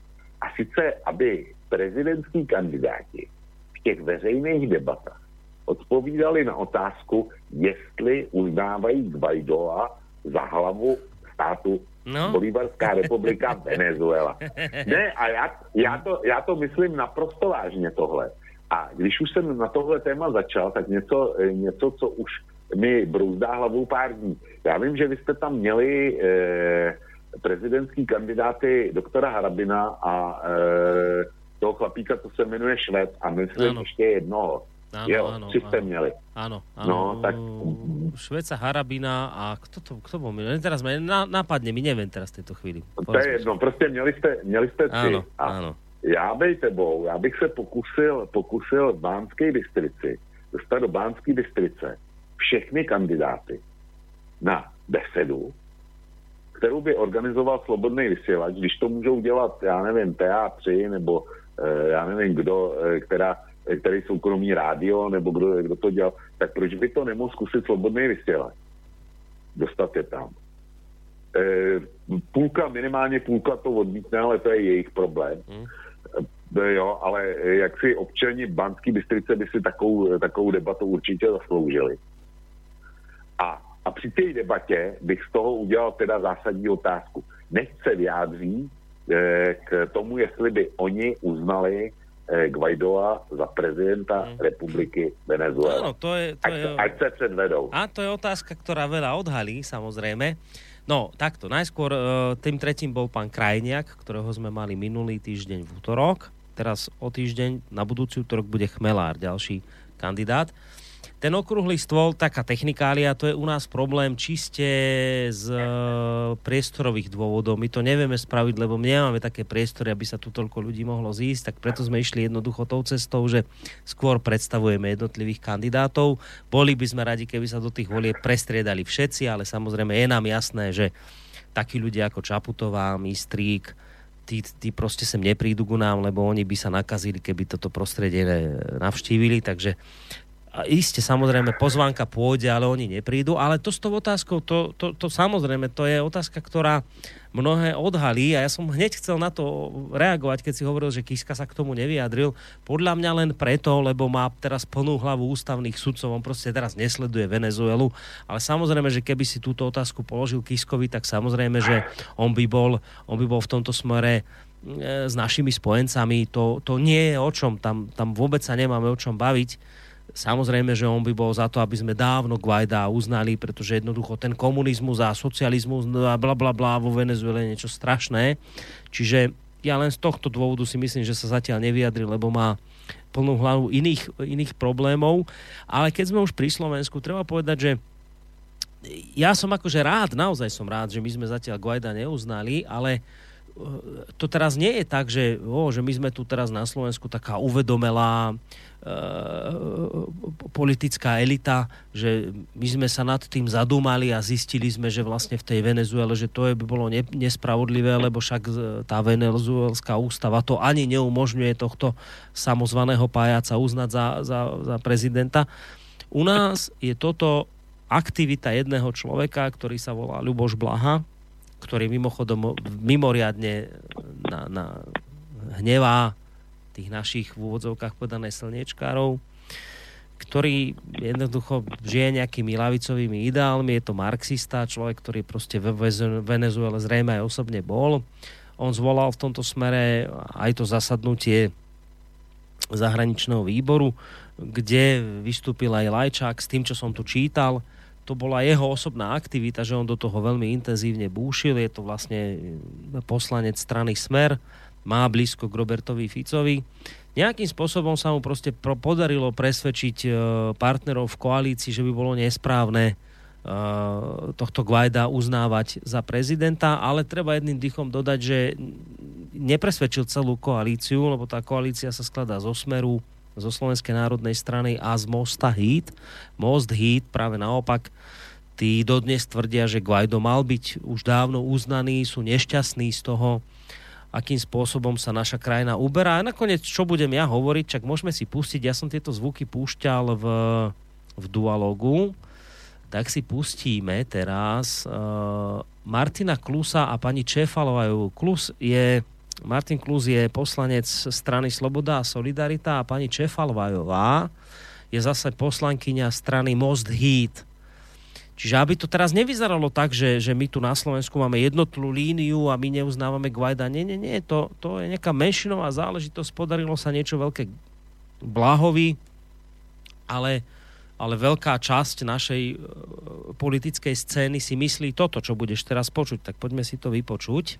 Jednoznačne v tomto prípade by sme mali e, spoločne hájiť e, pozíciu, ktorá bola formulovaná, ako nás informoval pán minister ešte 26. januára, a teda trvať na tom, že Venezuela potrebuje slobodné a demokratické voľby, aby sa rozhodlo o tom, kto tam má vlastne priviesť krajinu touto mimoriadne zložitou situáciou, ktoré momentálne čelí. Je to veľmi nepríjemný pocit, pretože pán minister minister Lajčák nerobí nič iné, než to, že dodržiava programové vyhlásenie vlády. Ja podporujem postoj ministra zahraničných vecí, ministerstva zahraničných vecí, aby sme sa pripojili k ostatným členským štátom Európskej únie, aby sme podporili konanie slobodných demokratických volieb vo Venezuele. Ja verím, že teda o tomto sa bude e, rokovať na koaličnej rade, tým pádom, že v koalícii nie je schoda, a aj keď ma to veľmi mrzí, pretože práve zahraničnú politiku má tvoriť e, premiér, minister zahraničných vecí a prezident Slovenskej republiky a, a nemá byť vecou e, za každým, keď sa má prijať nejaké rozhodnutie koaličných rokovaní. Takže to považujem za veľmi nešťastné. Bohužiaľ sme svedkami toho, ako sa vytráca konsenzus, to, čo sme si mysleli, že je samozrejme, zrazu už samozrejme nie je, zrazu už sa spochybňuje solidarita s našimi partnermi v NATO v Európskej únii, spochybňuje sa možno v drobných veciach, ale predsa a naše proeurópske smerovanie jednoznačné a myslím si, že toto je veľmi nebezpečné do budúcnosti. Tak, Vočko, počul si to, uh, spochybňuje sa solidarita s našimi partnermi, uh, spochybňuje sa smerovanie, uh, ktoré môže byť veľmi nebezpečné. Uh, takže to, to, to nie je tak, že my, o, že poďme tu teraz vzývať Slovákov za to, akí sú uvedomení. Nie, my, máme, my, my to presne rovnako takisto vnímame ako vy. Tu len sa nejakému jednému človeku podarilo presvedčiť Smer a SNS, aby, aby boli proti, tak preto my dnes Guaida neuznávame, ale sám si počul, že medzi nami a vami v tomto smere nie je veľký rozdiel. Aj u nás sú prúdy, ktoré hovoria o tom, že jednoducho Guaido má už byť dávno uznaný za dočasného prezidenta. Borisku, že u vás e, jsou politické síly, které to vidí úplně stejně jako, jako ty naše. O tom, o tom já nepochybuju, ale, ale jak si oficiálně zatím jste nepotřebovali eh, zmuchlat čepici a šoupat nohama, jenom proto, abyste vyjádřili solidaritu. Bo tohle jde, eh, jde o oficiální postoj Slovenska. Slovensko do dneška neuznalo, neuznalo drogově dílerskou republiku Kosovo z dost dobrýho důvodu. Zatímco my jsme tenkrát taky vyjadřovali solidaritu a hrozně jsme spěchali. Jestli pak eh, ten pan poslanec a ta paní poslankyně jsou pro uznání eh, nezávislosti Kosova, když, když teda tak, eh, tak jako ta solidarita je ohrožena a je to tak nebezpečný, to by mě zajímalo. Eh, jo, Borisku, a te, vedle, toho, vedle toho názoru na Guaidoa, bych těm prezidentským kandidátům položil otázku i jestli by uznali, e, změnili teda postoj Slovenska k uznání republiky Kosovo, když už, když už teda e, to plánujete. A já si myslím, že by se v Banské Bystrici nějaký sál našel, kde by si to mohli uspořádat pro všechny. E, a nestálo by to svět, tohle. Mm, no, možno by to šlo, možno ešte nad tým pouvažujeme. Aj keď teda, no, já ti určitě o tom, o tom napíšu, protože, protože zkusit byste to měli. To. Dobre, však napíš, napíš, ale ja ešte ťa predsa len vrátim, lebo, lebo uh, ja teraz som, kedy to bolo tento týždeň, nejako som zase pozeral ČT a bol tam, a neviem, ty si to podľa mňa iste videl, však ty všetko u vás sleduješ, bol tam pán Zaorálek, to bolo v pondelkových udalostiach a komentároch ČT24 spolu s pánom Kobzom. Ten bol inak mimochodom nedávno u stana e, Novotného v relácii. Bavili sa o Venezuele. Ty si to videl, tu, ten, tú, tú Ne, neviděl. Něco, něco málo jsem čet, ale neviděl jsem to. To je, to je zaujímavé, lebo o čom my sa teraz bavíme? Bavíme sa o tom, že Česká republika okamžite uznávala, všetci tlieskali, no dobre, okrem komunistov a v podstate SPD, tak všetci tlieskali. Úplne, že naprieč celým politickým spektrom. Všetci boli nadšení, všetci, akože krásna vec sa udiala, bude demokracia, bude sloboda, bude dobre, bude Guaido, sme solidárni. No a teraz ja si zapnem ČT24 v pondelok tento týždeň, vidím tam pána Zaorálka, to je, to je váš bývalý minister zahraničných vecí, sedí s, s Jižím Kobzou z, z SPD a bavia sa o Venezuele. No a tak sa bavili, že si vravím, fíha, to sú zaujímavé veci. Idem to vystrihnúť a idem to hneď aj teraz pustiť.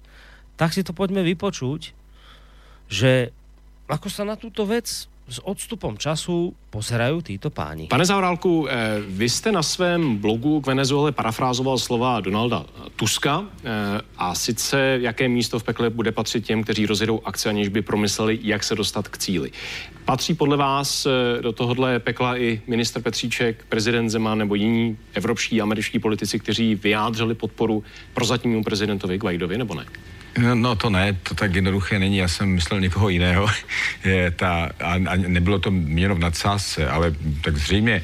A koho jste myslel přímo? To řekněte tak, explicitně. Kdo je původcem té akce, že jo? My víme, že to je že to je exil, že to je exil e, venezuelský, který pobývá v, ve Spojených státech a dalších zemích. Víme, že ta akce byla připravovaná delší dobu a nápad s prezidentem Guaidem mohl být dobrý nápad, kdyby vyšel ale my už v této chvíli víme, že, že on zřejmě nevychází, tak jak se to původně Proč si to myslíte? Protože celá ta operace měla především proběhnout velmi rychle.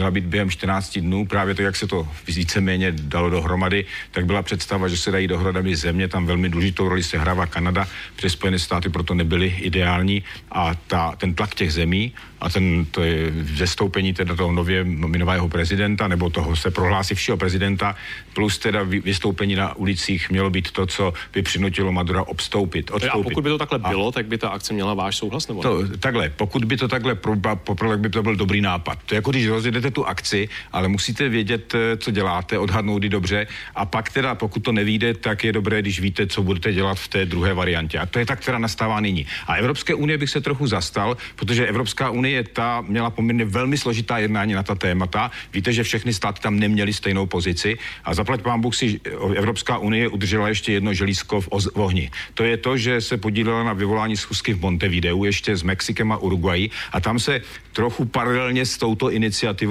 zároveň řeklo, že je třeba jednat a nabízí se prostor k jednání. Takže my jsme trochu ve schizofrenní situaci. Na jedné straně se řeklo, že Medora neuznáváme a přihlásili jsme se tedy k nově tomu se prohlásivšímu prezidentovi. Na druhé straně jsme zároveň pro, pro, projevil tu ochotu jednat. No, a to, tato druhá říkáte, varianta... Že, vy říkáte, že Evropa sedí na dvou židlí, což tak. jenom parafrázuju to, co říkáte. Ale tato teď, druhá ale... varianta dneska je právě ta, která je zajímavá, protože to je možná ta, která by nás mohla vést k cíli.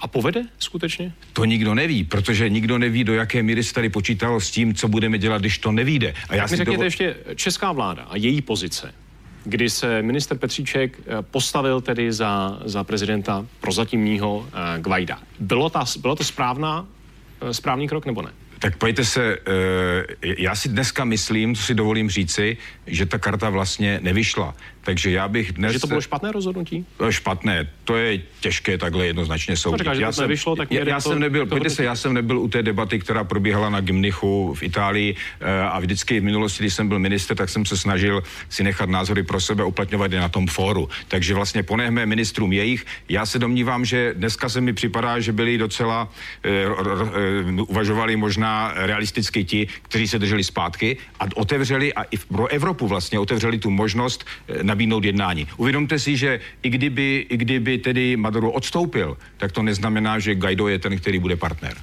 Pane Kobzo, předseda vašeho hnutí Tomio Okamura k situaci ve Venezuele napsal, že vláda jen slepě poslouchá diktát Bruselu a Washingtonu, myšleno česká vláda tedy, a jedná v rozporu s našimi národními zájmy. Domníváte se i vy, že česká zahraniční politika v této věci není suverénní, řekněme?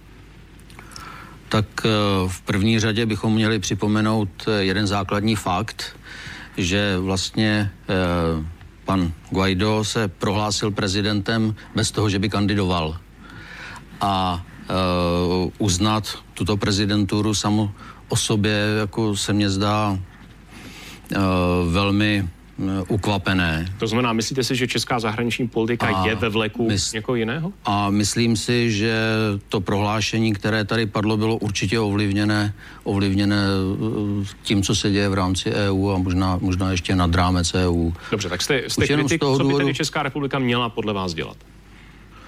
Eh, já si myslím, že Venezuela patří Venezuelanům a měla by nechat na nich, aby si tam udělali pořádek to je první věc, protože Uh, zase na druhou stranu, abychom byli fér vůči Venezuelanům, bychom měli uh, připomenout, že za posledních 100 let uh, bylo v Jižní a Střední Americe zhruba 33 násilných intervencí ze strany Spojených států, nemluvě o těch nenásilných vlivech na změnách režimu.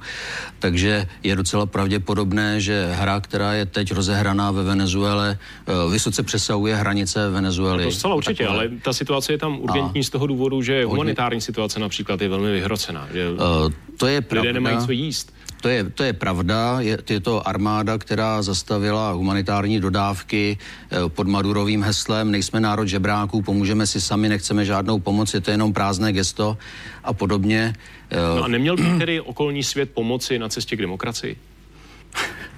Počkejte, ale jako, ten, ten, uh, pardon, připadá, že to... pardon, ale v momentě, kdy uh, mluvíme o demokracii a zemích s vysokými zásobami ropy, uh, tak myslím, že už se dostáváme do trošku uh, jiného no, to, smyslu tohoto slova. Jenom, jenom si uvědomíme, prosím vás, jak je ta situace složitá, protože na jedné straně teď ta situace se zhoršuje ve Venezuele, ale také zhoršuje se díky tomu, že byly vyjádře, vyhlášeny sankce a že vlastně Spojené státy pře- končí ty platby. Takže uvědomte si tu paradoxnost té situace, že na jedné straně jsou sankce byli po x letech strádání Venezuelanů. Sankce byly i před Chavezem. Přesně, přesně tak. Po poté, co Chavez i Maduro nebyli schopni tu zemi efektivně vést, tak aby ten prospěch z té ropy, o které jste hovořil, měli, měli lidé. Samozřejmě, ta situace je tam katastrofální a Maduro to vedl opravdu do, do, do pekla. Ale vtip je v tom, abyste jenom si uvědomili, jak je paradoxní situace, kdy na jedné straně vyhlásíte sankce, takže zhoršuje tuto situaci v zemi, na to doplatí nejvíc ti lidé a zároveň jim posíláte humanitární pomoc. Takže tohle je trochu schizofrenní věc.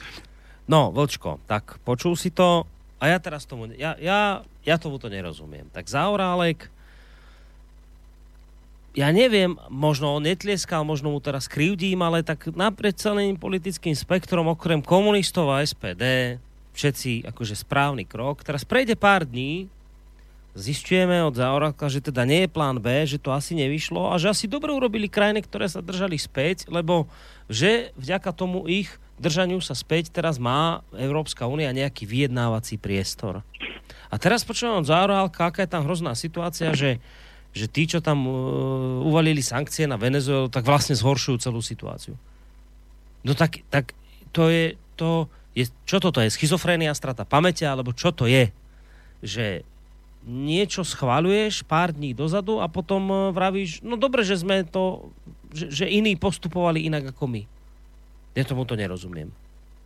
No počkej, ten Zaorálek e, neměl na tom schvalování e, žádný podíl. On je e, obyčejným poslancem parlamentu. On už není ministrem zahraničí. E, Zaorálek, kdyby byl ministrem zahraničí, tak nepochybně udělal to samé, co Petříček. O tom nemám vůbec žádnou pochybnost. Aha, čiže, čiže, Ale by, čiže by bojoval za to, aby bol Guaido uznaný, hej? No jistě, jistě. Udělal by to tež, to tež, co Petříček. Ale protože je jenom řadový poslanec, tak si může dovolit ten luxus vyjádřit odlišný názor. A on ho, on ho ne, nevyjádřil jenom v tomto ohledu, ohledně, ohledně Venezuely, ale před časem, když byla debata o našich vojácích v Afganistánu, tak on veřejně prohlásil, Hej, to že videl. měli to, z toho Afganistánu zmizet. Jo. Čili, čili e, to je rozdíl mezi tím, když máš funkci a když tu funkci nemáš. Ale e, já nemám za Orálkovi ani, ani ohledně Afganistanu, ani ohledně Venezuely jeho argumentaci co vytknout. Já s ním prostě naprosto No souhlasím. áno, tej argumentácii samozrejme nie je čo vytknúť, len vytknúť je tomu, čo? Že hovoríš, že keby bol na mieste Petrička, tak on bude tiež hlasovať za uznanie Guaida. Napriek tomu, že má tento názor. Ktorý si môže vysvetliť, áno, áno, ja beriem, čo hovoríš, môže si ho dovoliť teraz povedať, lebo je v takej situácii, v akej. je. Ale to čo znamená, že ty keď si vo funkcii, tak popieraš svoje vlastné názory a robíš nesprávne rozhodnutia, o ktorých vieš, že sú nesprávne?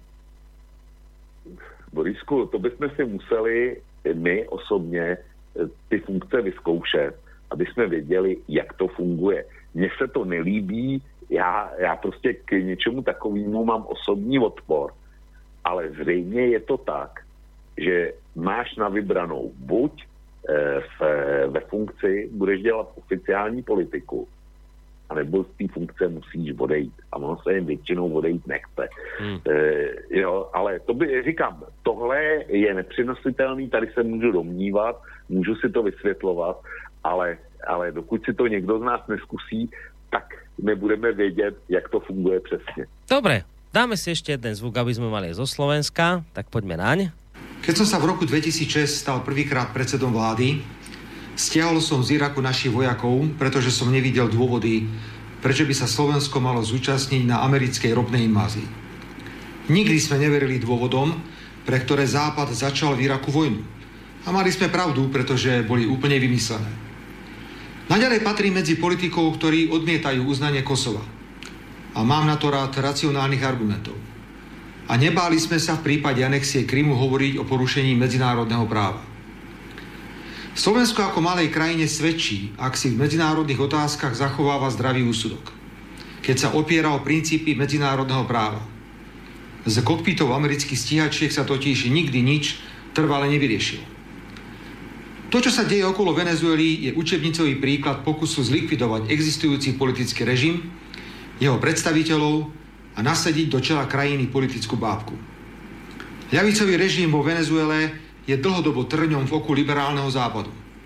Ale hlavný dôvod, prečo je o Venezuelu taký záujem a západné krajiny sa predbiehajú uznaní prezidenta, ktorý sa ani len volieb nezúčastnil, je opäť ropa. Keď v Rwande v 90. rokoch jeden kmeň mačetami vyvraždil viac ako 800 tisíc príslušníkov iného kmeňa, celý svet sa bez záujmu prizeral.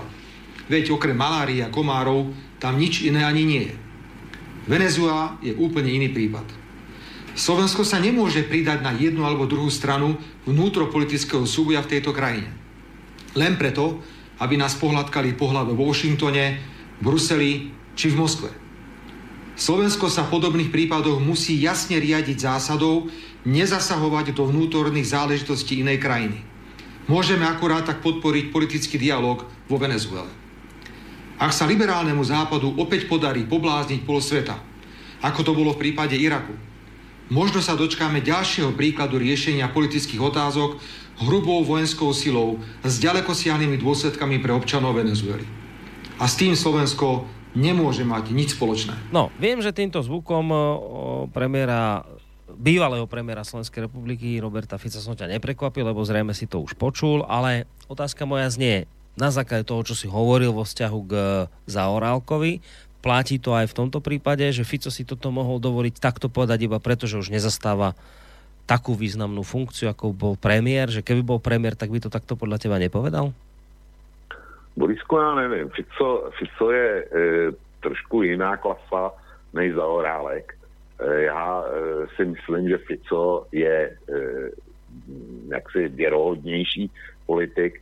Já nevím, do jaký míry je skorumpovaný, ale e, myslím si, že je názorově konzistentní. Ale je to pohled z velké dálky. E, Fica e, líp posoudíš ty než já. Ale pro mě Fico je kvalitnější a názorově konzistentnější politik než, než Zaorálek. Dobre, no však spýtal som sa a odpovedal si. Uh, ideme na ďalší mailik a už to budeme, už to budeme hnať k záveru, lebo už je štvrt na jednu, tak už treba. Uh, máme tu mail, že či sa pokúsime predpovedať, či a prípadne ako sa budú chcieť ochrániť, ako si budú chcieť ochrániť svoje investície Rusko a Čína.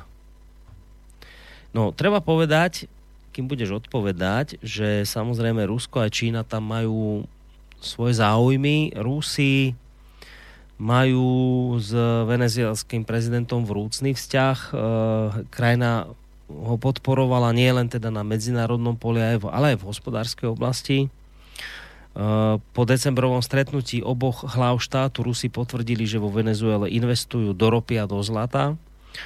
E, minulý mesiac, dokonca to aj Zaorálek v tom zvuku spomínal, ale to som už asi medzičasom vystrihol, že Minulý mesiac e, dokonca Moskva vyslala na vojenské cvičenie do Venezuely dva bombardéry TU-160, z, ktoré majú kapacity niesť nukleárne zbranie, čo mal byť akýsi odkaz uh, Washingtonu, že ako veľmi im na tomto území záleží. Uh, pokiaľ ide o Čínu, tak Peking doterajšiemu prezidentovi požičiaval nemalé finančné prostriedky výmenou za budúce príjmy z ropy dnes e, plynie venezuelská ropa do Číny na dlh. Takže očividne obe tieto krajiny, či už Rusko, či Čína, majú záujem, majú tam veľké záujmy a hlavne tam majú nainvestované veľké miliardy. Čiže otázka naozaj na mieste je, e, v tom zmysle, ako sa pýta poslucháč, že či by si si Vlčko trúfol predpovedať, ako sa budú snažiť ochrániť tieto svoje investície Rusko a Čína? Tohle je, tohle je těžká otázka. Čína, četl jsem, tak tam má, na, tam má nainvestováno 50 miliard dolarů. Rusové nevím kolik, ale četl jsem něco asi o 30, což jsou, což jsou značný, značný sumy. Ale e, pokud se pamatuju, tak Vajdo vyz, vyzval Rusko a Čínu osobně, aby e, přestali podporovat Madura s tím, že on uzná e, závazky, který Venezuela má, pokud byly, a teď je to ta kulatá fráze, pokud byly přijaty podle zákona. Hmm. Jo, což, což v budoucnu může znamenat e, cokoliv. E, já jsem četl na tiskovém servisu eh, článek, který napsal Bloomberg, tuším, eh, který byl ve smyslu, že Rusové začínají dávat od Madura ruce pryč, protože nevěří tomu, že by ten tlak ustál. Údajně to Bloomberg má, měl eh, jak si konstatovat, konstatovat na základě nějakých dvou zdrojů eh, z ruské vlády. Ohledně Číny, eh, Číny tam e, bylo, bylo to prohlášení, prohlášení Vajdova, že uzná čínské investice, pokud byly provedeny podle, podle zákona. Eh, K tomu doplňující otázka, to není jenom, komple, eh, není jenom to, jestli Rusko eh, tam eh, bude ochraňovat svoje investice. Eh, Dneska byl předložený do eh, senátorem Grahamem a eh, ještě jedním znova zákon na výrazný zpřísnění protiruských sankcí. Když to předložili naposled, tak proto neměli dostatečnou většinu. Jo? eh, Ten druhý je sen, senátor Menendez. A e, může být, že proběhnou nějaký takový jednání po neoficiální linii, když e, nebudete bránit změně režimu, tak my vůči vám ten zákon nezavedeme nebo nebude prohlasovaný. Jo, takovýhle obchod si umím představit. A potom e, můžou být daný Rusku i nějaký záruky, že nepřijdou e, o, o své investice nebo teda e, o jejich minimálně podstatnou část. Nevíš, jak to bude. Když to bude natvrdo, Hej. že, že by Rusům nebylo nic nabídnuto, no tak e, Rusové prostě budou hrát kartu Maduro, protože by přišli o všechno. Jo. Ale ta mezinárodní politika, ta není, ta není jednoznačná, že tyhle jsou dobrý a tamhle ty jsou špatní a, a že mezi sebou nikdy nebudou kšeftovat a tak dál. Je prostě je složitá a každý tam hraje hájí pouze svůj zájem a nějaký zásady nebo slušný chování nebo eh, poctivost nebo morálka, tak to v mezinárodní politice pro nikoho No, to nie je ani v obyčajnej, ani v obyčajnej politike, miestnej, lokálnej a, a celoštátnej, nie je to ešte v globálnej politike. Um, správa týkajúca sa Zemana priletela. Zdravím, prečítam ako prišla. Zdravím páni, osobne si myslím, keďže je Zeman etnický žid, chcel sa zavďačiť aj Paku, to neviem, čo za skratka, Viac ho zaujímajú záujmy Izraela a nie Českej republiky. To, že Izrael uznal Makrobamu, je jasné ako vďačnosť za ochranu USA.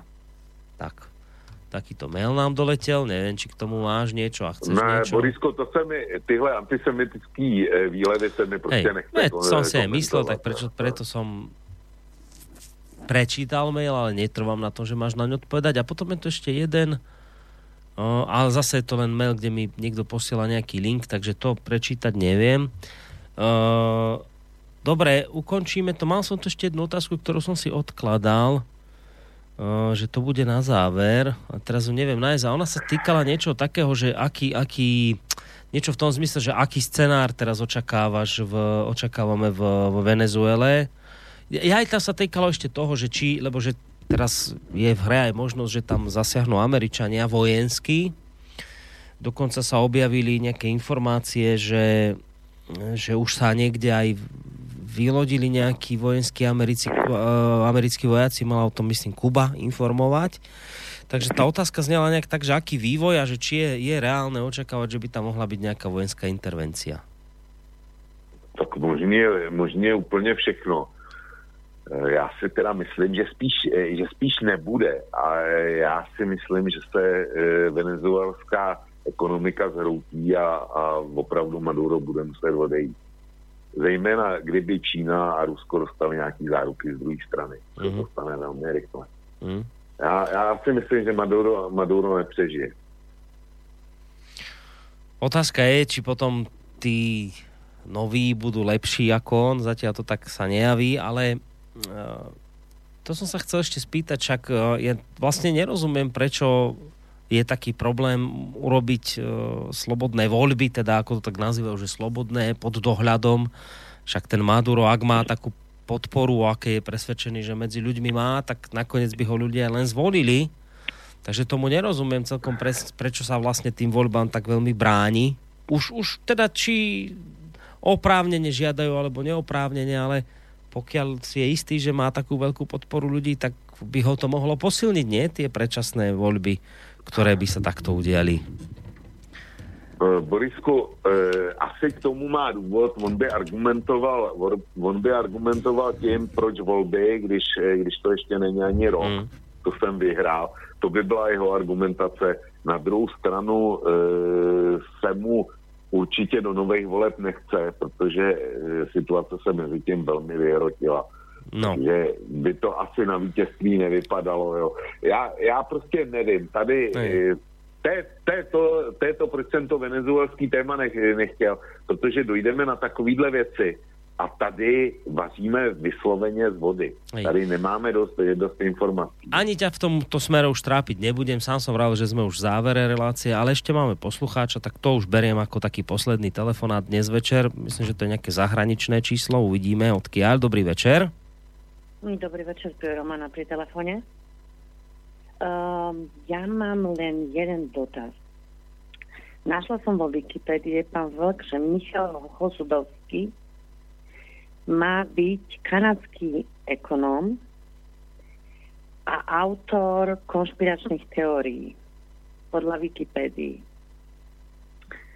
Um, je to syn ruského žida, uh, vyrastal vo Švajčiarsku a tak ďalej a tak ďalej, ale pôsobil na uh, univerzite v Otave. Uh, tam tiež emeritovaným profesorom a boli na ňo samozrejme, je aj nejakým autorom rôznych akože teórií o 9. 11.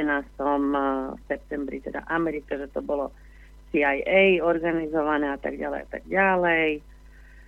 Uh, ak chcete, môžem vám poslať ten uh, link uh, teda z tej Wikipedii. Neviem vám povedať, ako je to, uh, čo sa týka tých uh, informácií, či, si, či sú naozaj um, vierohodné, alebo čo, len tu samozrejme ho v Glob a maile uh, ho, uh, jak sa to povie, uh, po, um,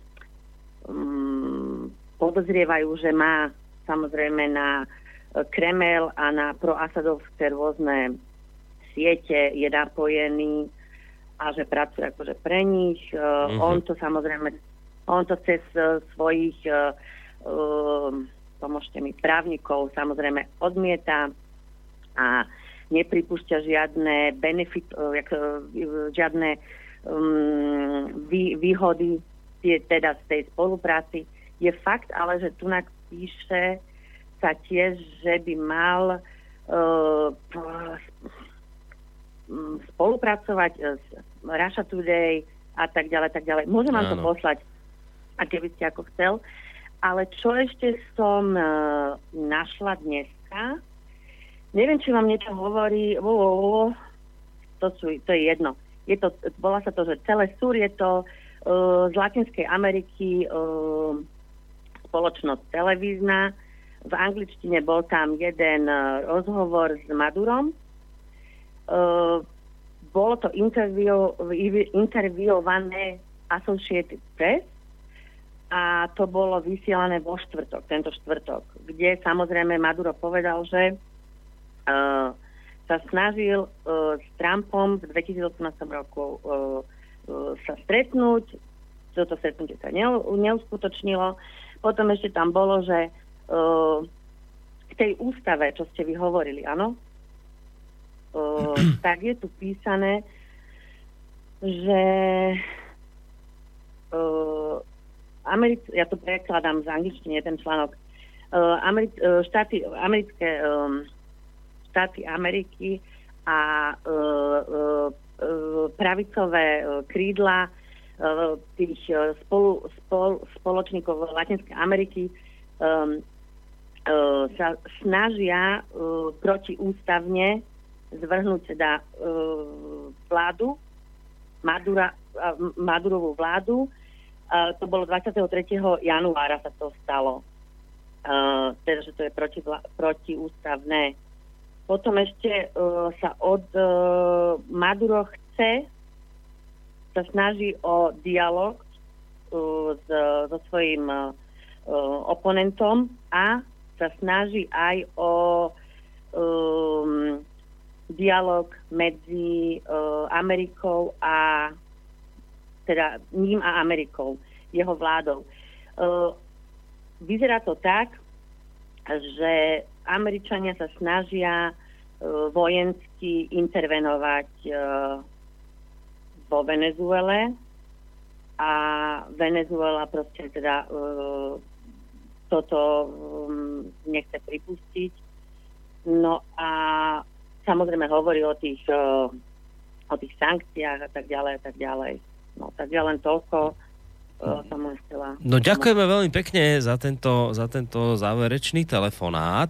I, iba tak uh-huh. pozerám na to číslo, vy nám skade voláte, to 491, čo to je? Nemec, Z Nemec. Nemecka, aha, dobre, ďakujeme veľmi Mhm. pekne. Tak majte ja sa... som veľká faninka, veľká faninka vlčka. No vidíš, Vočko, tak máš tu veľkú faninku.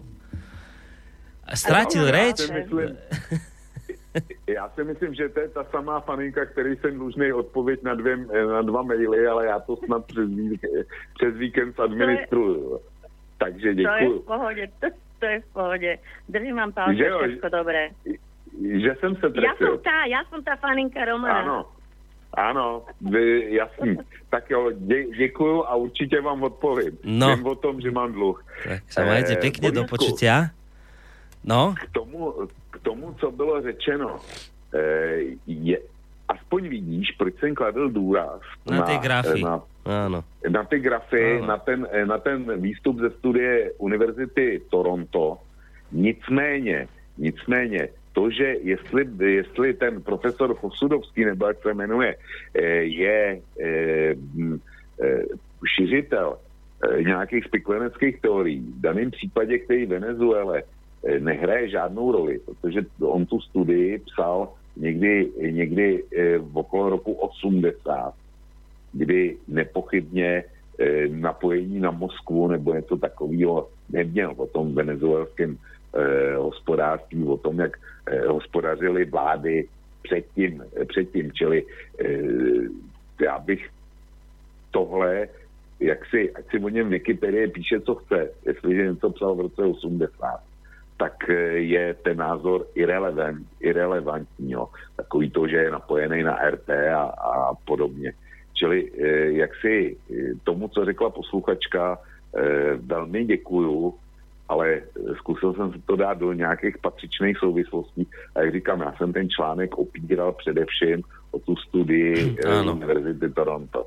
To som presne chcel aj k tomu povedať ja, že, že dobre, že si tam nakoniec dal tie grafy, aj keď, aj keď e, logicky sedí to, čo hovoríš, že keď to písal v 80 rokoch, ale dnes už by si s tým nepochodil, lebo to bol už e, podľa všetkého od narodenia konšpirátora bodka, ale keď tam máš tie grafy, tak zrazu už tohto konšpirátora hrozostrašného ťažšie spochybniť, lebo vlastne on hovoril presne to, čo potom ty si dokazoval na grafoch.